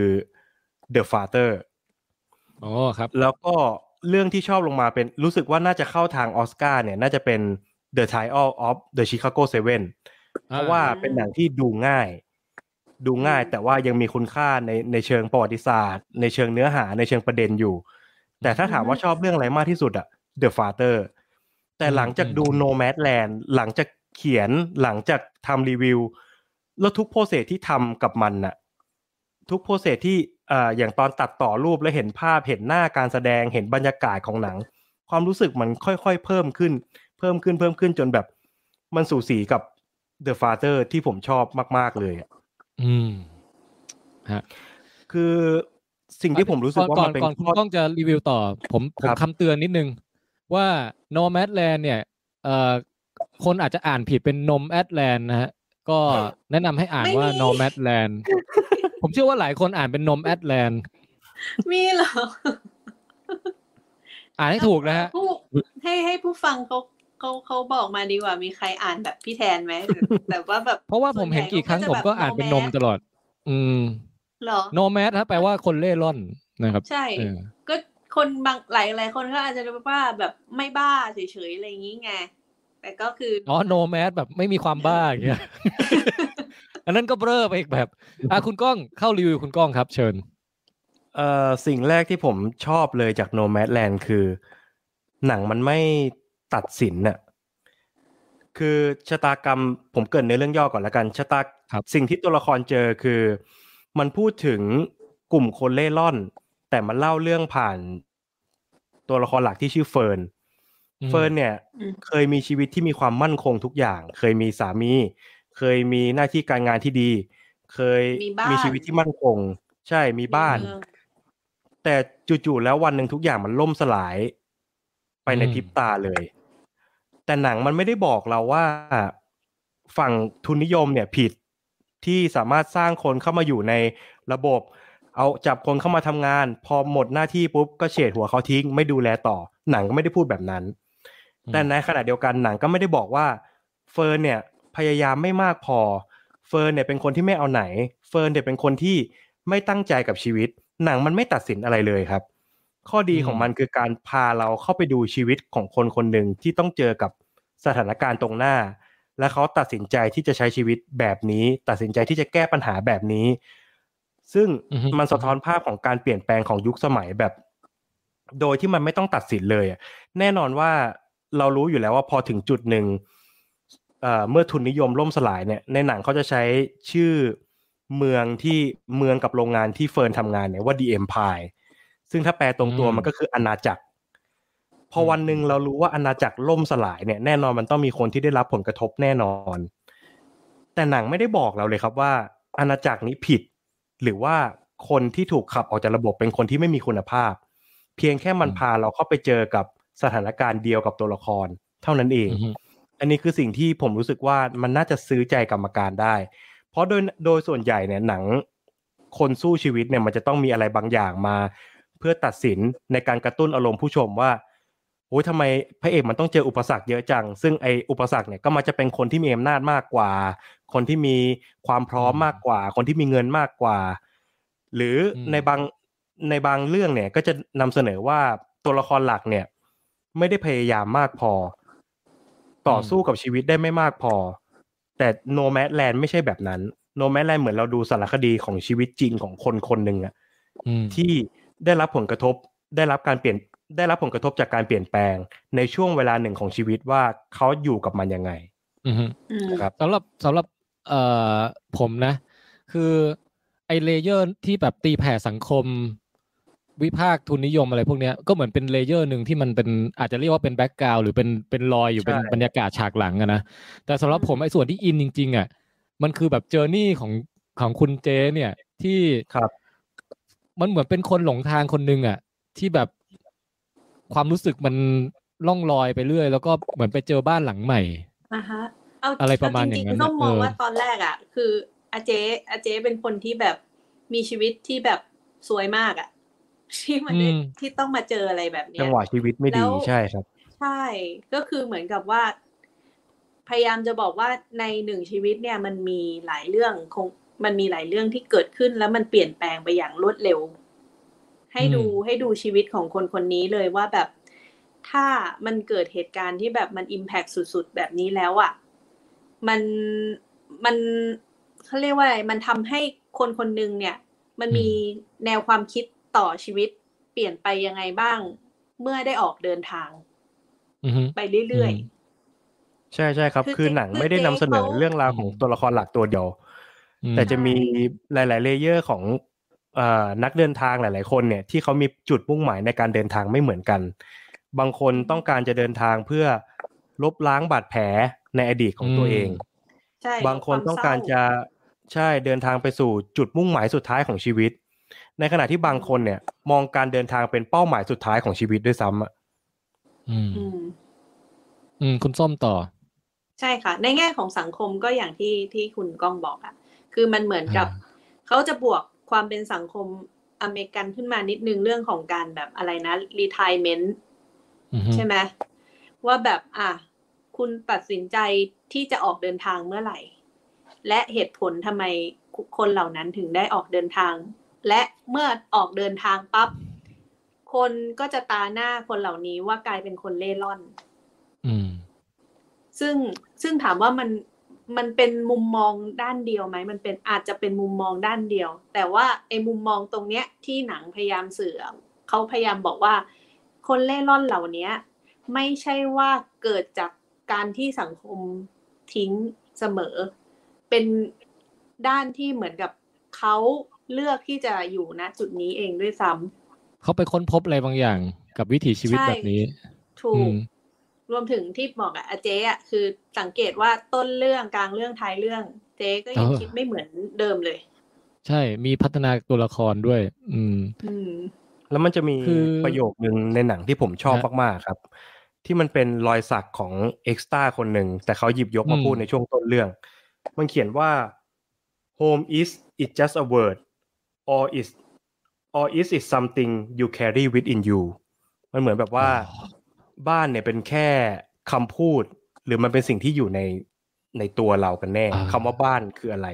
แบบคือคือประโยคภาษาอังกฤษเนี่ย บางทีเขาเรียกคนไร้บ้านว่าพวกโฮมเลสแต่ว่าครับเจ๊ในเรื่องเนี่ยบอกว่าฉันแค่เอ่อ houseless ใช่ฉันแค่ใช่ houseless คำนี้คมแต่ไม่ได้คม homeless มากครับเพราะว่าบ้านของฉันน่ะอยู่ในใจโอ้ใช่ และในแล้วก็ community ที่เขาไปเจออะไรประมาณเนี้ย อืมครับ แล้วก็ซึ่งขอเอาจริงเสๆผมว่ามันอีกดงมันมันเออเออเดี๋ยวแป๊บนึงเดี๋ยวลืมประโยคนี้ คือแค่จะบอกว่าครับการที่ไม่มีบ้านของของคนในเรื่องเนี้ย บางทีบ้านของเขาก็คือออกมาแล้วมันเห็นแบบพระอาทิตย์ตกภูเขาอันยิ่งใหญ่ทะเลอันกว้างไกลอะนั่นน่ะคือบ้านของเขา แล้วนึกจะแบบอืมเดินทางไปไหนอะไรเงี้ยก็ได้ บางทีมันดูอิสระเสรีมาก ๆเหมือนกันนะเออ ใช่ ก็เลยเหมือนกับแบบเป็นเสน่ห์ที่เหมือนเหมือนต่อให้ไม่มีความมั่นคงในชีวิตตามตามนิยามปกติอะแต่ก็ยังไปค้นพบความหมายอะไรบางอย่าง ความครับความกว้างใหญ่อะไรบางอย่าง ความแบบใช่ผูกพันมิตรภาพระหว่างบุคคลระหว่างผู้คนระหว่างทางแต่ที่เดินทางอะเออ แต่มันเป็นความผูกพันที่ไม่ผูกพันด้วยแน่เกสเนอร์ว่าอีกอ๋อเออเอออะคุณก้องจะเสริมอะไรฮะตะกี้ส่วนที่จะเสริมก็ ใกล้เคียงกับสิ่งที่พี่แทนยกมาครับว่า อืมผมจะเสริมเรื่องงานด้านภาพของหนังเรื่องเนี้ยอื้อหือคือผมชอบงานด้านภาพเรื่องนี้มาก ๆ เพราะว่าในเลเยอร์หนึ่งอะ เราจะเห็นความสวยงามของวิวทิวทัศน์ เทือกเขา ท้องฟ้า แสงแดดอ่อนๆอะไรอย่างเงี้ยครับ แต่พอเรามองลงไปลึกในเชิงความหมายของภาพอะ มันจะมีบางฉากส่วนใหญ่ด้วยซ้ำที่เขาจะเลือกถ่ายวิวทิวทัศน์กว้างๆ แล้วก็จะเอา Fern น่ะไปเป็นตัวประกอบเล็กๆ ของ frame frame นั้นอะใช่เหมือนแล้วก็ว่าซูมเขาต้องการจะบอกว่าซูมเข้าใช่ไปเขาแค่ต้องการจะบอกว่าเราตัวเรามันมันเล็กมากเมื่อเทียบกับเมื่อเทียบกับอะไรบางอย่าง เช่นอือหือมันจะมีอยู่ frame หนึ่งมันจะมีอยู่ scene หนึ่งที่ Fern เนี่ย ไปยืนถ่ายรูปอยู่กับไดโนเสาร์อะอือหืออือหือก็คือมันก็จะเป็นการโอ้เปรียบเทียบใช่ใช่อะไรแบบเนี้ย ใช่ครับว่า โลกยุคเก่า แล้วก็เฟิร์นเนี่ยเป็นแค่ คนตัวเล็กๆ ในโลกยุคที่เปลี่ยนผ่านไปแล้ว แล้วก็ทำอะไรกับมันไม่ได้ มันก็ไม่ต่างจากคนที่สูญพันธุ์ไปแล้วอะ อะไรอย่างเงี้ยอืมบวกกับบางเฟรมมันจะมีเอ่อคุณป้าคนหนึ่งที่ที่เลือกจะมีคุณป้าหลายคนไม่ในต้องเรื่องเนี้ยใช่เอาเอาเป็นว่ามีคุณป้าป้าเยอะมากที่ใครที่ชอบดูหนังที่มีคุณป้าเยอะๆอะผมว่าดูเรื่องเนี้ยเออฟินและเอ่อเอาเป็นว่าและบงคุณป้าที่สับสโกนหัวก่อนเอ่อก่อนการเดินทาง อ๋อมันจะมีอยู่เฟรมหนึ่งครับ ที่ผมชอบมากคือผมของผมงอกงอกๆของเขาอะแล้วมันหล่นลงสู่พื้นดินอะมันมันมันมันมันบอกถึงแบบวัฏจักรชีวิต ว่าสุดท้ายแล้วมันก็ล่วงหล่นลงมา ไม่ต่างจากผมของคุณป้าคนนี้เลยอะอะไรแบบเนี้ยแล้วแล้วในยยะแบบนี้มันแฝงอยู่ในหนังเยอะมากฮะๆแสงก็สวย movement กล้องก็สวยมากๆ คือคือแบบ พอดูจบแล้วกลายเป็นว่าผมไม่แปลกใจเลยที่มันได้ best picture ของออสการ์ใช่ปีล่าสุด ผมว่าสไม่มแปลกควรใจเหมือนกันเลยใช่ครับ คือมันอือฮึนอกจากงานภาพงานบรรยากาศแล้วเนี่ยไอ้พวกบทสนทนาที่แบบนั่งคุยกันกับตัวละครอื่นๆ ไปเรื่อยๆอะมันมีอะไรแบบให้ซึมลึกได้เยอะมากเลยนะ ใช่ครับ เออ อย่างแล้วมันอย่งธรรมชาติคุณป้ามากที่ชอบชอบไปดูนก ไปพายเรือดูนกอะอันนั้นผมก็ซึ้งนะ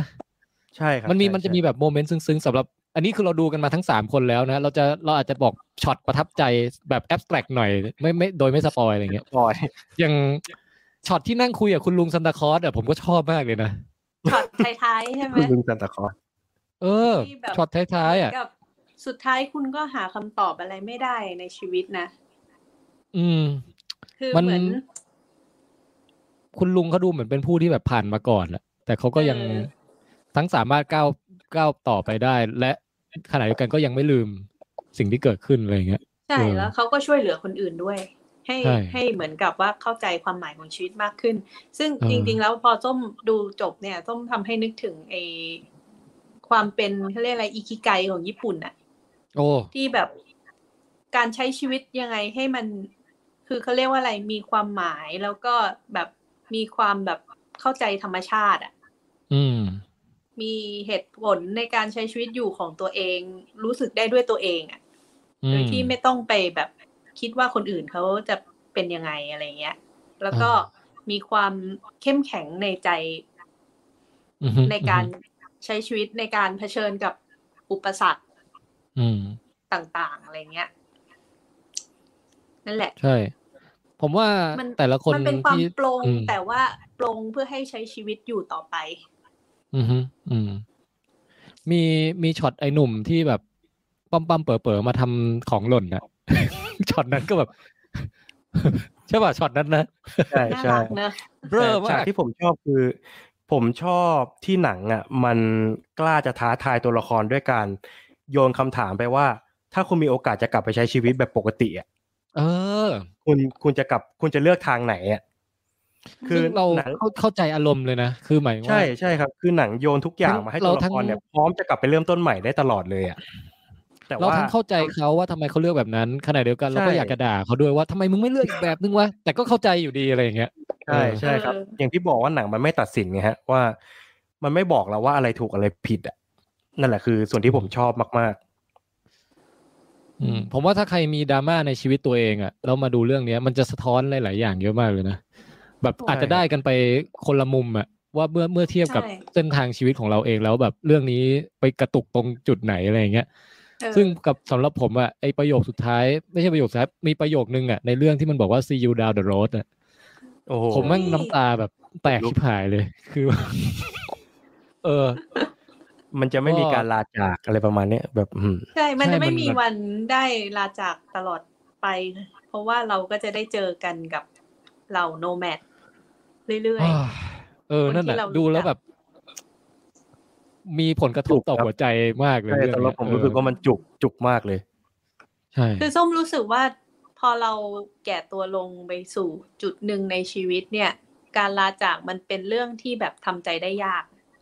อืมแล้วพอถึงจุดนั้นเนี่ย ถ้าเราคิดได้ประมาณเนี้ย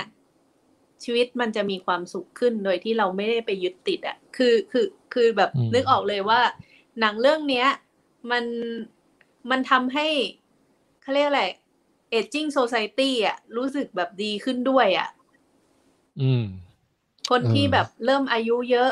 คนที่เริ่มสัมผัสกับความตาย สัมผัสกับความเออนั่นแหละผูกพันในชีวิตมาก ๆ อะไรอย่างเงี้ยอ่าก็ก็น่าจะแบบเพราะที่มันได้ออสการ์เพราะว่ามันดันไปสัมผัสจุดจุดๆนี้ในในหลาย ๆ ที่อ่าฮะระดับ international อะอ่าเออ ซึ่งก็แนะนำให้ดูอย่างยิ่งนะฮะถ้าใครมีโอกาสดูเรื่องเนี้ยเออ แล้วตอนนี้หาดูง่ายแล้วด้วย ใช่ครับ คุณก้องดูทางไหนฮะ Disney Plus ครับ อ่า ถ้าใครเป็นสมาเอ้ยเขาเรียกอะไรนะ เป็นสมาชิกเหรอ AIS อะ เป็นเป็นลูกค้า ใช่ใช่ลูกค้า ราย AS แค่สามสิบห้ารายบาทเดือนอยู่ครับก็เพิ่มไปอีกสามสิบห้าบาท ก็จะได้ดู Disney Plus นะฮะ เอ่อ รวมลงปีหนึ่งเท่าไหร่นะเจ็ดร้อย กว่ากว่าๆอะไรประมาณเนี้ยมั้งเจ็ดเก้าเก้าอืมครับเจ็ดเก้าเก้าซึ่งเท่าเทียบเท่ากับ Netflix สองเดือนนะฮะทำไมเขาคิดถูกจังอะหรือว่าเขารวยอยู่แล้วจอไงครับ มันได้แค่สองจอไงครับเขาก็เราก็จะพยายามปรับเงื่อนไขใช่ครับนะอย่าง Netflix ผมเนี่ยเอ่อสมัครคนเดียวดูได้ห้าคนเอ้ยหรือสี่คนอะไรประมาณนั้นแหละก็สี่คุ้มใช่ครับนะฮะเออ อ่าคุณโอเค งั้น Nomadland ใครมีอะไรจะเสริมอีกไหมฮะ หมดแล้วครับ โอเคอ่างั้นก็เรื่องต่อไปอ่าไปเรื่องอะไรดี คุณส้มนึกอะไรออกไหมของส้มส้มดูไอเนี่ยซีรีส์เอ่อสวีททูดอะไม่รู้อ๋อดูจนมีใครจบแล้วได้ใช่ปะหรือเปล่าใช่พี่อะจะดูไปผมดูครับดูไปสองตอนแล้วไม่อินก็เลยหยุดดูไปผมจบเรียบร้อยคุณแล้วก้องครับดูจบไหมฮะ จบครับ เดี๋ยวผมเสริมก็ได้ครับ ได้ครับได้ค่ะ คือส้มว่าเอเอตอนแรกที่แบบอยากดูอะ ส้มอยากดูพอน้องกวางเลยอะอ๋อน้องกวางน่ารักมาก น้องเขาน่ารักแล้วก็แบบเป็นตัวยืนจนจบสำหรับส้มเลยอะคือไอซีรีส์เรื่องเนี้ย คือมันเหมือนกับคุณ Robert Downey Jr.นั่งเป็นนั่งแท่นเป็นเหมือนกับโปรดิวเซอร์ด้วยอะ ก็เลยอยากอืมรู้ว่าแบบเออ ถ้าเกิดเขามาทำซีรีส์นี่มันจะเป็นยังไง ก็คืออไอซีรีส์เรื่องเนี้ยก็ถูกดัดแปลงมาจากสักอย่างของดีซีอะใช่ไหมเป็นหนังสือใช่หรืคอรับอะไรเป็นการ์ตูนของสัดีย่าซีครับ ใช่ใช่ค่ะ ก็เอ่อมันจะพูดถึงเรื่องหลังอโพคาลิปอีกแล้วอืมว่าแบบถ้าแบบก็คือมีอยู่วันหนึ่งอะเด็กที่เกิดมาขึ้นมาบนโลกเนี้ย เกิด กลายเป็นเอไฮบริดหมดเลยก็คือเป็นเหมือนกับลูกครึ่งที่มันผสมกับสัตว์ แต่ว่าอืมเด็กที่เป็นไฮบริดเนี้ยก็จะไม่ไม่ติดโรคที่ทำให้คนทั่วโลกตายในตอนนั้นน่ะทำให้เหมือนกับว่าอ่าเด็กที่เป็นไฮบริดเนี่ยก็จะถูกเหมือนกับพวกมนุษย์ทั่วไปแบบรังเกียจหรือมองว่าเป็นแบบต้นเหตุที่ทำให้เกิดอืมอโพคาลิปส์นี้พูดเกิง่ายดคือขึ้น X-Men น่ะพูดง่าย เออ อารมณ์เดียวกันอารมณ์เดียวกัน อืม อืม ซึ่งซึ่งน้องน้องน้องกวางเนี่ยก็คือถูกเลี้ยงมาแบบโดยที่แบบว่าอาจดูแลมาอย่างดีแล้ววันหนึ่งก็คือเหมือนกับว่าอาจทางพ่อเขาก็ได้แบบว่า อะเสียชีวิตลงนั่นแหละ แล้วก็เลยต้องออกเดินทางเพื่อตามหาแม่ อืม เนื้อเรื่องมันก็อารมณ์ เส้นเรื่องหลักมันก็ประมาณเนี้ย โดยที่แบบอะมีคุณพี่อ้วนที่อยู่ด้านหลังเนี่ยเป็นเหมือนกับว่าอะตอนแรกอาจจะเป็นคนที่แบบอยู่ในฝ่ายที่แบบล่าเอไฮบริดเนี่ย แต่ว่าแบบสุดท้ายก็มีความผูกพันแล้วก็แบบเดินทางไปเรื่อยๆอันนี้ระหว่างเดินทางก็จะมีเนื้อเรื่องนอกจากเส้นเรื่องของเด็กคนนี้แล้วก็จะมีเหมือนกับคุณมีผู้หญิงคนหนึ่งที่ก็ไปรับเลี้ยงไฮบริดที่เป็นน้องหมู อีกคนนึงแล้วก็มีอ่าเหมือนกับคุณหมอ ที่ที่พยายามที่จะเหมือนกับรักษาภรรยาที่ที่เป็นโรคอ่านี้อยู่อืมอืมโดยที่แบบว่าก็ไปค้นพบว่าแบบ อ่า วิธีการที่จะทำให้มนุษย์อ่าเรียกว่าเซรั่มดีกว่าพวกแบบวัคซีนอะไรเงี้ยอืมแก้ได้อืมเนี่ยต้องใช้ไฮบริดเนี่ยแหละ คือต้องฆ่าไฮบริดเพื่อเอามาทำอ๋อเซรั่มเพื่อเพื่อที่จะเหมือนกับว่าฉีดไปเรื่อยๆ อะไรประมาณนี้ คือเนื้อเรื่องอารมณ์ประมาณนี้เลย คือฟิลของสวิตทูธเนี่ย ในการดูซีรีส์เรื่องเนี้ย มันมีความรู้สึกผสมกันอยู่อะระหว่างความรู้สึกว่าแบบเฮ้ยแม่งแฟนตาซีน่ารักนู่นนี่นั่น สักพักอืมเกิดเหตุการณ์ dark สลับกันโอ้แบบที่มันจะมีความ contrast ว่าแบบคุณคุณ feel good ไม่สุดอืมแบบพอจะแฮปปี้ก็มีเหตุการณ์ที่ทำให้แบบรู้สึกว่าแบบมัน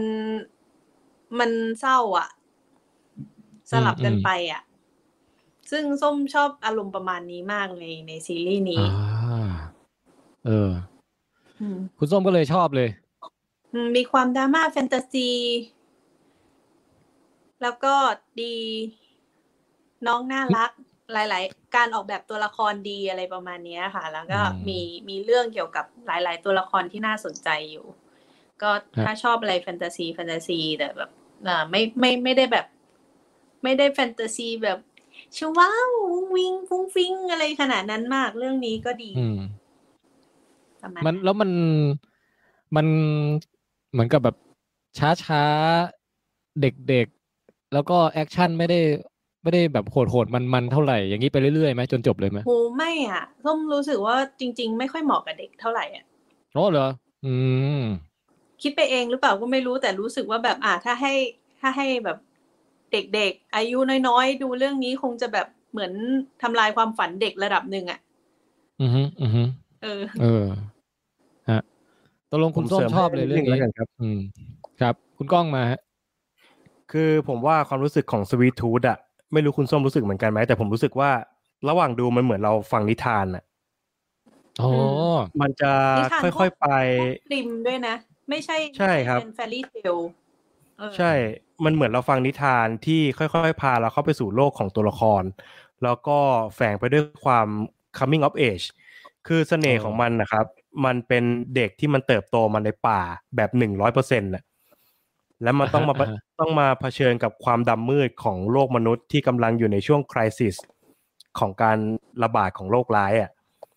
อ๋อแล้วความใสของไอเด็กคนเนี้ย มันเป็นภาพแทนของผู้ชมที่มองเข้าไปว่า ถ้าเราไปอยู่ตรงนั้นน่ะ แล้วเราคิดแบบเด็กคือเรารู้ทุกอย่างว่า สิ่งที่กำลังจะเกิดขึ้นมันจะต้องเป็นเรื่องร้ายแน่ๆแต่ไอเด็กคนนี้มันไม่รู้อะ มันใสสะอาดอ๋อตรงที่มันไม่รู้อะไรแบบนี้เลยอะไรอย่างเงี้ยครับ แล้วก็ตรงเนี้ยมันน่าจะเป็นเสน่ห์สำคัญที่ทำให้ ผมเชื่อว่าคนดูทุกคนถ้าดูแล้วจะต้องหลงรักไอตัวไอกัสน้องกวางตัวละครหลักแน่นอนใช่ อืมครับเออวันหลังพี่ไปหาเขากวางมาใส่มั่งจะน่ารักปะ นี่ต้องขยับให้ได้เหมือนน้องกัสด้วยอะหูเขาจะขยับได้เออเหรอเออเออใช่ อืม เวลาโอแสเคดงอารมณ์เนี้ย แบบตกใจก็จะแบบหูตั้งปุ๊บขึ้นมาเออน่ารักดี คุณคุณก้องตกลงคุณก้องก็ชอบใช่ไหมเรื่องนี้ ผมอยู่ฝั่งชอบครับ คือผมโอเคไม่ค่อยตอนที่เริ่มดูผมไม่ได้ set up ว่ามันมาจาก DC ไง คืออือฮึพอพอทุกอย่างเป็น พอมันพูดว่ามาจาก DC อะหลาย ๆ คนจะไปนึกถึงว่ามันจะต้องเหมือน Superman Batman แต่ว่าจริง ๆ มันไม่ได้เป็นแบบนั้น มันมาเหมือนนิทานเรื่องหนึ่งที่ผมไปหาต้นฉบับมาจริง ๆ อะ มันดาร์กมากเลยนะครับ คือทั้งสไตล์ภาพทุกอย่าง แต่เรื่องเนี้ยเขาเลือกใช้วิธีที่จะทำให้ทุกอย่างออกมาสดใส เพื่อให้มันคอนทราสต์กับเรื่องราว สังเกตได้ว่ามูทโทน การออกแบบแสงนะครับ การแบบออกแบบตัวละครทุกอย่างจะออกมาดูสดใสมากใช่เพื่อมันเพราะสว่าเนื้ว่าองหาสว่างอืมๆ ใช่เพราะเนื้อหาจริง ๆ ของมันคือมืดหม่นมากอืมอืมครับ เออเออน่าสนใจเหมือนกันเลยถ้ามีเวลาเดี๋ยวกลับไปต่อ อืม ต้องต้องข้ามนะฮะตอนต้องข้ามตอนที่พี่แทนเบื่อๆไปให้ได้ครับสองสามตอนแรกใช่ค่ะพอมันเริ่มแล้วหลังเจอจากคอนฟ lict จะดูยาวเลย ใช่ พอตัวละครเริ่มเจอคอนฟ lict เริ่มเจอแบบ เริ่มเจอกลุ่มตัวละครใหม่ๆ เริ่มเจออืมพรรคพวกใหม่ ๆ จะเริ่มแบบอ๋อมันมันจะเริ่มเห็น set setting ของโลกในหนังมันมากขึ้นนะครับ ประมาณนั้นอะโอเคโอเคได้นั่นก็คือเรื่องเรื่องอะไรนะคุณส้ม Sweet Tooth ครับ Sweet Tooth อ่าทาง Netflix นะฮะเอ่อมี comment จากคุณโมมอนหนึ่งแปดแปดนะครับ บอกว่าคุณก้องรีวิวดีจังค่ะตอนแรกไม่สนใจหนังเรื่องนี้เลย พอฟังแล้วอยากตามไปดูเลยค่ะหมายถึง Nomadland นะฮะ Nomad เออ Nomad Nomadland นะฮะ ตามมาจากเพจฟิล์มเมนต์ค่ะ แล้วก็หัวใจขอบคุหัวใจครับหัวใจ โห นี่คุณก้องได้แฟนคลับสาวๆแล้วนะฮะ อืม ก็ เดี๋ยวนะ เออวันนี้เปิดเผยใบหน้าครั้งแรกใช่ไหมครับ ใช่ครับ ถ้าหลังจากนี้มีแบบสาวๆมาตามติดเต็มนี่จะหนักใจไหมเดิ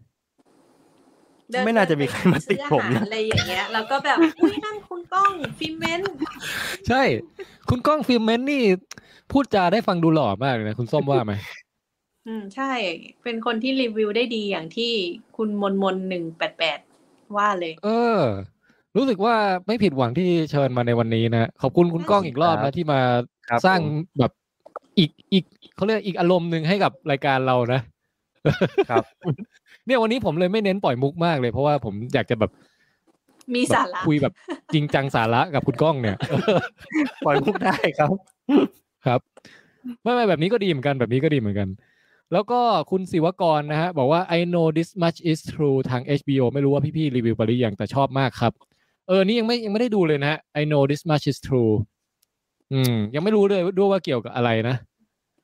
ก็เดี๋ยวเข้าคิวไว้ เข้าคิวไว้นะครับ โอเค อ่างั้นก็มารีวิวเรื่องต่อไป คุณส้มยังเหลืออะไรอีกไหมส้มต่อเหรอ เออเออผมลืมเดี๋ยวนะจริงๆต้องเป็นคิวคุณก้องเนี่ย คุณก้องเรื่องต่อไปมาฮะ เออ เอ่อเป็นหนัง action บ้างแล้วกันครับ ได้ครับ Payback มาครับ อันนี้ไม่มีใครดูเอ่อ กับคุณก้องแน่นอนแหละ มันเป็นหนังเก่านะครับเพราะมันเป็นย้อนต้องบอกเก่า นี้ก่อนครับว่า Payback เนี่ย มันเป็นหนังที่ผมดูมาไม่ต่ำกว่าสิบรอบแล้วโอ้โห แต่มันแต่ผมไม่เคยรู้เลยว่ามันมี version Director Cut ซึ่งเขาใช้ชื่อว่า Payback Straight Up ครับเอ่อ Payback เนี่ย เนื้อเรื่องหลักของมันมันจะพูดถึงผู้ชายคนหนึ่งชื่อว่าพอตเตอร์ เป็นพี่เมลกิ๊บสันนะครับอืมพอตเตอร์เนี่ยมันเป็นหนึ่งในอาชญากรครับ แล้วก็มีแก๊งปล้นอยู่ด้วยกันสามคนก็คือมีพอตเตอร์ มีเมียเขาแล้วก็มีเพื่อนร่วมปล้นอีกหนึ่งคน ครับ ซึ่ง อ่าเดี๋ยวส้มรูปโปสเตอร์ขึ้นมาแล้วนะย้อนยุคมากเมลกิ๊บสันยังหนุ่มอยู่นะครับ ซึ่งอันนี้วันนี้เป็นต้องขอขอบคุณน้องกายในการเอ่อคอยจัดหารูปมาให้ตรงกับที่พวกเรากำลังพูดด้วยนะฮะน้องกายคือผู้ที่อยู่เบื้องหลัง หรือว่าฉายากายนมเยาว์นะครับ ก็ขอบคุณน้องกายมากนะฮะอะคุณก้องเชิญต่อ อันนี้เป็นทีเวียให้นิดหนึ่งนะครับว่า ภาพจากโปสเตอร์ใบเนี้ย เป็นภาพที่มาจาก version Director Cut แล้วในหนังโปสเตอร์นี้เป็นโปสเตอร์ของเวอร์ชันที่ฉายโรง แต่ไอฉากที่อยู่ในรูปเนี้ยไม่มีอยู่ในเวอร์ชันที่ฉายโรงอ้าวอ๋อเขาเอามาทำโปสเตอร์เฉยๆอ่าครับอืมอืมเดี๋ยวกลับมาที่ในเรื่องต่อนะครับก็คือได้ครับ พอไอ้แก๊งปล้นสามคนเนี้ย มันไปปล้นรถขนเงินครับ แล้วก็ตัดสินใจเอาเงินเนี่ยมาแบ่งกัน ซึ่งเงินที่มันอืมปล้นเนี่ย มันก็เป็นเงินของแก๊งยากุซ่า ไม่ใช่ยากุซ่าสิมันเป็นคนจีน เป็นแก๊งแก๊งอาชญากรของจีนเหมือนกัน คือโจรปล้นโจรครับอืมอืมแล้วก็ พอหลังจากปล้นเสร็จก็เกิดการหักหลังกันครับ สุดท้ายแล้ว Porter เนี่ย โดนเมียกับเพื่อนหักหลัง แล้วก็เชิดเงินของเขาไป เรื่องราวก็คือมันเปิดมาหลังจากที่ Porter เนี่ยฟื้นจากอาการโคม่าแล้วก็ออกตามล่าเงินของเขาอ๋อซึ่งเสน่ห์ของมันเนี่ย คือพอร์เตอร์มันเป็นคนที่ตรงแบบตรงมากๆอะครับ เงินอืมก้อนที่ปล้นได้เนี่ยทั้งหมดแสนสามแสนสี่ หารอือฮึสองแล้วจะต้องเหลือคนละเจ็ดหมื่นแต่เงินเนี้ยอืมเงินเงินแสนสี่เนี่ย มันถูกเอาไปเข้าระบบของพวกยากุซ่าหมดแล้ว มันจะเป็นเหมือนระบบอาชญากรของจอห์นวิกเลยครับ มันจะมีโรงแรมที่เป็นโรงแรมของพวกนักฆ่า เหมือนกับ John Wick เลยแต่มันไม่ได้ชื่อ The Continental นะครับมันมันผมฮะผมจำชื่อมันไม่ได้แล้วเออก็คือมันจะมี set up โลกของอาชญากรของมันอยู่ในหนังอือฮึแล้วก็พอทุกครั้งที่ไอ้ Porter เนี่ยมันไปทวงเงินใครอะ ทุกอาชญาไอ้หัวหน้าพวกบอสใหญ่แต่ละคนที่มันโค่นไปทีละคนทีละคนนะครับ มันก็จะพูดว่า นี่มึงทำเรื่องแบบนี้เพื่อเงินแค่แสนสี่เหรอ Porter บอกเปล่าแค่เจ็ดหมื่นคือคือเป็นทุกครั้งที่คนตรงมาก ใช่มันตรงมากครับ แล้วก็เสน่ห์ของมันคือมันเป็นพอมันเป็นคนตรงแล้วเนี่ย มันจะไม่เอาอะไรเลยนอกจากเป้าหมายที่มันโฟกัสไว้อะอืมพออะไรที่ออกนอกอะไรที่ที่จะทำให้มันออกลู่นอกลู่นอกทางปุ๊บ มันจะทิ้งเลย แล้วมันก็จะตรงไปหาเป้าหมายอย่างเดียว ซึ่งมันเป็น character ที่มันเท่อะมันเป็นพระเอกที่เอเท่ออะเออฮะประมาณนั้น แต่พอผมมารู้ว่ามันมี director's cut เนี่ย ผมก็ลองโหลด director's cut มาดูฮะแล้วก็พบว่าช่วงตั้งแต่ช่วงที่สามเศษสามส่วนสี่ของหนังลงไปเนี่ย มันเป็นหนังคนละเรื่องเลยครับ ฮะ ขนาดนั้นเลยเหรอ คนละเรื่องเลยครับ คือ อย่างที่ผมเกริ่นไว้ว่าในเวอร์ชันที่ฉายโรงอะ มันจะมี setting ของโลกเจ้าพ่อเหมือนกับ John Wick อืมมีโรงแรม มีหัวหน้าใหญ่ มีหัวหน้ามาเฟียรองลงมาเป็นแบ่งเป็นขั้นตอนแบ่งปกครองโรงแรมนี้กันกี่คนนู่นนี่นั่นอะไรเงี้ย ซึ่งเวอร์ชันที่ฉายโรงอะมัน mass มาก ด้วยการที่อืมพระเอกตามล่าล้างแค้น แล้วก็ไปโค่นองค์กรใหญ่เหมือนเหมือน John Wick เลยโมเดลเดียวกันแต่มันไม่ได้ action เบอร์นั้นนะฮะ เพราะว่าพระเอกมันเป็นคนแบบดิบๆอะพูดน้อยต่อยหนัก อะไรอย่างเงี้ยอืมอืมแต่พอเป็นเวอร์ชัน director's cut อะครับ ผมรู้เลยว่าทำไมผู้กำกับถึงไม่ชอบหนังของตัวเอง เพราะว่าอืมหนังเวอร์ชัน director's cut เนี่ยมันออกมาเป็นหนัง film noir ฟอร์มเล็กเรื่องหนึ่งเลยอะจากที่หนังไปโค่นเจ้าพ่ออะโค่นยากุซ่าโค่นโค่นมาเฟีย แต่พอหนังที่เป็นเวอร์ชันที่ผู้กำกับต้องการจริง ๆอะเขาแค่เป็นคนที่คนธรรมดาที่ไปทวงเงิน แล้วก็ยิงกับ ฝ่ายร้ายฝ่ายตัวร้ายอยู่แค่คนสองคนเท่านั้นเอง ว่าไม่ได้ทำไมมีมันต่างไม่ได้กันมีได้ขนาดเดียวนั้นใหญ่อะแบบ ใช่ครับ ผมก็งงปกมันไม่ได้ปลุกป่าฝ่าดงเข้าไปตะลุยฆ่าคนเหมือนเหมือนเวอร์ชั่นที่ฉายโรงอะแต่อว่าย่างนี้ก็คือเสตรงห์ขตรงข้ามกับแบบสไนเดอร์คัตอย่างนี้เลยสไนเดอร์คัตใช่นี่ครับขยายสไลอันเดอร์คันี้ย่อขึ้นใช่อันนี้เออคือย่อใช่ครับ เออ แล้วก็ประหลาดดีว่ะแล้วก็เออเหมือน แต่ผมจะอธิบายว่า หนังเนี่ยมันต้องการความเป็น film noir หมายถึงเวอร์ชัน director's cut นะครับเขาต้องการความเป็น film noir อยู่ในหนัง film noir หมายถึงว่าเขาอยากให้ทุกตัวละครในหนังอะเป็นแบบมันนัวเนียกันเหรอคนละนัวครับ ได้มุกหนึ่งแล้วคุณส้มเขาอยากให้ตัวละครในหนังเนี่มุยกหนึ่งไม่ไม่มีใครเป็นคนดีเลยอะอ๋อเหตุเหตุผลที่หนังเรื่องนี้ถูกตัดใหม่ เพราะว่าสตูดิโอเขียนเอาไว้ว่า พระเอกมันเลวเกินกว่าจะเป็นพระเอกที่จะทำให้คนเอาใจช่วยได้อะ อืมอืมจนต้องตัดใหม่ให้มันออกมาเป็นเวอร์ชันที่ mass กว่า แต่พอเป็นเวอร์ชันเนี้ย พอพระเอกยกตัวอย่างฉากง่าย ๆ ว่าพระเอกจับได้ว่าเมียตัวเองหักหลังอะมันฟาดยับเลยนะเออทั้งที่เออทั้งที่เออเวอร์ชันที่ผมเคยดูมาก่อนหน้านี้เวอร์ชันที่เป็นเวอร์ชันฉายโรงครับ ไม่มีฉากแบบนี้อยู่เลยอืมประมาณเนี้ย แล้วทุกตัวละครในหนังเวอร์ชันเวอร์ชัน straight up เนี่ย เป็นเวอร์ชันที่ทุกตัวละครทั้งหญิงร้ายชายเลวตำรวจชั่ว มาเฟียโหด ทุกอย่างแบบประดังประเดมาก แต่ว่าย่อสเกลให้ลงมาอยู่สเกลแบบแค่คนยิงกันแค่ไม่กี่คนได้อะอ๋อ อืมเจ๋งครับ เออ ถือเป็นแนะนำถือเป็นสองเวอร์ชั่นที่ contrast กันมากเลยนะ น่าสนใจดี ใช่ครับ มันเป็นมันเป็นเวอร์ชั่นที่จากหนังฟอร์มใหญ่กลายเป็นหนังฟอร์มเล็กไปเลยอะฮะคนละแนวกันเลยครับ ประมาณนั้น เออฮะก็เอ่ออันนี้หนังใครกำกับนะครับ เออ Brian เอ่อ Brian Helgeland ครับถ้าผมจำชื่อไม่ผิด ทำไมไม่ค่อยคุ้นเท่าไหร่ ช่วงหลังๆเขาไม่ได้มีผลงานเหรอฮะใช่ใช่ไม่ค่อยมีครับ ไม่ค่อยมี อืมแต่ว่าโอเคเออ เป็นหนังอย่างไม่น่าเชื่อ แล้วผมก็ไม่เคยรู้มาก่อนว่ามีว่ามันมี director's cut เนาะพอลองไปดูฮะก็รู้สึกว่า เข้าใจเลยว่าทำไมผู้กำกับเขาถึงไม่ชอบเวอร์ชันที่ฉายโรงเพราะมันคนละเรื่องเลย ครับ อืมอืมครับ ก็จะเป็นการทดลองที่น่าสนใจนะแบบตัดหนังใหม่แล้วแบบออกมาคนละคนละเรื่องเงี้ยใช่เออใช่น่าสนใจ เดี๋ยวมีโอกาสจะลองไปติดตามดูฮะเออครับผม คุณก้องต่อไอ้นี่เลยไหมไหนๆก็เป็นหนังแอคชั่นไนตี้แล้ว Face Off ใช่ไหมครับอืมได้ครับ Face Off ก็เป็นหนังอีกเรื่องที่ผมดูไม่ต่ำกว่าสิบรอบเหมือนกัน เพราะว่าผมโตมากับหนังยุคนั้น ต้องบอกงี้หนังคนเหล็กอ่า Eraser อ่ารุ่นรุ่นรุ่นเดียวกันเนี่ยแหละแรมโบ้เออใช่ประมาณนั้นก็เราก็จะโตมากับหนังยุคนั้น แล้วก็ พอมันมี Disney Plus เนี่ย Face Off อยู่ใน Disney Plus อ่าแล้วก็ฮะแต่ข้อเสียของมันคือไม่มีซับไทยนะครับ ถ้าถ้าใครยังไม่เคยดูก็ฟังพากย์ไทยเอาละกัน หรือไม่ก็ฟังอังกฤษเอานะครับอ๋อมันไม่ตอนนี้มันยังไม่ได้มีซับทุกเรื่องใช่ไหมฮะใช่ในครับ Disney Plus ใช่ครับวันที่ผมดูไม่มีซับไทยนะ ประมาณสองโอ้สามวันก่อนครับ ครับครับ อืมเอ่อ Face Off เนี่ยเผื่อใครไม่เคยดูนะครับ เนื้อเรื่องมันคือ มันจะมีตัวละครอยู่สองคนชื่อว่าชอนอาร์เชอร์ กับแคสเตอร์ทรอย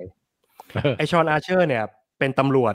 น้ำดีที่เถรตรงมาก แล้วก็ต้องการจะจับวายร้ายอย่างแคสเตอร์ทรอยให้ได้อ่าปรากฏว่า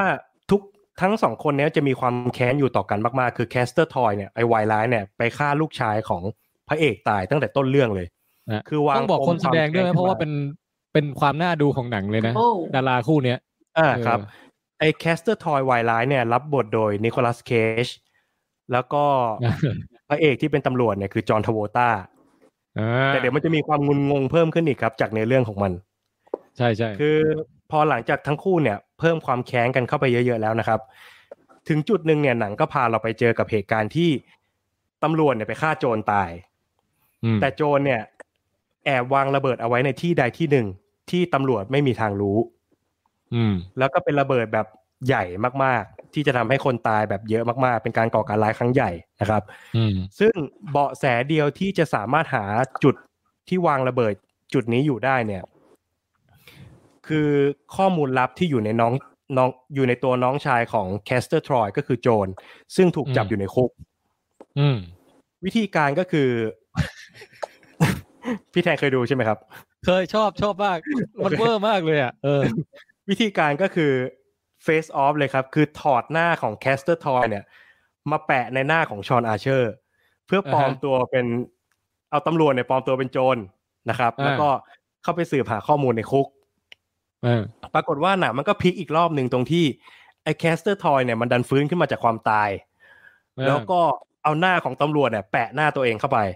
นั่นหมายความว่าสองตัวละครหลักเนี่ยเขาสลับร่างกัน สลับบทอืม ใช่สลับบทกันครับเอ่อความมันของมันเนี่ย จริง ๆ เรื่องนี้กำกับโดยจอห์นวูนะ ถ้าผมจำไม่ผิดเจ้าพ่อหนังใช่แอคชั่น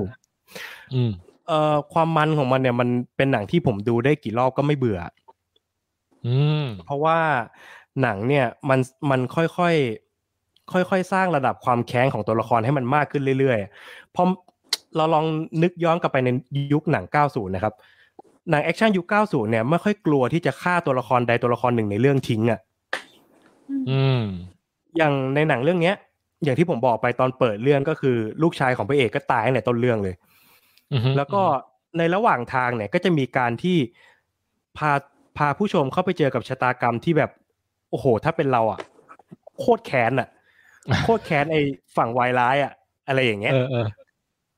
เออเอออืมเอาเป็นว่าผมไม่ spoil กันแล้วกันนะครับ แต่ว่าเหตุการณ์ที่มันดีไซน์ขึ้นมาเนี่ย มันค่อย ๆ ทวีความ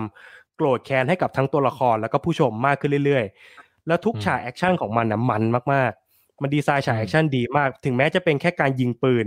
ไม่ได้มีแบบศิลปะการต่อสู้แบบกังฟูเหมือนกับจอห์นวิกในยุคปัจจุบันนะนะครับ แต่ว่า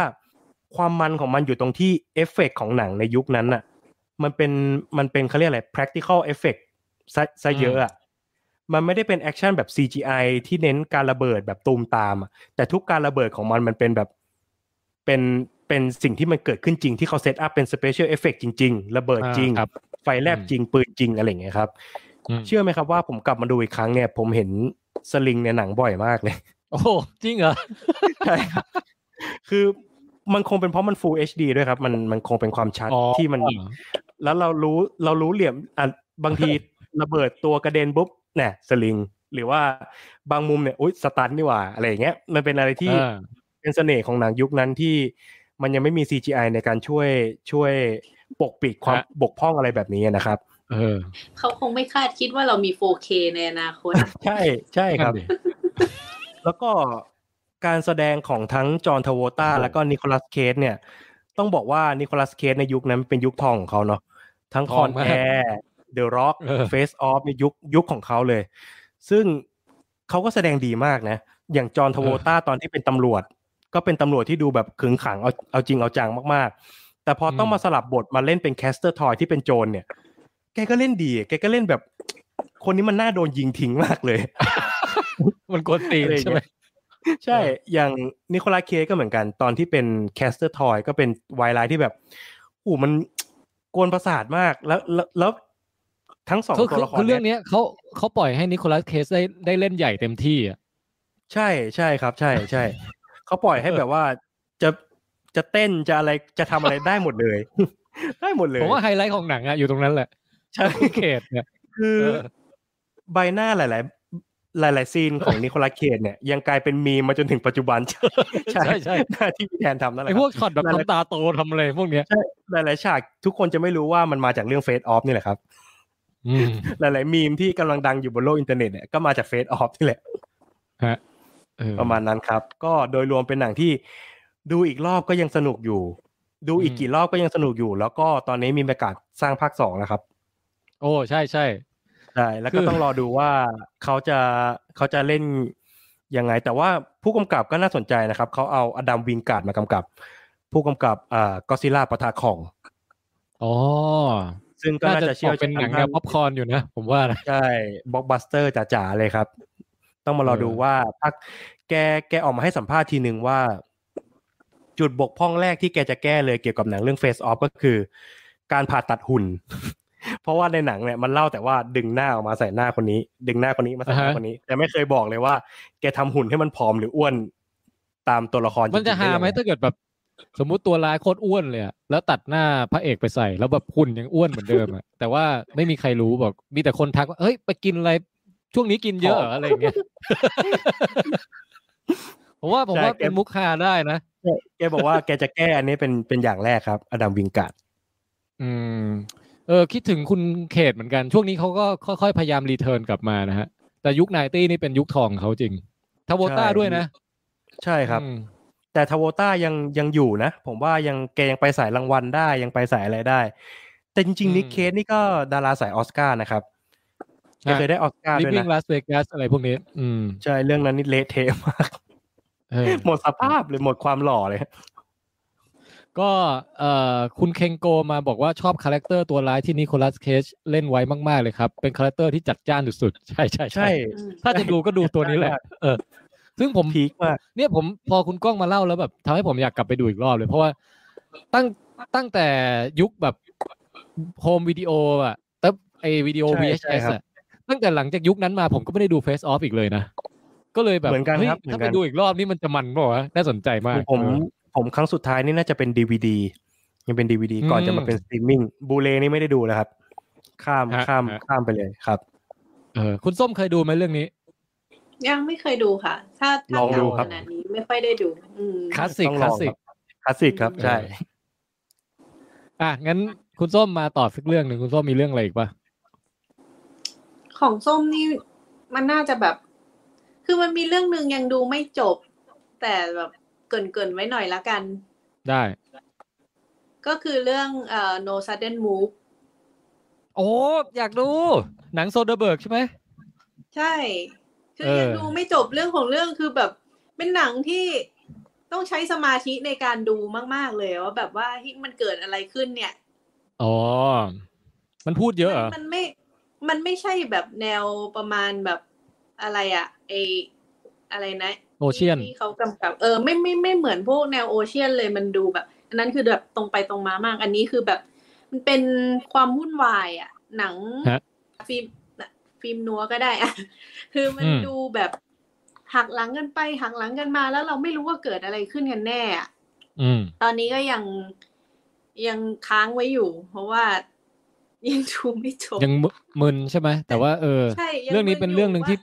เข้าคิวอยากดูไว้อยู่ No Sudden Move แค่เห็นหน้าของคุณเบนิซิโอเดลโตโร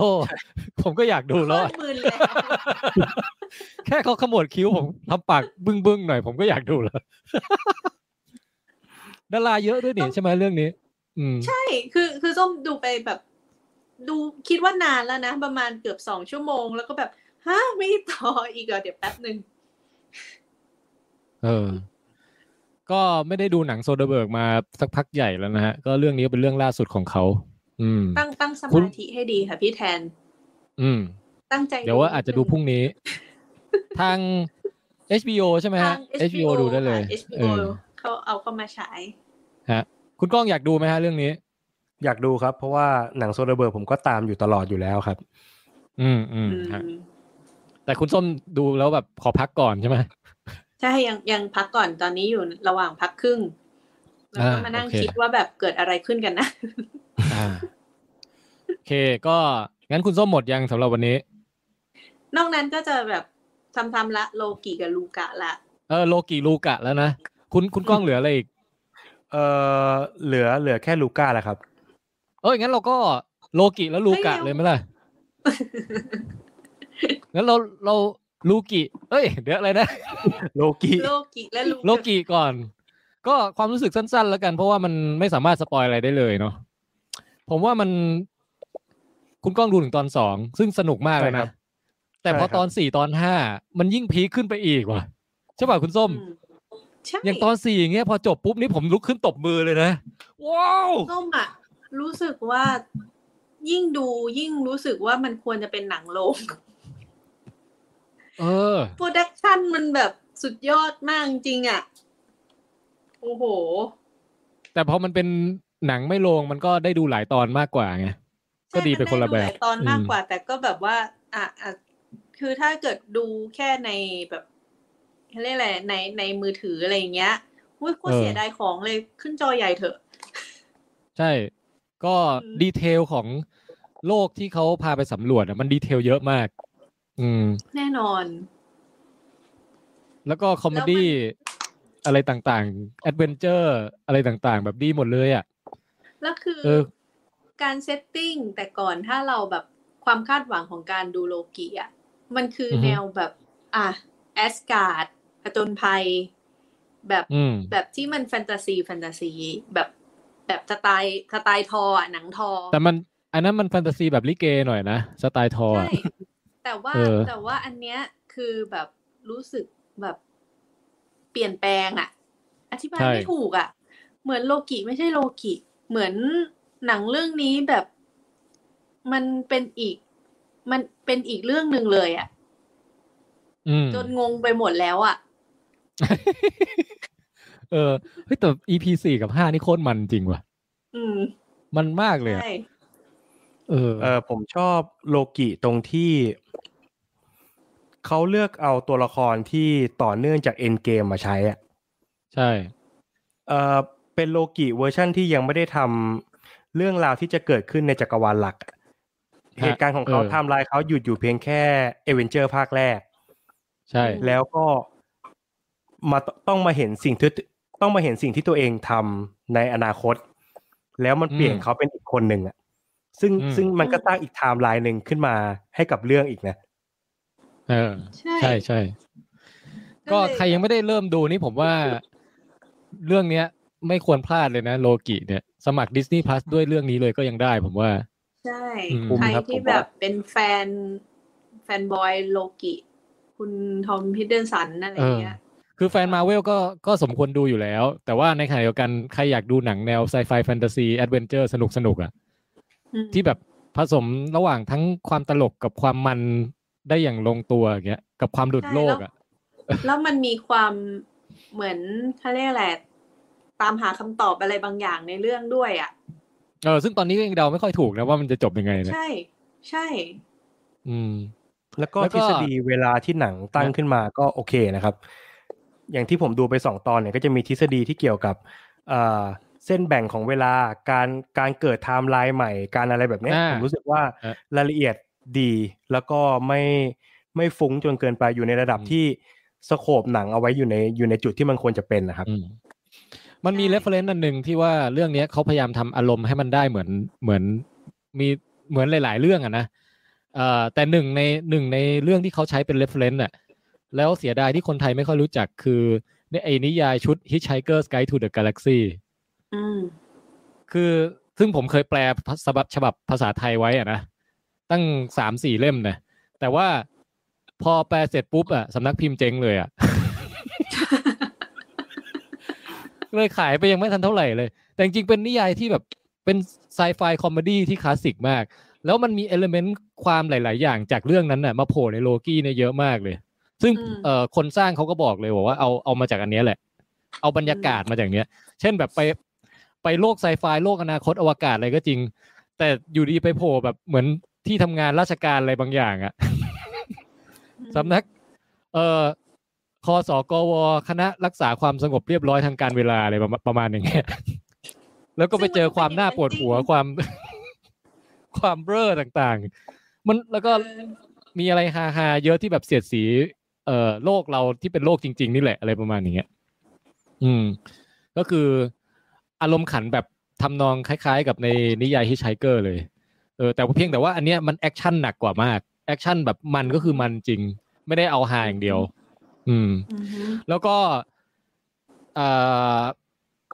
อันหนึงที่ผมชอบมากคือท่ายืนของโลกี้ฮะในทุกๆครั้งที่กล้องถ่ายมุมเสยในการยืนของเขาอะขาเขาจะขาวีมากอะคุณส้มนึกออกใช่ไหมยืนแบบ ยืนแบบกลางขาเป็นตัววีอย่างเงี้ย ผมต้องไปหัดยืนอย่างนั้นมั่งแล้วเนี่ย แล้วใส่ใส่เสื้อเชิ้ตแล้วแบบเข็มขัดสูงๆหน่อยอะอ่าฮะแล้วขาเรียวๆแล้วเป็นต้องมีตัววีอะทำทำกล้ามอกให้ได้แบบเขาเออเออเขามีฉากโชว์นมด้วยนะ คุณก้องเห็นเห็นนมโลกี้แล้วนี่ใช่ป่ะ อยู่ในอีพีแรกครับเห็นแล้วครับนะอะคุณก้องจะทำวิดีโอแบบวิเคราะห์พิเศษว่าโลกี้นมดำหรือนมแดงนะฮะ เป็นประเด็นของหนังใช่ไหมครับ ใช่ทำคลิปสักสิบนาทีอะผมว่าวิเคราะห์เรื่องเนี้ย น่าจะกำลังดี แล้วก็อีกอย่างหนึ่งที่ผมรู้สึกว่าเป็นมัแบนบแฟนลองเค้กเนี่ยแหละเอออีกอย่างคุณที่ก้องผมรู้ต่สึอกว่ามันน่าสนใจก็คือ มันพาโลกิไปอยู่ในเหตุการณ์สำคัญสำคัญของประวัติศาสตร์จริง ๆ อะ อืมเออใช่ใช่จะมีเกร็ดเล็กเกร็ดน้อยเยอะมาก ใช่ เป็นพวกอืมทีวีสั้นๆเนี่ยเยอะมาก แล้วผมรู้สึกว่าเออมันน่าสนใจ จากที่ดูมาสองตอนนะ แต่ไม่รู้ว่าครับตอนอื่นๆเขายังจะเล่นมุกนี้ต่อไปหรือเปล่า มีเรื่อยๆ มีเรื่อยๆ ตอนล่าสุดมีเรื่อยๆก็มีใช่ไหมเออครับใส่ Easter egg ใส่อะไรเข้ามาเต็มไปหมดอะซึ่งจริงๆ น่าทำพอดแคสต์แบบรีวิวรายตอนมากเลยนะแต่สายไปแล้วไม่ไม่ทันแล้วอ่าฮะเดี๋ยวมันจะจบแล้วเนี่ย อาจจะได้เป็นแต่ต้องลอง take extra มาแบบคุยกันแบบ spoil ซะทั้งหมดเอ่อรวบรวบยอดเลยสักตอนหนึ่งอะไรเงี้ย อืมอ่าฮะ แต่ต้องเดี๋ยชวรออบคุณที่แจ็คโลดูให้จบ มันมันกล้าเล่นดีนะ หมายถึงว่ามันเหมือนกับว่าใส่ใส่เรื่องมาโดยที่ไม่มีอะไรจะเสียเออบางตัวละครก็มาแล้วก็ไป บางตัวละครก็สำคัญแบบอารมณ์แบบว่า ไม่รู้อะรู้สึกว่ามันมันไม่ได้แบบ ไม่สำคัญขนาดนั้นนึกออกปะแบบหลายอืมๆตัวละครที่โผล่มา มันก็มี role ของมัน แล้วคือใครที่เป็นสาวกสมุลมาเวลดีอะ ตอนเนี้ยจักรวาลเปิดกว้างมากเลยเนี่ย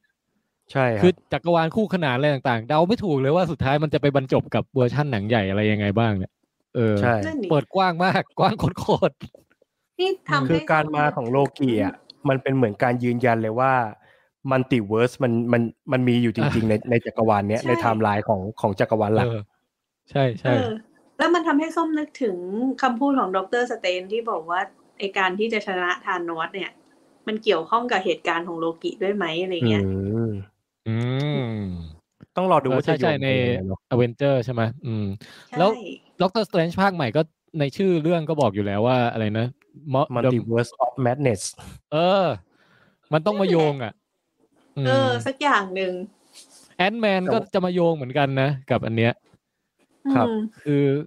จักรวาลมาเวลก็ยังคงโยงใยกันต่อไปนะเออแต่ ผมรู้สึกว่าถ้าโลถ้าวัดโลกิจากแค่สองตอนแรกนะแล้ววัดกับซีซีรีส์สองเรื่องก่อนหน้าของมาเวลอย่าง WandaVision กับฮะอ่า The Falcon and the Winter Soldier เนี่ยมสองตอนแรกโลกิทำได้ดีที่สุดเลยนะ ใช่ เฉพาะสองตอน ซึ่งซึ่งอีกสองอันก็ไม่ได้ห่วยเลยนะ ใช่ มันก็ดีมากอยู่แล้ว แต่ว่าโลกิเออตกคนดูอยู่ตั้งแต่ตั้งแต่ EP แรกเลยอะ ใช่อืมมหัศจรรย์นะดิสนีย์นี่มันแบบ เออเก่งเก่งมากเลยครับ คือยังไม่ยังไม่ทำอะไรแปลกเลยนะ ตั้งแต่เริ่มใช่ทำช่องมาเนี่ย เออ ซึ่งก็ถ้า Disney Plus ฟังอยู่นะฮะ แล้วอยากให้รายการหนังที่แบบคนติดตามเป็นล้านเนี่ย เออแบบว่าหลานเอ่อพูดถึง review review content ทาง Disney Plus บ่อยๆ ก็ติดต่อมาเป็นสปอนเซอร์ของรายการเราได้นะฮะอืมนะครับ โอเค คุณเนิร์ฟอาร์ชนะฮะบอกว่าโลกิถ้าไม่ได้ดูหนังมาเวลครบจะดูรู้เรื่องไหม พอดีดูแค่อเวนเจอร์ภาคแรกภาคเดียวผมไม่ควรนะผมว่ามันจะสูญเสียอรรถรสไปหลายอย่างกันนะ แต่ว่ามินิมัมอะมินิมัมรีคว i เมนต์เอ่อถ้าดูมาจนถึงอเวนเจอร์ภาคแรกเนี่ย ผมว่าก็พอดูได้แล้วนะ คุณก้องว่าไงฮะมันจะขาดมันจะมีอยู่ scene หนึ่งที่กำหนดตัวตนของโลกิในไทม์ไลน์ปัจจุบันกับไทม์ไลน์ของซีรีส์โลกิอะซึ่งอ่าฮะถ้าเราไม่เคยดูไทม์ไลน์ปัจจุบันทั้งหมดมาแล้วอะ จะไม่เข้าใจมิตินี้ของตัวละครอะผมไม่รู้ว่าใน EP ต่อไปเนี่ยเขาจะไปเน้นดราม่าตรงนี้มากขึ้นด้วยไหม แต่จากที่ดูใน 2 EP แรกเนี่ยมันเป็นดราม่าที่ใหญ่มาก และจะใช้เป็นตัว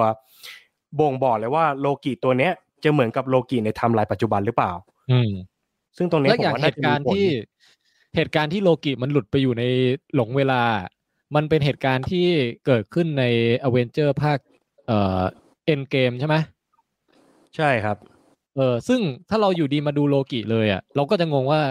ไอเหตุการณ์นี้มันเกิดอะไรขึ้นวะไม่ใช่เราไม่เข้าใจว่าจะจับต้องอยู่ดีมันไม่โลได้กิลงมาได้ไง เออใช่ เพราะฉะนั้นจะให้ดีจริง ๆ ก็ดูอเวนเจอร์ให้ครบทุกภาคก่อนนะฮะทอาจจะข้ามสพวกด้วยแบบ อาจจะทอสามก็จำเป็นใช่ไหมใช่ครับจำเป็นผมว่าจำเป็น เออ นิดหนึ่งสรุปดูให้ครบก่อนแล้วกันนะฮะเหนื่อยเลย ก็โอเค คุณเวสแอนแอนเดอร์สเอ้ยจะบอกเวสแอนเดอร์สันแล้วไม่ใช่เวสแอนเดอร์เหสันมือนนะเนาะเวสแอนสันดอนสันดอนมาบอกว่า เพิ่งหามือสองมาค่ะ The Hitchhiker Guide to the Galaxy เห็นชื่อคนแปลก็ขำรอแล้ว แทบจะไปหาฉบับแปลจากกรมศิลป์หายากเหลือเกินหายากมากครับเวอร์ชันที่ผมเคยแปลไว้นะครับ แต่ถ้ามีโอกาสให้อ่านภาษาอังกฤษก็แนะนำเลยเรื่องนี้นะ โอเคเอ่องั้นเราพูดกันถึงไหนแล้ว โลกีจบแล้วเนี่ย ก็ครับติดตามกันต่อไปนะฮะ เอ่องั้นก็เหลือลูกะแล้วอืมอืม มาเข้ารีวิวหลักกันเลยไหมล่ะ สุดยอด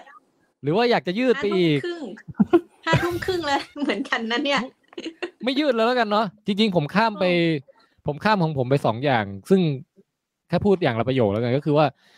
คุณวรรณสิงห์น้องชายผมอะเอ่อเขาชวนไปเล่นเกมชื่อ It Takes Two เป็นเกมที่ แพลตฟอร์มมันคืออะไรก็เขาเล่นกับคอมอะเออแล้วก็ไอผมเรียกไม่ค่อยถูกเหมือนกันแต่ว่าเอาเป็นว่ามันเป็นเกมที่แบ่งจอออกเป็นสองฝั่งอะแล้วก็เราเลือกตัวละครเป็นเป็นคล้ายๆว่าต้องเป็นต้องตะลุยด่านช่วยกัน แล้วมันอือฮึมันไม่สามารถผ่านด่านได้ถ้าเล่นคนเดียวเว้ยต้องเล่นสองคนอ๋อแล้วก็แล้วต้องช่วยกันอ๋อช่วยกันแบบเป็นเกมโคออประดับแบบต้องร่วมมือร่วมแรงร่วมใจกันอย่างมากอะไรอย่างเงี้ยแล้วน้องผมบอกว่า เรามากระชับความสัมพันธ์ด้วยการเล่นเกมนี้กันเถอะอะไรอย่างเงี้ยเออ it takes two เนี่ยเข้าใจเอ้ยซึ่งก็เคยเห็นเคยเห็นคนเอ่อแคสเกมเมืองไทยที่ดัง ๆ อะเขาเขาอ่าฮะแคอ่าสฮะอยู่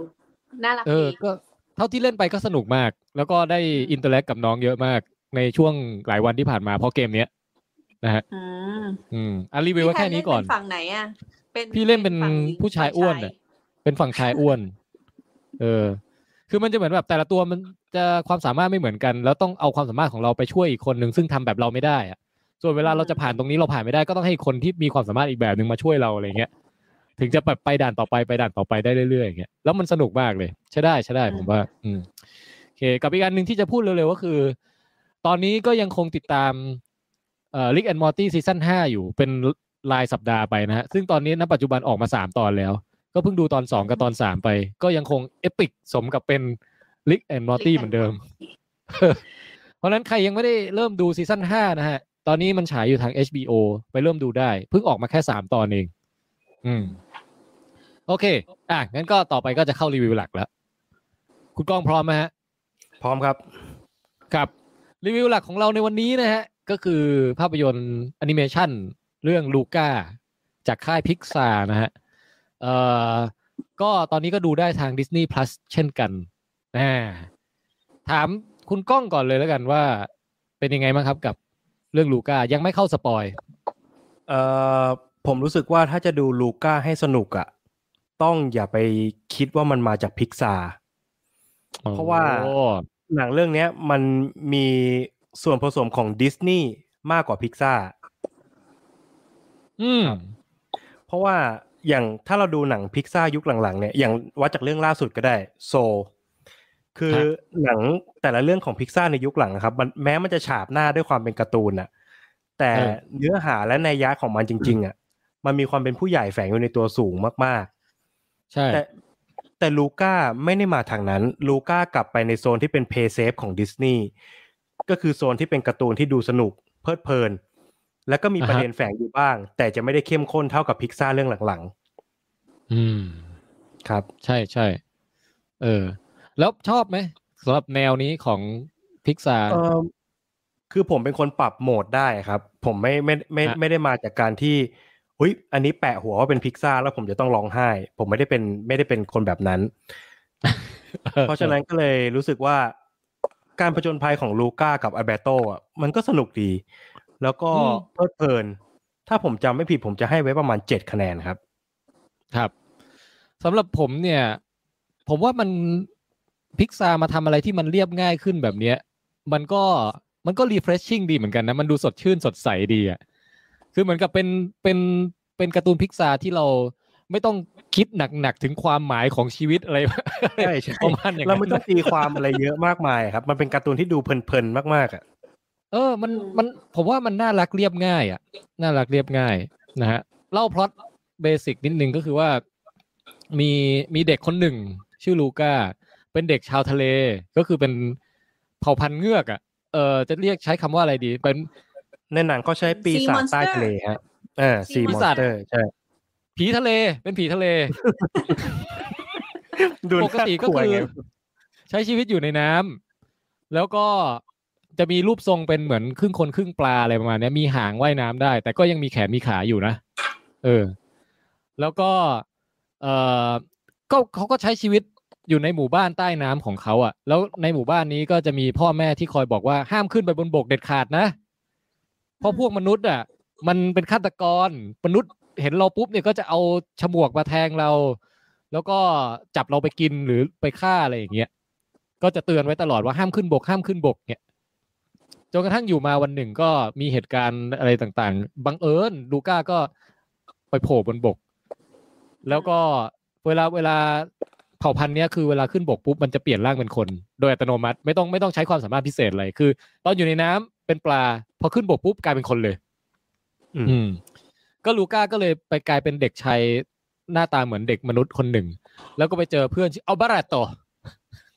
อัลบาราโตนี่ก็เหมือนกับ คล้ายๆเป็น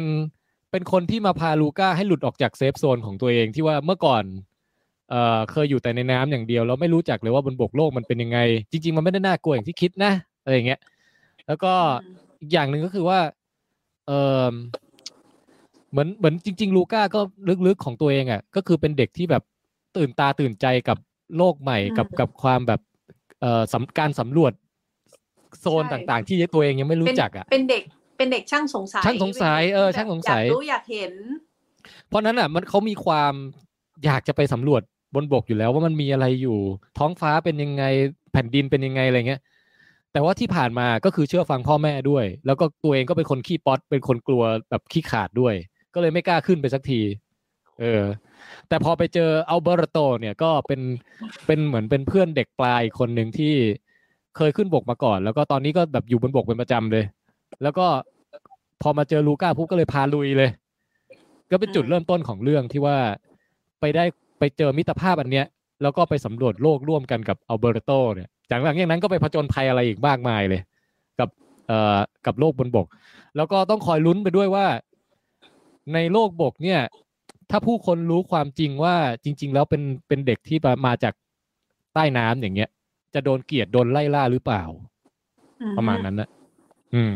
พอดเบสิกประมาณนี้ไหมคุณส้ม ใช่ค่ะ แล้วก็รู้สึกเล่าไปเยอะเหมือนกันนะเนี่ยเนาะ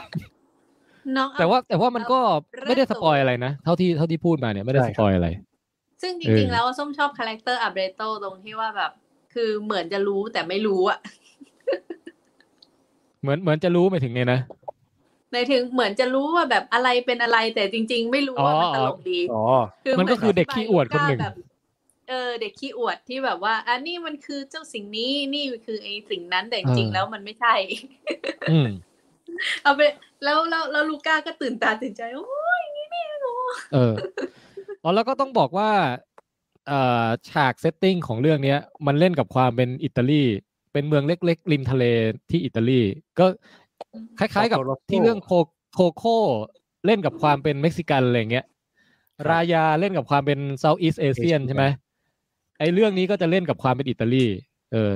มันก็จะซึ่งผมชอบนะ ผมว่ามันเสน่ห์มันดีมากเลย ไอ้แสงสีสดใสใช่เออครับแล้วก็ความบรรยากาศที่แบบริกาซิริกาซิปาสตาจิโอซันตาบารีตาอะไรทั้งหลายเนี่ยฟังไปฟังมาชักรู้สึกเหมือนภาษามินเนี่ยนอะเออเอะอะอะไรก็แบบว่าว่าสร้างเป็นยูสเตอร์ไปเดออะไรอย่างเงี้ยแล้วชื่อตัวละครว่าเอ็นกอร์เร อาเบอร์โตมือชื่อเมืองก็ปอตรอสอะไรแบบ คือมันภาษามันมีเสน่ห์อะชอบอะ คุณส้มชอบไหม ใช่ แต่ต้องไม่สามารถพูดแบบพี่แทนได้อะบราโตรอะไรอย่างเงี้ยเน้นรอเรือเยอะๆอะ แล้วก็เออบราโตรปีสปีสะมันมันสนุกอะ เออมันมันเล่นภาษาอิตาเลียนได้สนุกดี แล้วก็ผมชอบ จะว่าไป มันอย่างที่คุณก้องบอกคือมันไม่ควรเอาไปเทียบกับแบบหนัง high concept ของพิกซาเรื่องอื่นอย่างใช่ครับเอ่อโซหรือ Toy Story หรือ Inside Out หรืออะไรอย่างเงี้ย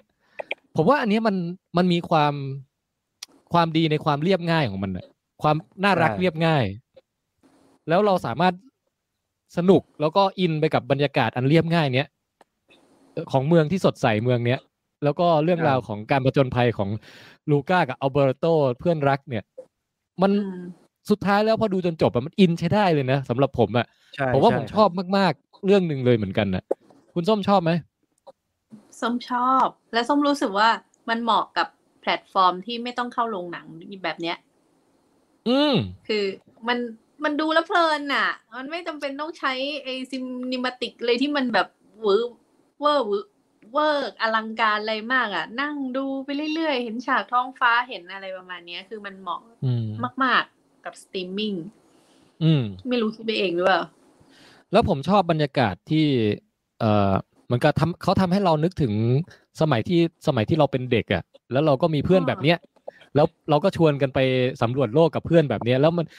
สำหรับโลกสำหรับเด็กอะ่ะอะไรเล็กๆน้อยๆมันก็น่าตื่นเต้นไปหมดอย่างเงี้ยมันดึงอืมบรรยากาศตรงนี้ได้ดีมากเลยอะ่ะ ครับ เออ แล้วเราก็คือนึกส้มถึงชอบอีกอย่างหนึ่งวัยเยาว์ประมาณนั้นส้ชออะบอืมส้มชอบ character ที่แบบเหมือนกับว่ามีความที่แบบตอนที่เป็นปลา กับตอนที่อยู่บนบกอะไรเงี้ย มันเรารู้สึกเหมือนว่าถ้าเราเป็นเด็กอะ เราก็อยากรู้เหมือนกัน ถ้าสมมุติเรากลายเป็นอ่า sea monster อืมหน้าเราจะเป็นยังไงนะอ๋อ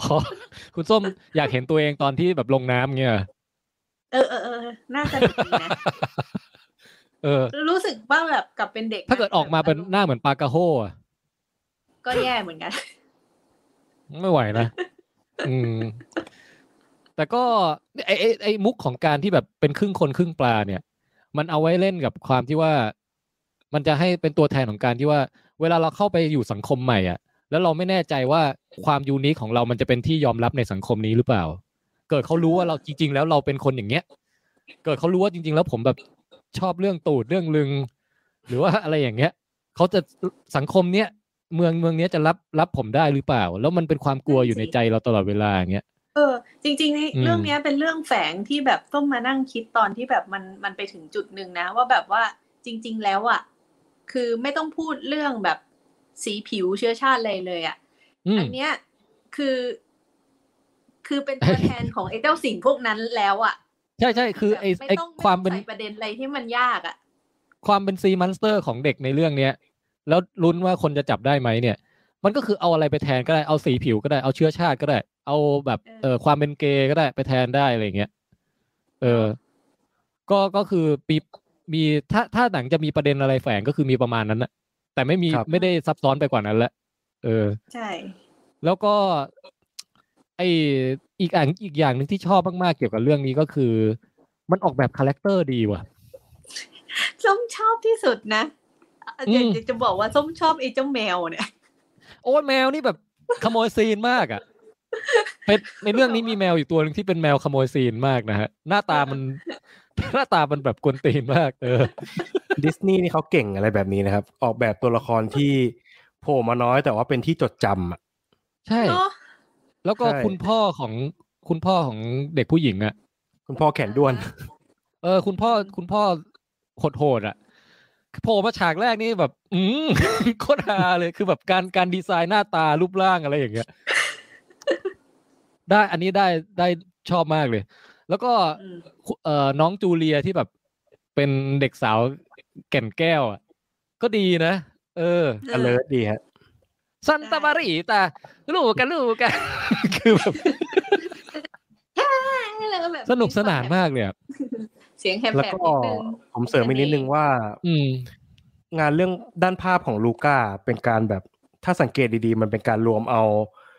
เทคนิคของแอนิเมชันที่หลากหลายอะมาแปะไว้ในอืมเรื่องเดียวกัน อย่างอืมมันจะมีบางฉากที่เราจะเห็นตัวละครเนี่ยเป็นเป็นภาพสามมิติ แต่ background เป็นภาพวาดในขณะที่การเคลื่อนไหวเนี่ยเป็น stop motion อะไรแบบเนี้ยอืมบวกกับการที่เขาเลือกเลือก ผมไม่รู้ว่าเมืองไอ Portorosso เนี่ยมันเป็นเมืองจริง ๆ หรือเปล่านะแต่มันเป็นเมืองที่เป็นเมืองที่เต็มไปด้วยหุบเขา แล้วก็บ้านเมืองที่เป็นอืมสีสันแล้วแล้วล้อมด้วยทะเลอะใช่ คือสีสีทุกอย่างมันตัดกันมากเลยสีฟ้าของน้ำทะเลสีฟ้ากับสีส้มนะครับเออใช่สีส้ม แล้วก็สีเอ่อตึกรามบ้านช่องก็จะเป็นสีสัน สีเขียวของภูเขา อะไรอย่างเงี้ยคืออืมการเลือกใช้สีของของของหนังมัน มัน colorful แล้วก็สดใสมากความสดใสของชีวิตวัยเด็กอะไรอย่างเงี้ยๆนะใช่มันถ่ายทอดใช่มันออกมันมามันเปล่งปลั่งมากอะครับ เออ เพลงก็ใส่มาแบบ happy มากอะ ใช่ไอพวกเพลงป๊อปภาษาอิตาลียุย้อนยุคอะทั้งหลายอะนะเอ่ออีก character หนึ่งไอตัวร้ายก็ผมชอบมากนะไอ Ercole เนี่ย คือมันแบบมันเล่นใหญ่หน้ามากถีบมากเลยอะไอหน้าปลาดุกเนี่ย มันเป็นไอหนุ่มที่แบบน่าถีบมากอะเออซึ่งออกแบบ character ดีหมดเลยชอบมากเลย ใช่ครับ ขนาดตัวประกอบเล็กน้อยๆอย่าง คุณยายหรือว่าคุณลุงที่อยู่ที่เป็นเผ่าใต้น้ำอะ หรือไอ้ปลาก็ตัวแรกคุณลุที่งตาคุณโตลุงๆปลาอะปลาเออเกลืออะออกมาทีไรก็แบบ เออ มันออกแบบ character ดีหมดเลยเรียกรอยยิ้มได้ แต่ละตัวพวกเนี้ย ใช่ ซึ่งเสน่ห์พวกเนี้ยเอ่อตอนดูในหนังตัวอย่างนี้ไม่รู้สึกเลยนะแต่ คือตอนดูหนังตัวอย่างรู้สึกว่าเรื่องนี้ไม่เห็นน่าดูเลย อืม แต่พอมาดูจริงแล้วแบบได้ได้นั่งอยู่กับบรรยากาศของหนังที่มันแบบค่อยๆเล่าไปอย่างเงี้ยเอออินอินใช้ได้เลยอะก็เป็นอีกหนึ่งเรื่องที่ชอบอย่างน่าเซอร์ไพรส์นะสำหรับผมเนี่ยอืม เอ่อคุณส้มชอบระดับไหนเรื่องนี้ ส้มส้มชอบที่มันแบบว่าอะอะอย่างตอนเนี้ยแบบอยู่ในยุคที่แบบต้องการความสดใสอะ คือชอบเพราะว่าเราเราเราต้องการแบบนี้ด้วยหรือเปล่าก็ไม่แน่ใจแต่ว่าอืมก็คือเหมือนกับชอบเพราะมันรู้สึกแบบเหมือนเราเรารู้สึกว่ามีความสุขกับชีวิตบ้างอะไรอย่างเงี้ยเออ อืมอืมใช่ใช่ถ้าอยากโลกสดใสก็ดูเรื่องนี้นะอืมเออจริง ๆ ตอนช่วงท้ายๆที่มันขมวดดราม่าทั้งหลายเนี่ย ก็ได้น้ำตาผมเหมือนกันนะ ไม่รู้ว่าคนอื่นซึ้งไหมแต่ผมซึ้งอะไอ้พวกเรื่อง การยอมรับหรือว่ามิตรภาพอะไรทั้งหลายตอนจบอะโอ้ปาดน้ำตาเล็กน้อยอือฮึแต่ผคุมณก้องรู้สึซึ้กงไหมว่า อืม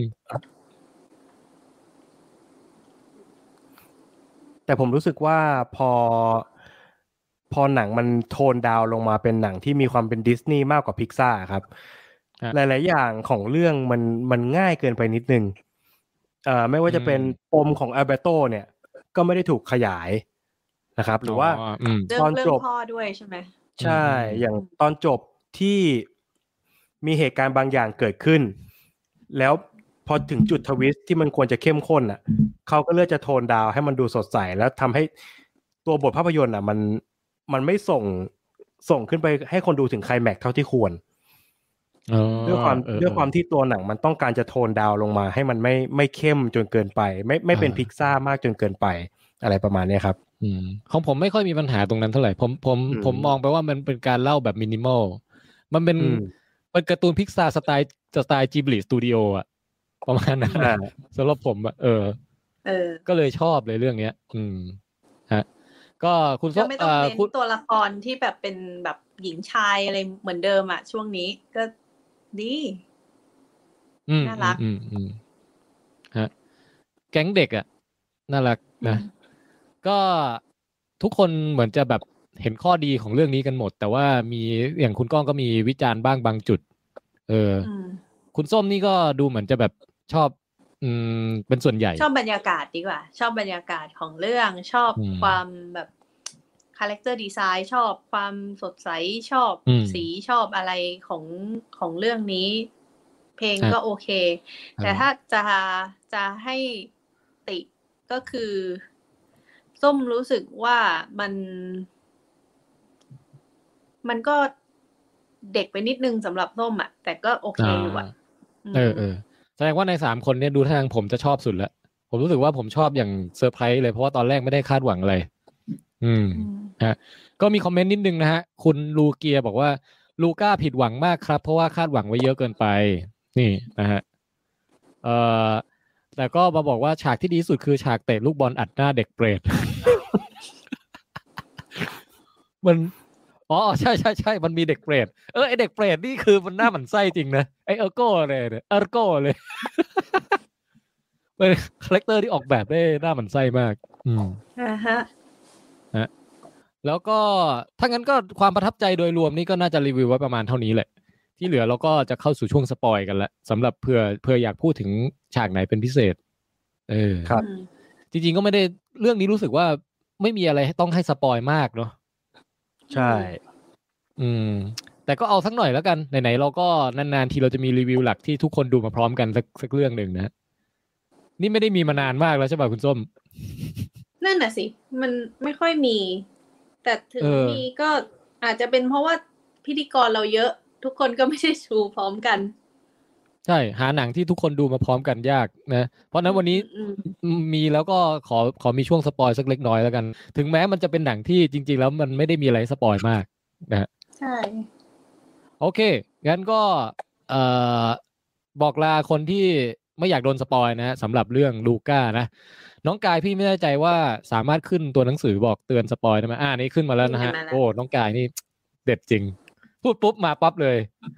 โอเค งั้นเข้าสู่ช่วง spoil ของลูลูลูลูลูกา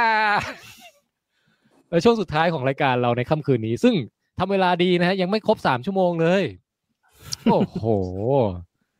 นะเออดูวันนี้จบแล้วผมรู้สึกว่าอยากได้เวสป้ามากเลยว่ะ คุณส้มอยากขี่เคยขี่เวสป้าไหมชีวิตเนี้ย ไม่เคยมอเตอร์ไซค์ส้มยังไม่เคยขี่เลยอะ แต่ก็อืมเข้าใจว่าแบบ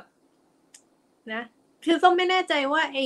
เรื่องลูก้าเนี่ยมันเกิดขึ้นในยุคไหนอะดูเวสป้ามันดูแบบมีความวินเทจนิดนึงอะน่าจะยุคเอตี้ยุคเอตี้ประมาณเนอะนั้น ใช่ไหมเออแล้วก็ก็เอ่อการดีไซน์ของมันก็ดูเก่าอืมๆหน่อยคือเป้าหมายหลักของตัวละครในเรื่องเนี้ยก็คืออยากได้เวสป้าเป็นเป็นเป้าหมายที่เล็กมาก เมื่อเทียบกับอืมเอออยากรู้เหมือนกันว่าประวัติของเวสป้าครับว่าจริง ๆ แล้วเขาเอ่อคนผลิตรถเนี่ยเขาผลิตรถคันนี้ด้วยความหมายอะไรอะ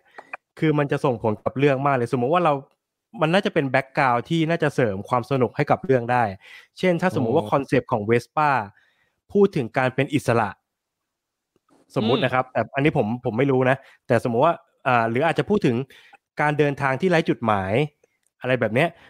มันอะไรแบบเนี้ยมันน่าจะสอดรับให้กับจุดประสงค์ของตัวละครมันชัดเจนขึ้น แล้วก็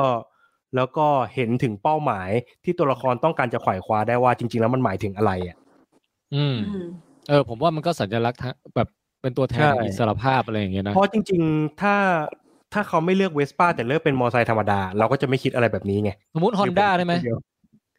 ได้แต่แต่เราต้องไปหาว่าความหมายของเวสป้าจริงๆมันคืออะไร เออเออเออ อ๋อคุณคุณก้องนี่น่าจะชอบเป็นสายชอบตีความว่าสัญลักษณ์นั่นน่ะที่เขาแฝงถึงอะไรอะไรใช่ทั้งหลายผมใช่ไหผมแค่เออรู้สึกว่าในทุกงานออกแบบหรือทุกงานศิลปะที่ออกมาออกมาสู่ฮะจอใหญ่แบบเนี้ย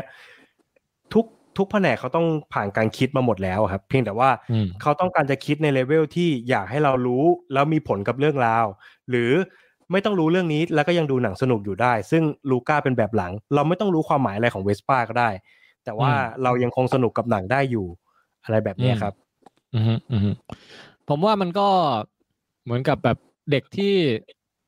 คล้ายๆว่าปกติก็อยู่ในน้ำมาตลอดใช่ไหมขนาดขึ้นบกครั้งแรกยังต้องมาหัดเดินเลยอะเพราะฉะนั้นใช่การได้ใช่เวสป้ามันเป็นอะไรที่แบบฟินมากอะแล้วดูเท่มากอะไรอย่างเงี้ยเออใช่เพราะว่าอย่างไม่ตัวแน่อัลใจเบโตว่าเนี่ยแค่อืมแค่เวสป้าแบบเป็นไอ้นี่เปล่าเป็นผู้สนับสนุนหรือเปล่าเพราะนี่เข้าเวสป้าคอมแล้วก็แบบไม่หรอกเนี่ย มันก็ใช่แต่ว่ามันมันเหมือนกับแบบ มันก็เป็นสัญลักษณ์ความเป็นอิตาเลียนอะไรอย่างหนึ่งเหมือนกันไงใช่ใช่ก็เลย เอออืม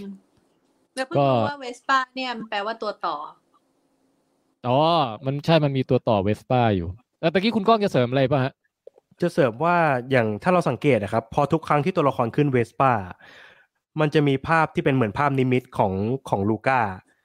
เออแล้วมันจะไปล่องพาลอยไปในดินแดนแฟนตาซี ใช่ แล้วผมรู้สึกว่าตรงเนี้ยมันน่าจะสอดคล้องอะไรกับคำว่าเวสป้าแน่ๆ แต่เวสอาจจะเป็นป้าผมคิดไปเองก็ได้ใช่ อะไรประมาณเอนั้นแหอละครับก็โอเคงั้น แต่ยังไงก็ตามก็คือ เอ่อผมผมนึกถึง ไอไอฉากที่มันทำพวกเวสป้าปลอมขึ้นมาทำจากเศษไม้เศษอะไรอะแล้วก็มาไล่น่าวิ่รักงลงมากเลยเนินนะกัน ใช่ แล้วก็เหมือนกับแบบตอนแรกไอ้ลูก้ามันก็ป๊อตไง แต่ว่า ไอ้อัลเบอร์โตมันก็สอนบอกว่าให้ไซเลนเซียบรูเนาะ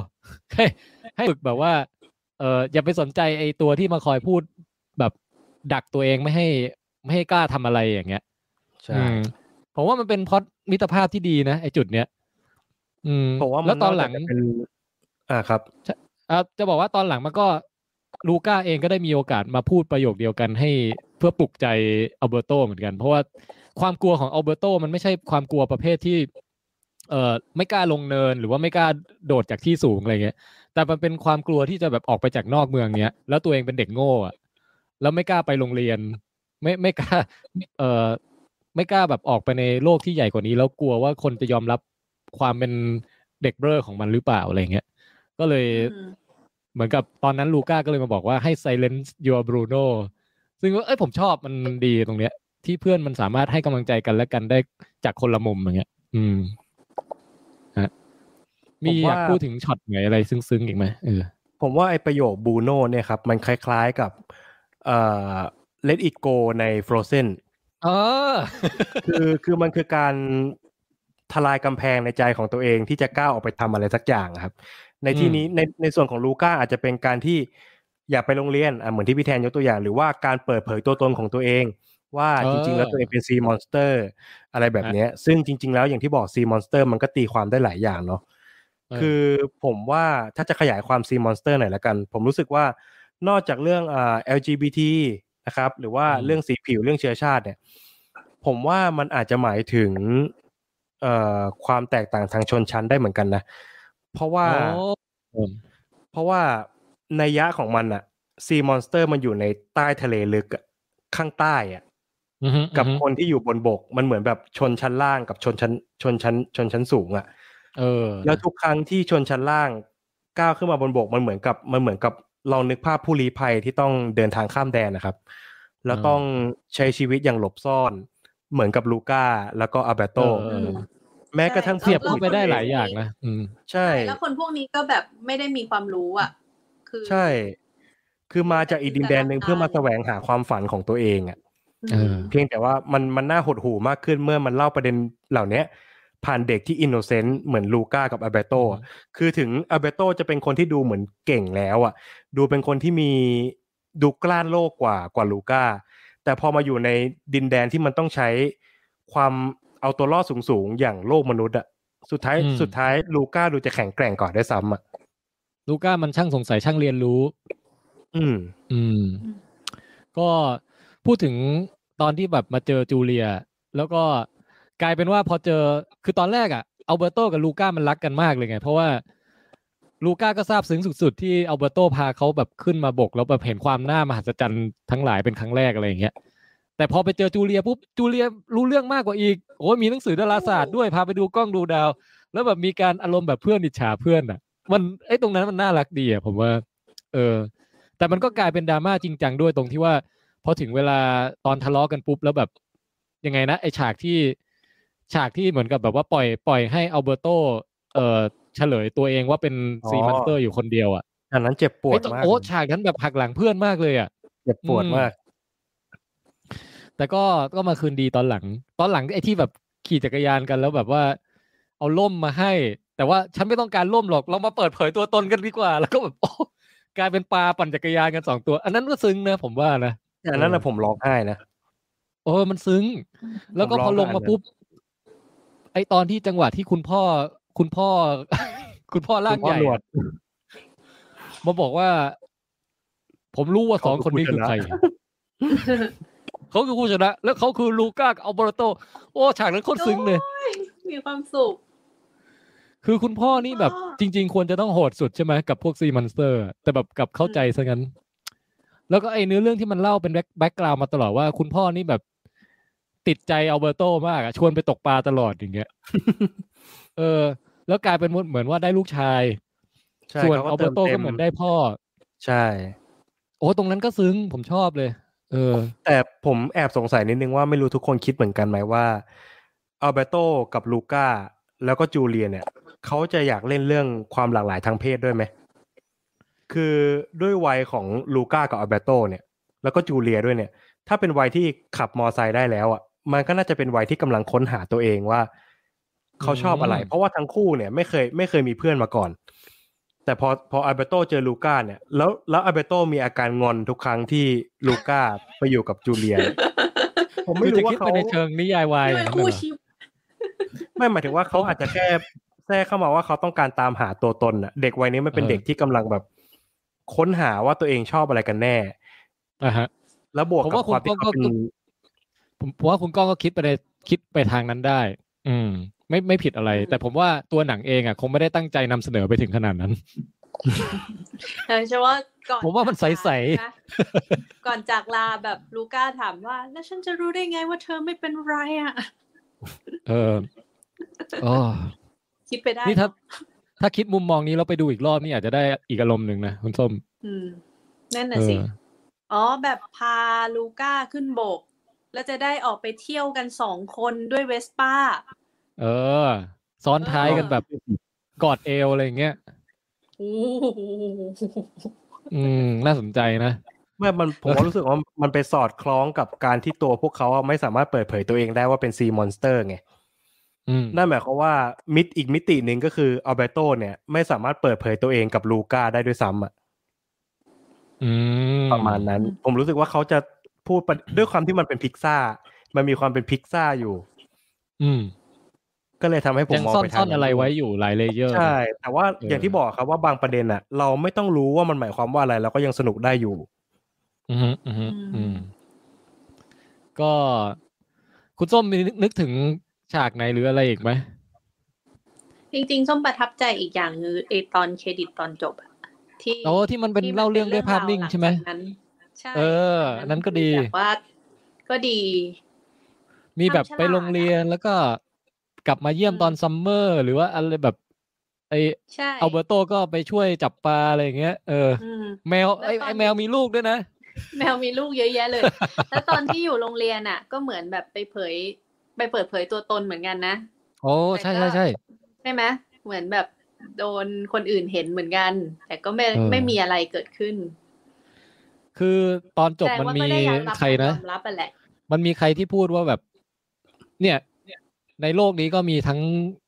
หมายถึงโลกโลกมนุษย์เนี่ย มันก็มีทั้งคนที่ยอมรับพวกซีมอนสเตอร์ได้ โดยไม่คิดอะไรอยู่แล้ว อย่างอย่างคนอย่างจูเลีย หรือพ่อของจูน่าเลีจะยเป็อะไรนอย่าคุงณเงี้ยย่าพูดมาเออคุณย่าแต่คุณย่ามันก็จะเป็นคนพูดเมื่อเจ้าได้เดินทางไปดูโลกเรื่อยๆเนี่ย มันก็จะมีคนที่ยังไงยังไงก็ยังเกลียดพวกเราอยู่มก็ต้องก็ต้องทำใจไว้อะไรอย่างเงี้ย เอออือฮึซึ่งคุณคุณย่านี่ตอนหลังมาเฉลยว่าแบบขึ้นกูขึ้นบกทุกอาทิตย์เลยจ้ะโคตรฮา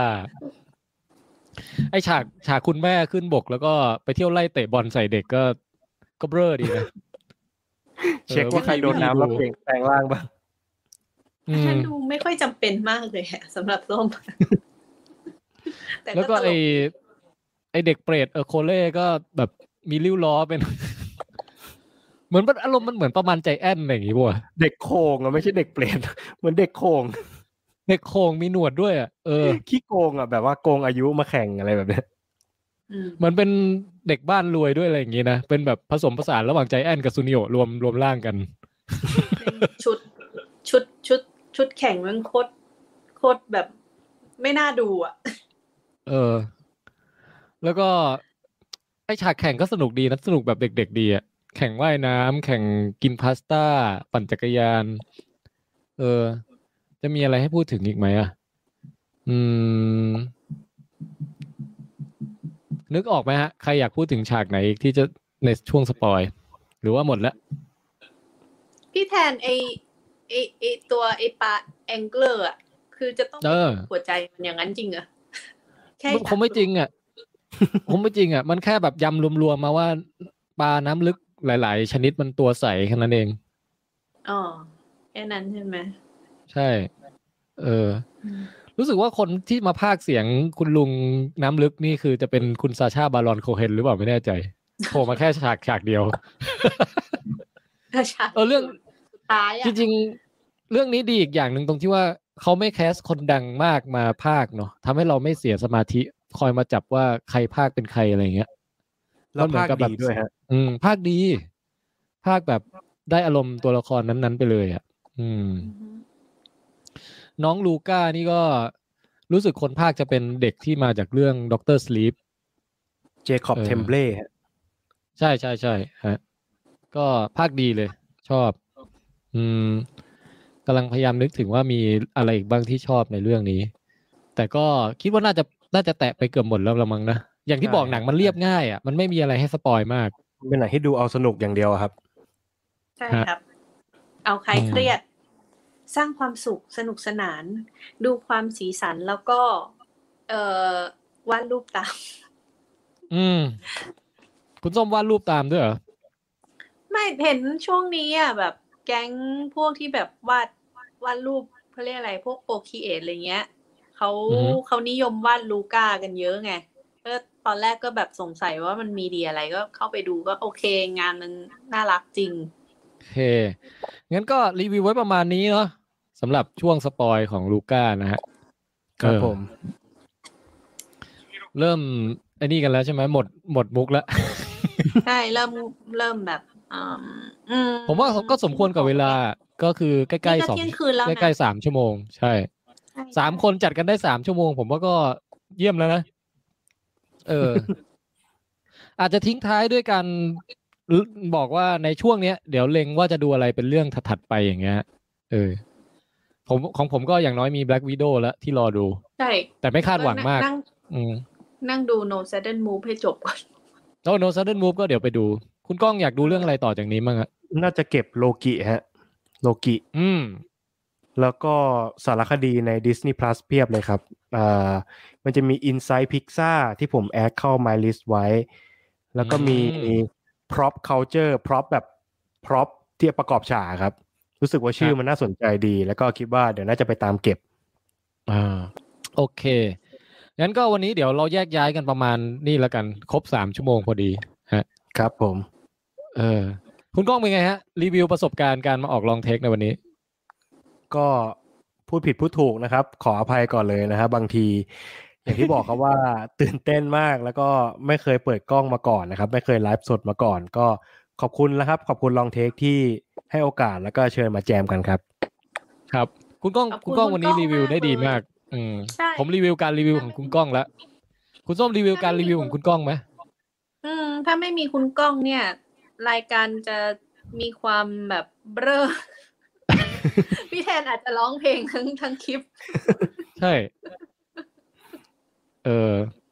อาจจะอาจจะรีวิวลูก้าเป็นเพลงอะไรเงี้ย อืม อาจจะดีก็ได้นะ พี่แทนลองดิ โอ้ลูก้ามันเป็นการ์ตูนนะ เป็นการ์ตูนของใครพิกซานะทำไมมันดูเหมือนเพลงแขก เออไม่ไหวแล้วอะวันนี้พอประมาณนี้แล้วกัน แล้วก็เดี๋ยวไว้รอบหน้าหวังว่าจะเอ่อมีคน ขาประจำคุณแจ็คคุณอะไรจะกลับมากันนะฮะแล้วก็คุณก้องก็ยินดีต้อนรับกลับมาได้เสมอสำหรับรายการลองเทคของเราครับชอบผมอยู่แล้วกับคนที่แบบคิดและคอมเมนต์เกี่ยวกับเรื่องหนังอย่างจริงจังอย่างพวกเราเนี่ยฮะครับเหมาะมากเชิญเหได้มาะเลยมากนะครับเชิญได้เลย เออ ก็ฝากช่องของของคุณก้องไว้นะฮะฟิล์มเมน F ครับ I L M M E N T นะฮะถ้าช่องทางหลักคือ YouTube ใช่ไหมฮะใช่ครับ มี YouTube กับ Facebook ครับ Facebook ก็ก็จะลงพวก ข่าวหนังรายวัน ถ้าถ้ามีเวลาแปลก็จะลงให้ครับ แล้วก็รีวิวถ้าใครชอบอ่านอะไรแบบยาวๆ เนี่ย ก็มาอ่านที่เพจได้ฮะ ส่วนถ้าขี้เกียจอ่านก็ฟังบน YouTube ได้เลยครับ ครับ แล้วก็ไอไอไอที่ปล่อยใน YouTube เนี่ยก็ไปออกเป็นพอดแคสต์ด้วยไหม ใช่ครับใช่ครับ ก็คือถ้าสมมติเอา Spotify ขึ้นมาเสิร์ชหาช่องฟิล์มเมนก็มีเหมือนกัน มีครับเจอครับ Apple โอเค Podcast ครับ Spotify เจอทั้งคู่เลยครับ ฮะอ่านี่นะฮะก็ถือว่าเป็นคู่แข่งของลองเทคนะครับอืมเราจะไปแข่งกับเขาจริงเหรอไม่ไม่เราไม่แข่งเขาอยู่แล้ว ถือว่าเป็นพันธมิตรของลองเทคนะฮะอ่า พันธมิตรเออดีกว่าครับ ใช่ แล้วก็ถ้าเกิดใครนะฮะ ที่ฟังอยู่ตอนนี้แล้วแบบเป็นคนที่ไม่ได้แค่ชอบฟังอย่างเดียวแต่ชอบพูดด้วยเหมือนกันเนี่ยหรือว่าชอบทำคอนเทนต์ด้วยเหมือนกัน สมัครมาฟีเจอริงออกในลองเทคได้นะฮะก็คือใครที่ชอบรีวิวหนังอยู่แล้วอะมีช่องมีเพจอะไรของตัวเองอะ มาสร้างความหลากหลายให้กับรายการคุยยาวของเราได้นะเออ